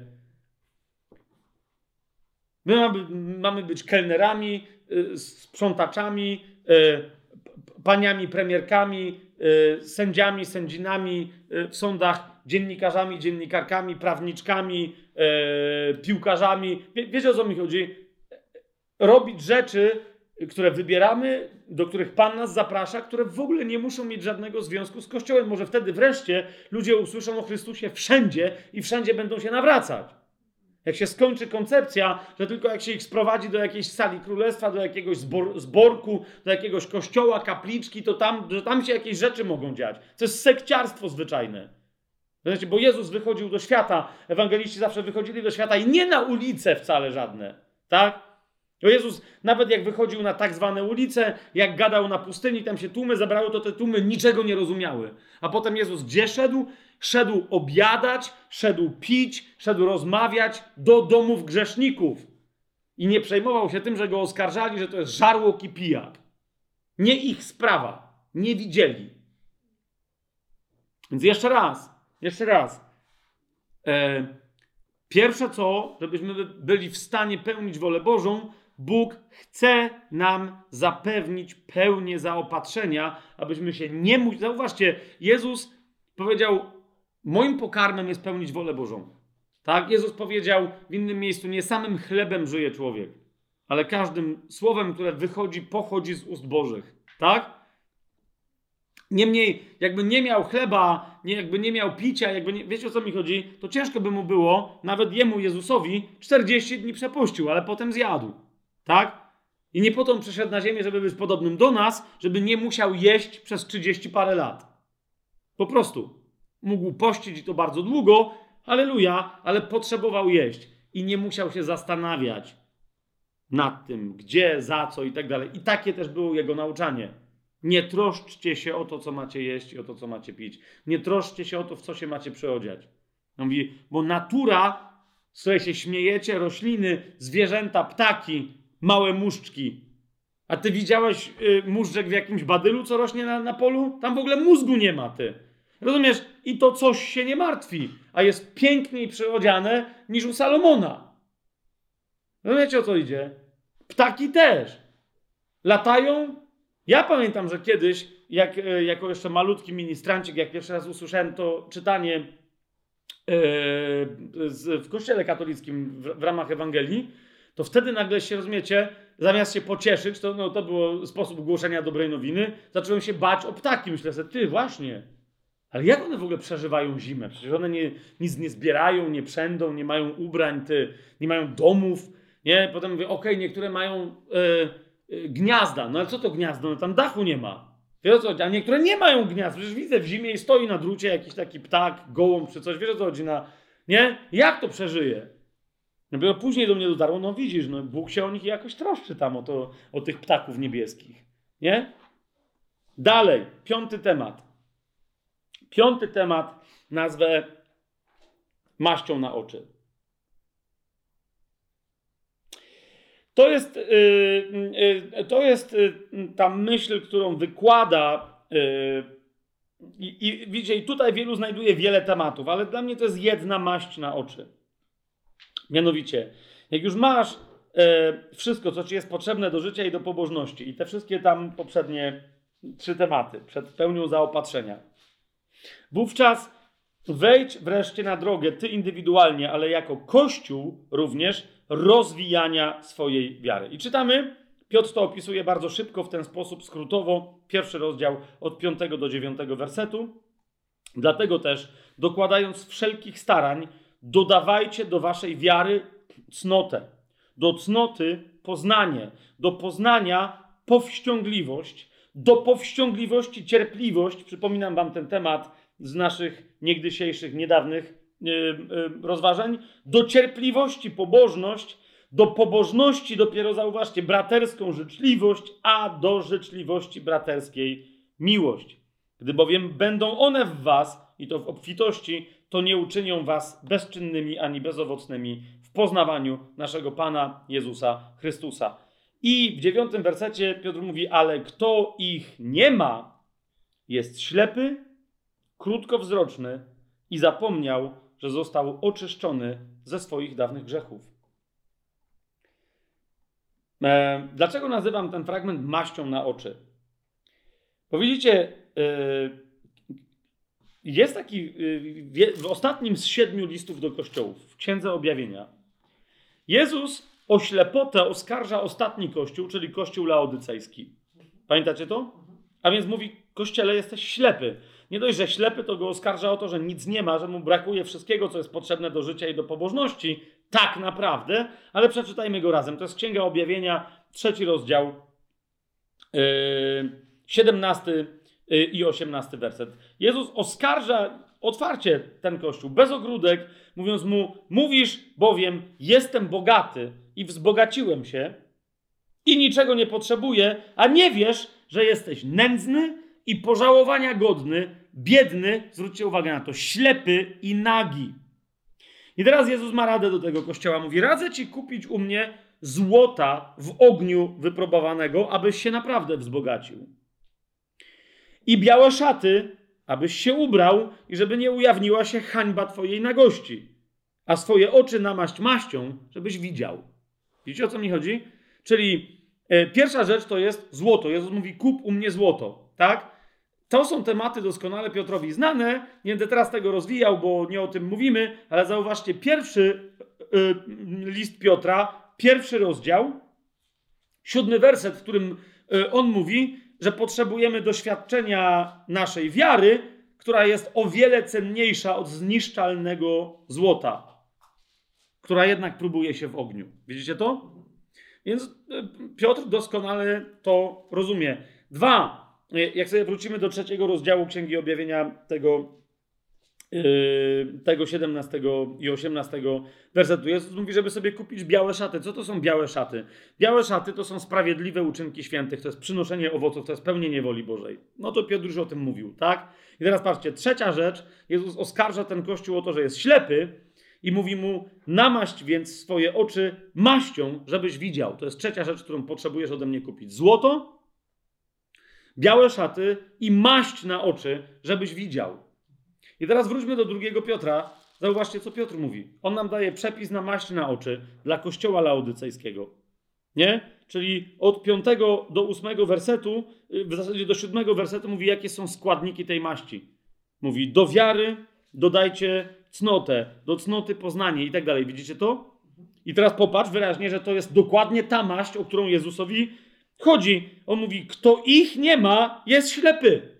I jak sobie sprawdzicie, to nie jest tak, że ten wyraz pojawia się nie wiadomo ile razy w Nowym Testamencie. To jest ten sam wyraz. Pojawia się tutaj ślepy i w liście do kościoła laodycejskiego ślepy. Jezus się posługuje dokładnie tym samym wyrazem. Jesteś ślepy, mówi mu. A Piotr mówi, kto tych rzeczy nie ma, jest ślepy.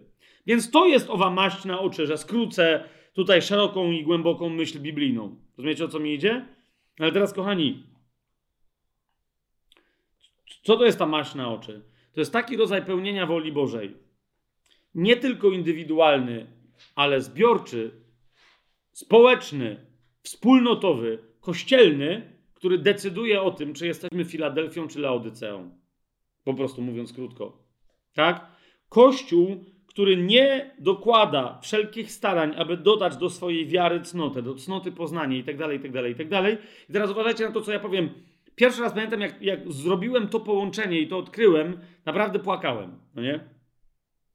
Bo do mnie dotarło jasno, że ja nie mogę z nikim dyskutować, e, tylko rozumiecie, do mnie dotarło, że ja nie wiedziałem o tym, że moja droga powinna tak wyglądać i że mam innych do tego zachęcać, aby dodali do wiary, cnotę i tak dalej. Rozumiecie, do mnie dotarło, że ja sobie mogę wmawiać długo i szczęśliwie, że jestem Filadelfią, bo chcę być Filadelfią, ale jestem Laodyceą. Po prostu. I prowadzę innych do bycia Laodyceą i umacniam innych w byciu Laodyceą, a inni umacniają mnie. Dyskutujemy o wierze, dyskutujemy coś tam o miłości, ale jak my nie wiemy, jakie jest spoiwo między wiarą a miłością. Trzymamy tutaj ten drugi Piotra, tak? Ale zajrzymy sobie do listu do Galacjan.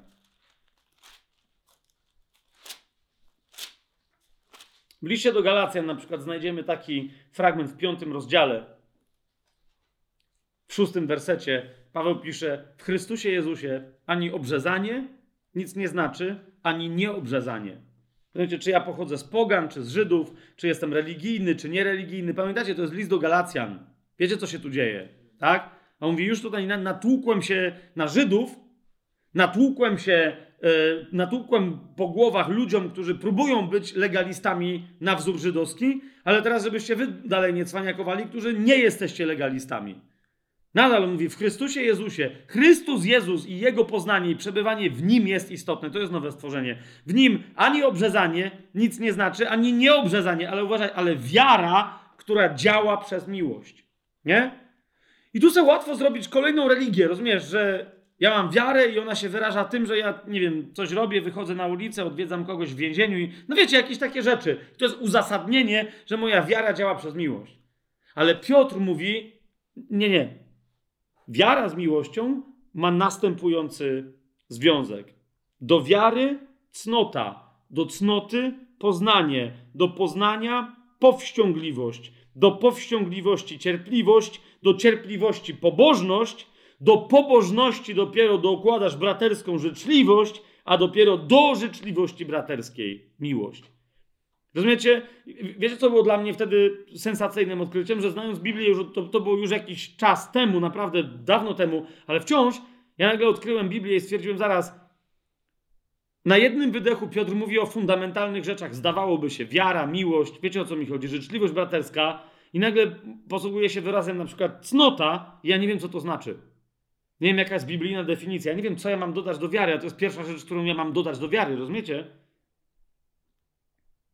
Więc y, my dzisiaj mamy całe kościoły, denominacje, zbory, które nie mają pojęcia, co to jest cnota, co to jest powściągliwość, co to jest cierpliwość, co do czego dodać, jak się to je.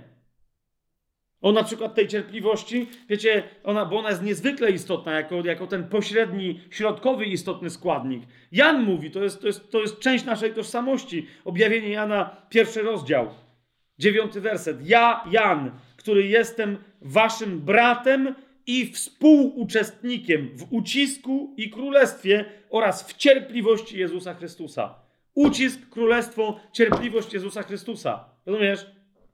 Jak możesz, ja, ty, możemy mówić, że my wiemy, co to jest cierpliwość Jezusa Chrystusa, jeżeliśmy najpierw do wiary nie dodali cnoty, do cnoty pozna, poznania, do poznania powściągliwości, do, a do powściągliwości dopiero mogli dodać cierpliwość. Tu nie chodzi o do, nawet o, o wiedzę teologiczną, definicję biblijną, tylko o praktykę. Rozumiecie? A ja wtedy nie wiedziałem, co to jest cnota.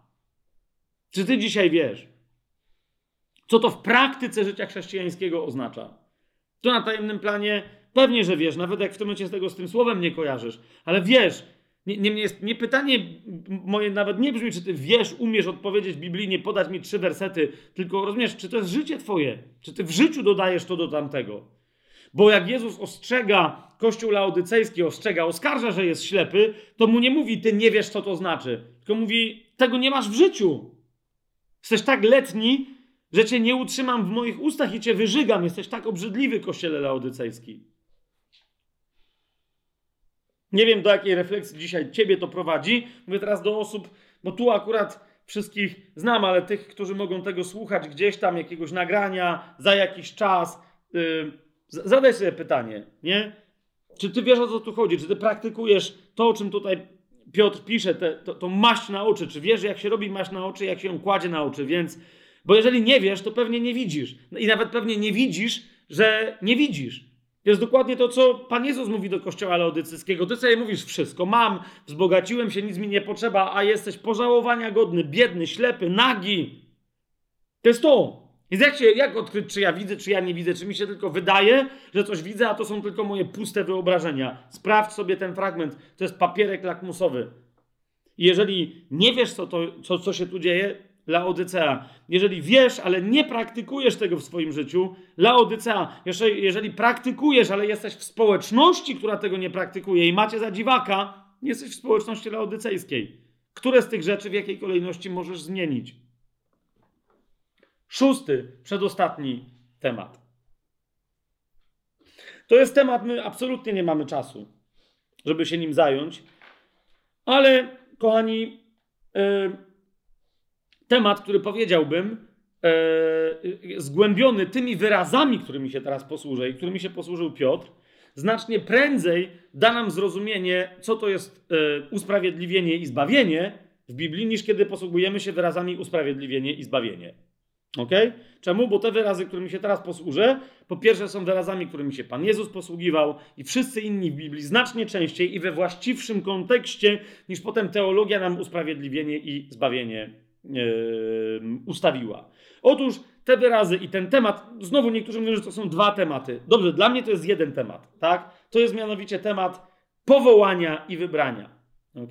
Powołanie i wybranie. W pewnym momencie w dziesiątym wersecie Piotr mówi: OK, jeszcze mnie nie zabijają, to jeszcze wam powiem tyle. Dlatego, dlatego wszystkiego, co tu wcześniej napisałem, bracia, tym bardziej starajcie się umocnić wasze powołanie i wybranie. To bowiem czyniąc, nigdy się nie potkniecie. No masz. Nie dość, że już namieszał z cnotą, cierpliwością, powściągliwością, jakimiś odlo- to teraz nagle mówi, co? Rozumiesz, ile osób dzisiaj, ja naprawdę w wielu miejscach zadawałem to pytanie. Czy wiecie, co to jest wasze powołanie? Czy wiecie, co to jest wasze wybranie? I wszyscy, no nie, Piotr ma jakiś dziwny odlot. Piotr ma dziwny odlot? Ewangelia Mateusza, 20 rozdział. Jak Piotr ma dziwny odlot, to musimy w takim razie powiedzieć, że Pan Jezus ma dziwny odlot. Ponieważ to, co tutaj robi Piotr, mówiąc, żeby dbać o swoje powołanie i o swoje wybranie, to mówi do ludzi, którzy są powołani i wybrani. Czy to jest jasne? A Jezus w bardzo określonym kontekście, to jest na przykład 20 rozdział, 16 werset, powiada jeszcze raz na przedłużeniu przypowieści tutaj konkretnej, tak? Ale my teraz nie będziemy jej rozważać. Jak potrzebujesz, zrób to sama sobie później na swoim indywidualnym studium. Ale zauważ, Jezus powiada, tak to ostatni będą pierwszymi, a pierwsi ostatnimi. Dlaczego? Bo, i zauważ, to jest bardzo konkretna odpowiedź Boża o tym, bo wielu jest wezwanych, to jest dokładnie ten sam wyraz, który ma ten sam źródło słów, co tam jest przetłumaczone jako powołanie, czyli bo wielu jest powołanych, ale mało wybranych. Czemu w takiej kolejności? To nie jest tak, że Bóg sobie najpierw kogoś wybrał, a potem go powołał? To czemu w takim razie jest wielu powołanych, a z nich jest mało potem wybranych? Bo to zakłada nie Bożą akcję i Boże y, y, ale naszą odpowiedź na Jego akcję i na Jego decyzję. Czy to jest jasne? I teraz dlatego Piotr mówi, to jest nasza odpowiedzialność. My jesteśmy i powołani, i wybrani. Miejcie co do tego pewność. Ale czy wy żyjecie swoim powołaniem tak, żeby potwierdzić swoje wybranie? Nie, no to Pan Jezus dlatego mówi, no więc wielu jest powołanych, ale z nich bardzo mało okazuje się być wybranymi. I żeby to było raz, zobaczcie Ewangelię Mateusza, chociażby w 22 rozdziale, tak? Bardzo konkretny kontekst, rozumiecie? Królestwa Niebieskiego, wesela baranka, na które są wszyscy zaproszeni, na którym się okazuje, że co? Że ktoś nie ma białej szaty. Czy to widzicie? To jest 22 rozdział, 11 werset. A gdy król wszedł, aby zobaczyć gości, ujrzał tam człowieka, który nie był ubrany w strój weselny. Rozumiecie, nie ma białej szaty. I zapytał go, przyjacielu, jak tu wszedłeś, nie mając stroju weselnego? A ten za nie mówił. Wtedy król powiedział sługom, zwiążcie mu nogi i ręce, weźcie go i wyrzućcie do ciemności zewnętrznych. Tam będzie płacz i zgrzytanie zębów. Teraz zauważcie, do czego się odnosi ten temat. Wielu bowiem, znowu Pan Jezus mówi, jest wezwanych, ale mało okaże się wybranymi. Wielu jest wezwanych, wielu jest powołanych, ale mało wybranych. Wiecie o co chodzi? Ten nawet dotarł na ucztę baranka i z niej wylatuje. Oczywiście to nie taka jest chronologia potem ostatecznie, ale to, bo to jest tylko przypowieść, ale widzicie o co chodzi. Będąc powołanym, aby tam być, możesz się tam nie znaleźć. Jasne to jest? Możesz być w królestwie, ale wcale niekoniecznie jeszcze przez tysiącletnie, pierwsze tysiąc lat królestwa w milenium się swoim powołaniem i wybraniem cieszyć. Ok? Kochani, co do powołania. Mamy jedno bardzo istotne prawidło w Biblii, musimy je sobie przypomnieć. O nim w odniesieniu do Żydów, co prawda, yy, mówi Paweł, ale, ale odnosząc się do Żydów, podaje uniwersalne prawo, którego Bóg nigdy nie zmieni, i on mu o nim mówi, że to jest prawo, które się nigdy nie zmieni. To jest list do Rzymian, 11 rozdział, 29 werset. Że są dwie rzeczy, które są nieodwołalne. Jeżeli Bóg ci jakiś dar da, to go nie odbierze, i jeżeli cię do czegoś powoła, to tego nie odwoła. Czy to jest jasne? Tak? Nieodwołalne są bowiem dary i powołanie Boże. Liczba mnoga, liczba pojedyncza. Dary, powołanie Boże. Widzicie to? Halo? Są nieodwołalne, nie do zmiany. Nie? Niektórzy dziwacznie mówią w niektórych odmianach teologii, są nierepetentywne. No nie? Czyli, że nie może się Bóg nawrócić w ramach tej koncepcji. No nie? Że da ci dar, a potem się nawróci, czyli ci odbierze. No nie? Takie dziwne nawrócenie. Nie może się tu Bóg nawrócić, odwrócić, przewrócić. Jak dał, to nie weźmie. Stąd mamy powiedzenie, że kto daje, a potem odbiera, ten się w piekle po, poniewiera. To nie jest Bóg.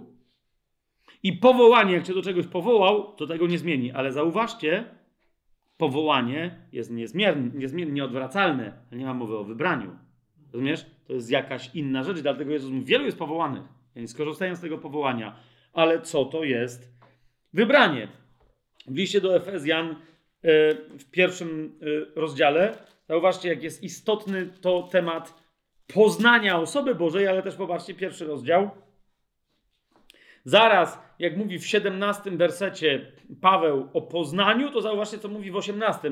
Mówi: Proszę, aby Bóg naszego Pana, Jezusa Chrystusa, Ojciec chwały, dał wam ducha mądrości i objawienia w poznaniu Jego samego. Jest gnoza chrześcijańska? Jest. Po co? Ażeby oświecił oczy waszego umysłu, abyście wiedzieli, czym jest nadzieja Jego powołania, no, którym On was powołał. Żebyście, to wie, żebyście mieli to poznanie. Bardzo istotna rzecz, ok? Patrzcie w liście do Efezjan, jak już tu jesteśmy w czwartym rozdziale, w pierwszym wersecie. Proszę więc was, ja, więzień w Panu, abyście postępowali w sposób godny powołania, do jakiego zostaliście wezwani. Rozumiesz? Piotr mówi krótko, yy, nawiązując do całego tego nauczania Pawła, mówi, to nie jest on, to nie jest jego odlot, to nie jest jego jakieś widzi miesiąc, on nie wymyślił tego tematu, on go się nauczył od Pawła, ja go wam tylko pokazuję. Paweł mówi, macie powołanie, to żyjcie w zgodzie, godnie, godni tego powołania. Żyjąc godni, jako godni tego powołania, okazujemy się być wybrani. Rozumiecie, o co idzie? Piotr to tam skraca, ale teraz co znaczy być godnym powołania i żyć tak, aby się okazać godnym? No to jest dobre pytanie. List do Filipian, trzeci, yy, Filipian nie myślałem, Filipian trzeci rozdział, czternasty werset. Zauważcie, co Piotr, Paweł mówi, że jest celem wiary, celem biegu, celem wyścigu. Co jest metą? Biegnę do mety, do nagrody powołania Bożego, który jest z góry w Chrystusie Jezusie. Rozumiecie? A więc wypełnianie woli Bożej, właściwe biegnięcie biegiem wiary, w ramach którego patrzymy na Jezusa, który jest Twórcą, ale też tym, który wykończy i wydoskonali w pełni naszą wiarę. To jest bycie powołanym, ale zachowywanie się jak wybraniec. Rozumiecie, o co mi idzie? To, to, to jest to. W drugim do Tymoteusza, otwórzmy sobie jeszcze to i, i, i wystarczy. W drugim liście do Tymoteusza, w ostatnim liście. Yy, Pawła, prawdopodobnie w ostatnim tekście, jaki napisał, w pierwszym rozdziale, w dziewiątym wersecie mówi o Bogu, który, zobaczcie, drugi do Tymoteusza 1,9, który nas zbawił i powołał świętym powołaniem. Nie na podstawie naszych uczynków, ale na podstawie swojego postanowienia i łaski, która została nam dana w Chrystusie Jezusie. Zwróćcie uwagę znowu, kiedy? Przed wiecznymi czasami. Wtedy, kiedy zdecydował, abyśmy byli, e, aby nasza wartość była równoważna wartości krwi, całej krwi Jego Syna jako niepokalanego baranka. Rozumiecie? Jednocześnie wtedy my zostaliśmy powołani. To jest źródło naszego powołania. Czy my odpowiadamy jako ludzie poczuwający się do bycia wybranymi? Ok? Jeden z najważniejszych tekstów, które łączą powołanie z wybraniem, otwórzmy go sobie. Znów może się tu pojawić znowu więcej pytań niż odpowiedzi. Hej, ale zróbmy to. Tak? Jest czas najwyższy, jak mamy ciągi jakieś myślowe u Piotra teraz do przemyślenia, czas najwyższy, żebyśmy to sobie przemyśleli. List do Rzymian, ósmy rozdział. Choćby to od 28 do 30 wersetu. Wiemy, że wszystko współdziała dla dobra tych, którzy miłują Boga. To jest tych, którzy są powołani według postanowienia Boga. Widzicie to? Ale teraz i niektórzy biorą sobie ten werset i sobie wmawiają, że wszystko będzie dobrze, bo skoro Bóg nas powołał, to wszystko współdziała. Dobra, dobra, tylko yo, what's up, my people? Ten tekst się tu nie kończy. Tych bowiem, których On przedtem znał, zauważcie, tych też przeznaczył, aby stali się podobni do obrazu Jego Syna, aby On był pierworodny między wieloma braćmi. Widzicie to? Aby się upodobnili. Zauważcie, jak te tematy już dzisiaj się pojawiły. I teraz co? Tak więc tych, których przeznaczył, tych też powołał, a których powołał, tych też usprawiedliwił, a których usprawiedliwił, tych też uwielbił. Teraz chodzi mi o to, że ten wyraz wybrani, on tu się pojawia jako przeznaczeni do czegoś. To są wybrani, tak? No tu zapomniałem o tym, żeby tu, ja, wiecie, czytam polski tekst, myślę czasem o greckich wyrazach i tak dalej, i tak dalej. I tu to jest jeszcze bardziej namieszane, niektórzy to, to jeszcze bardziej nie wiadomo o co chodzi. Tu jest wszystko wyjaśnione. Naszym celem jest znaleźć się w miejscu, w którym my będziemy uwielbiać Boga, a On będzie uwielbiać nas. Widzicie, co się tu dzieje? On już to robi. Jako swoje dzieci. Jako swoje zgromadzenie pierworodnych. Nie? E, I teraz, kochani, ja mogę to długo rozwijać, nie mamy czasu, więc przeskoczmy sobie w miejsce, które prawdopodobnie może y, być dla wielu bardzo szokujące. Jeden z moich ulubionych jest, jak wiecie, ja mam parę ulubionych definicji Kościoła. Nie? I to jest jedna z. Jest wiele definicji Kościoła w Biblii, ale jest parę takich, które ja bardzo lubię, a to jest jedna z moich ulubionych definicji Kościoła. Zauważcie, postanowił Pan nazwać Kościołem, nazwać Kościół, cechy, cechy charakterystyczne swoich ludzi jakim językiem? Z Księga Objawienia, 17 rozdział. Ok? Jest tam mowa o antykościele i o ludziach, którzy, dobra, nieważne jakie tam są związki, w każdym razie to jest 17 rozdział Księgi Objawienia, 14 werset. Jest tam powiedziane: Oni będą walczyć z barankiem, ale baranek ich zwycięży, bo jest panem panów i królem królów, a ci, którzy są z nim, są powołani, wybrani i wierni. Ok? Piotr by powiedział, jak do niego wrócimy, co to jest Kościół, to ten, który, który który wszystkimi tymi tematami żyje i pamięta o tych tematach, co to jest Kościół, to są, uważajcie, i patrzcie na ten 17 rozdział, 14 werset. To są ludzie, którzy są wierni swojemu powołaniu i wybraniu. Widzicie to? Dlatego są powołani, wybrani i wierni. Ok? Piotr by powiedział, jak sobie jeszcze również możliwe, żeby powiedział drugi list Piotra, otworzymy pierwszy rozdział, dziesiąty werset. Zobaczcie, to są ludzie, którzy umocnili do końca swoje powołanie i wybranie. I dlatego mogą być w swoim powołaniu i wybraniu nazwani wiernymi. To są ludzie, którzy chodzą za barankiem. Znów, jak masz kościół, który nawet nie wie, co to jest powołanie, co to jest wybranie i tak dalej, to jak może, dobra, niektórzy niechcący, nie, są wierni w tym powołaniu i wybraniu, bo Duch Święty mimo wszystko nas prowadza. Ale wiecie, to nie jest trudne w Biblii, żeby to zrozumieć, tak? Nie jest nawet trudne, żeby wejść na tę drogę. Hmm? Niemniej, widzisz, jeżeli tego nie robisz, to się potkniesz. W wierze, od której te tematy się wszystkie zaczynały, a jeżeli umacniasz swoje powołanie i wybranie, to nigdy się nie potkniesz. Widzisz ten dziesiąty werset? I teraz uważajcie, ostatni, siódmy temat. Tak duży, że w zasadzie nic nie powiem na jego temat, tylko powiem, że jest taki temat. Naprawdę. Nie będzie żadnego cytatu oprócz tego, który teraz sobie e, podamy. Ponieważ Piotr widząc, e, mówi, dobra, jest jeszcze ostatni temat. Mówi, bo do czego to wszystko zmierza? My już parokrotnie dotknęliśmy tu tego wątku, powołałem się, ale w każdym razie siódmy temat to jest królestwo. Tak? Mówi, my tu reprezentujemy królestwo w sposób niewidzialny. Królestwo w nas jest niewidzialnie i pośród nas. Pan Jezus powiedział, królestwo pośród was jest. Nie? Królestwo to nie jest teraz sprawa tego, co się je i pije.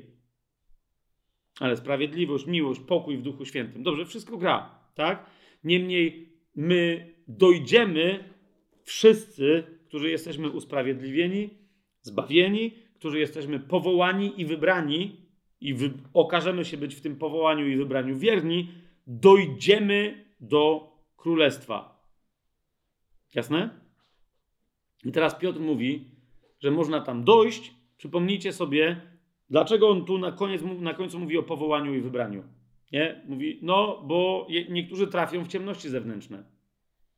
Mówi, bo wielu jest powołanych, a niewielu jest wybranych.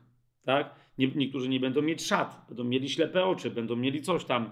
Więc można wejść na różne sposoby do królestwa. Piotr mówi, ale to, czego my pragniemy, to jest, aby tam wejść, aby nam to wejście do królestwa było dane w sposób hojny.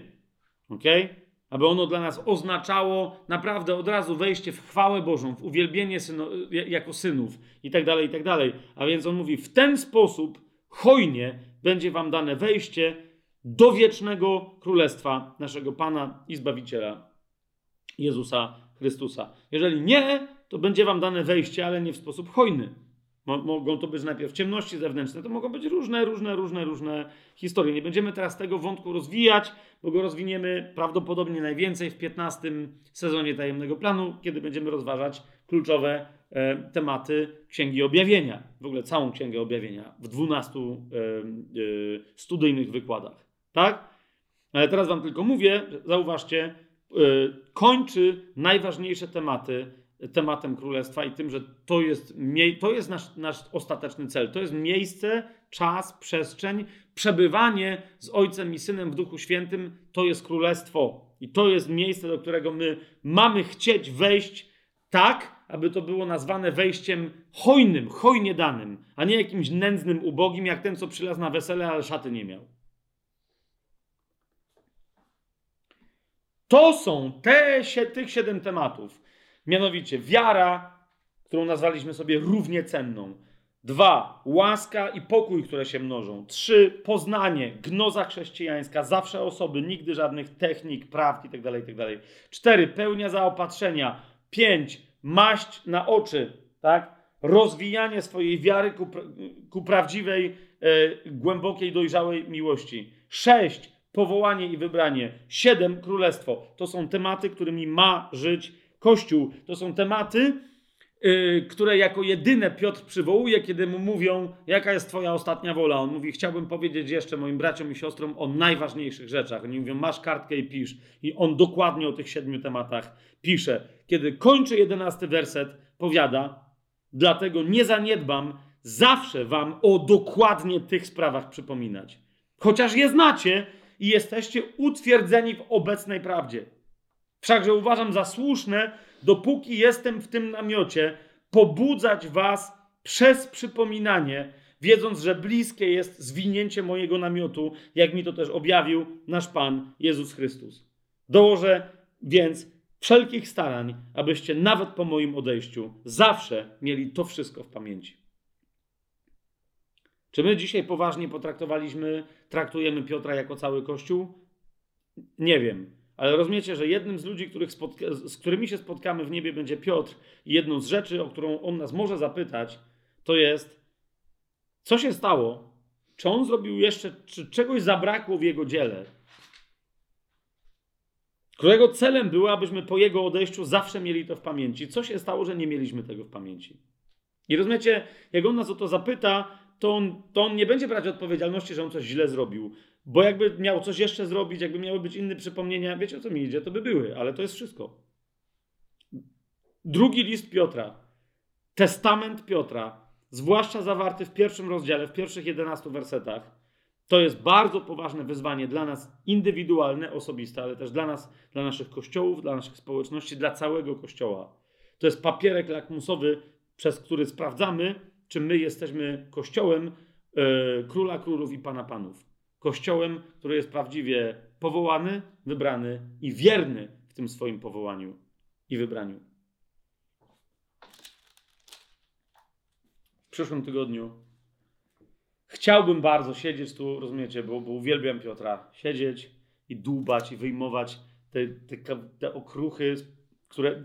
Już rozumiecie, o co mi chodziło na początku, jak mówiłem o tym diamencie? Że to jest coś, teraz nagle widzisz, że tym czymś przy, przykładasz go do Biblii i nagle widzisz po prostu cały, że aha, cały temat, a ile jest, nie? I chciałbym tu siedzieć i wydłubywać taki, wiecie, taki, wyciągać taką nić i pokazać, że to jest sznur, a ten sznur się zamienia w łańcuch, a na końcu jest kotwica nadziei i tak dalej, i tak dalej.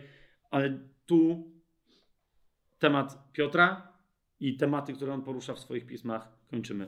W przyszłym tygodniu Jan Apostoł i jego pierwszy list. Hallelujah.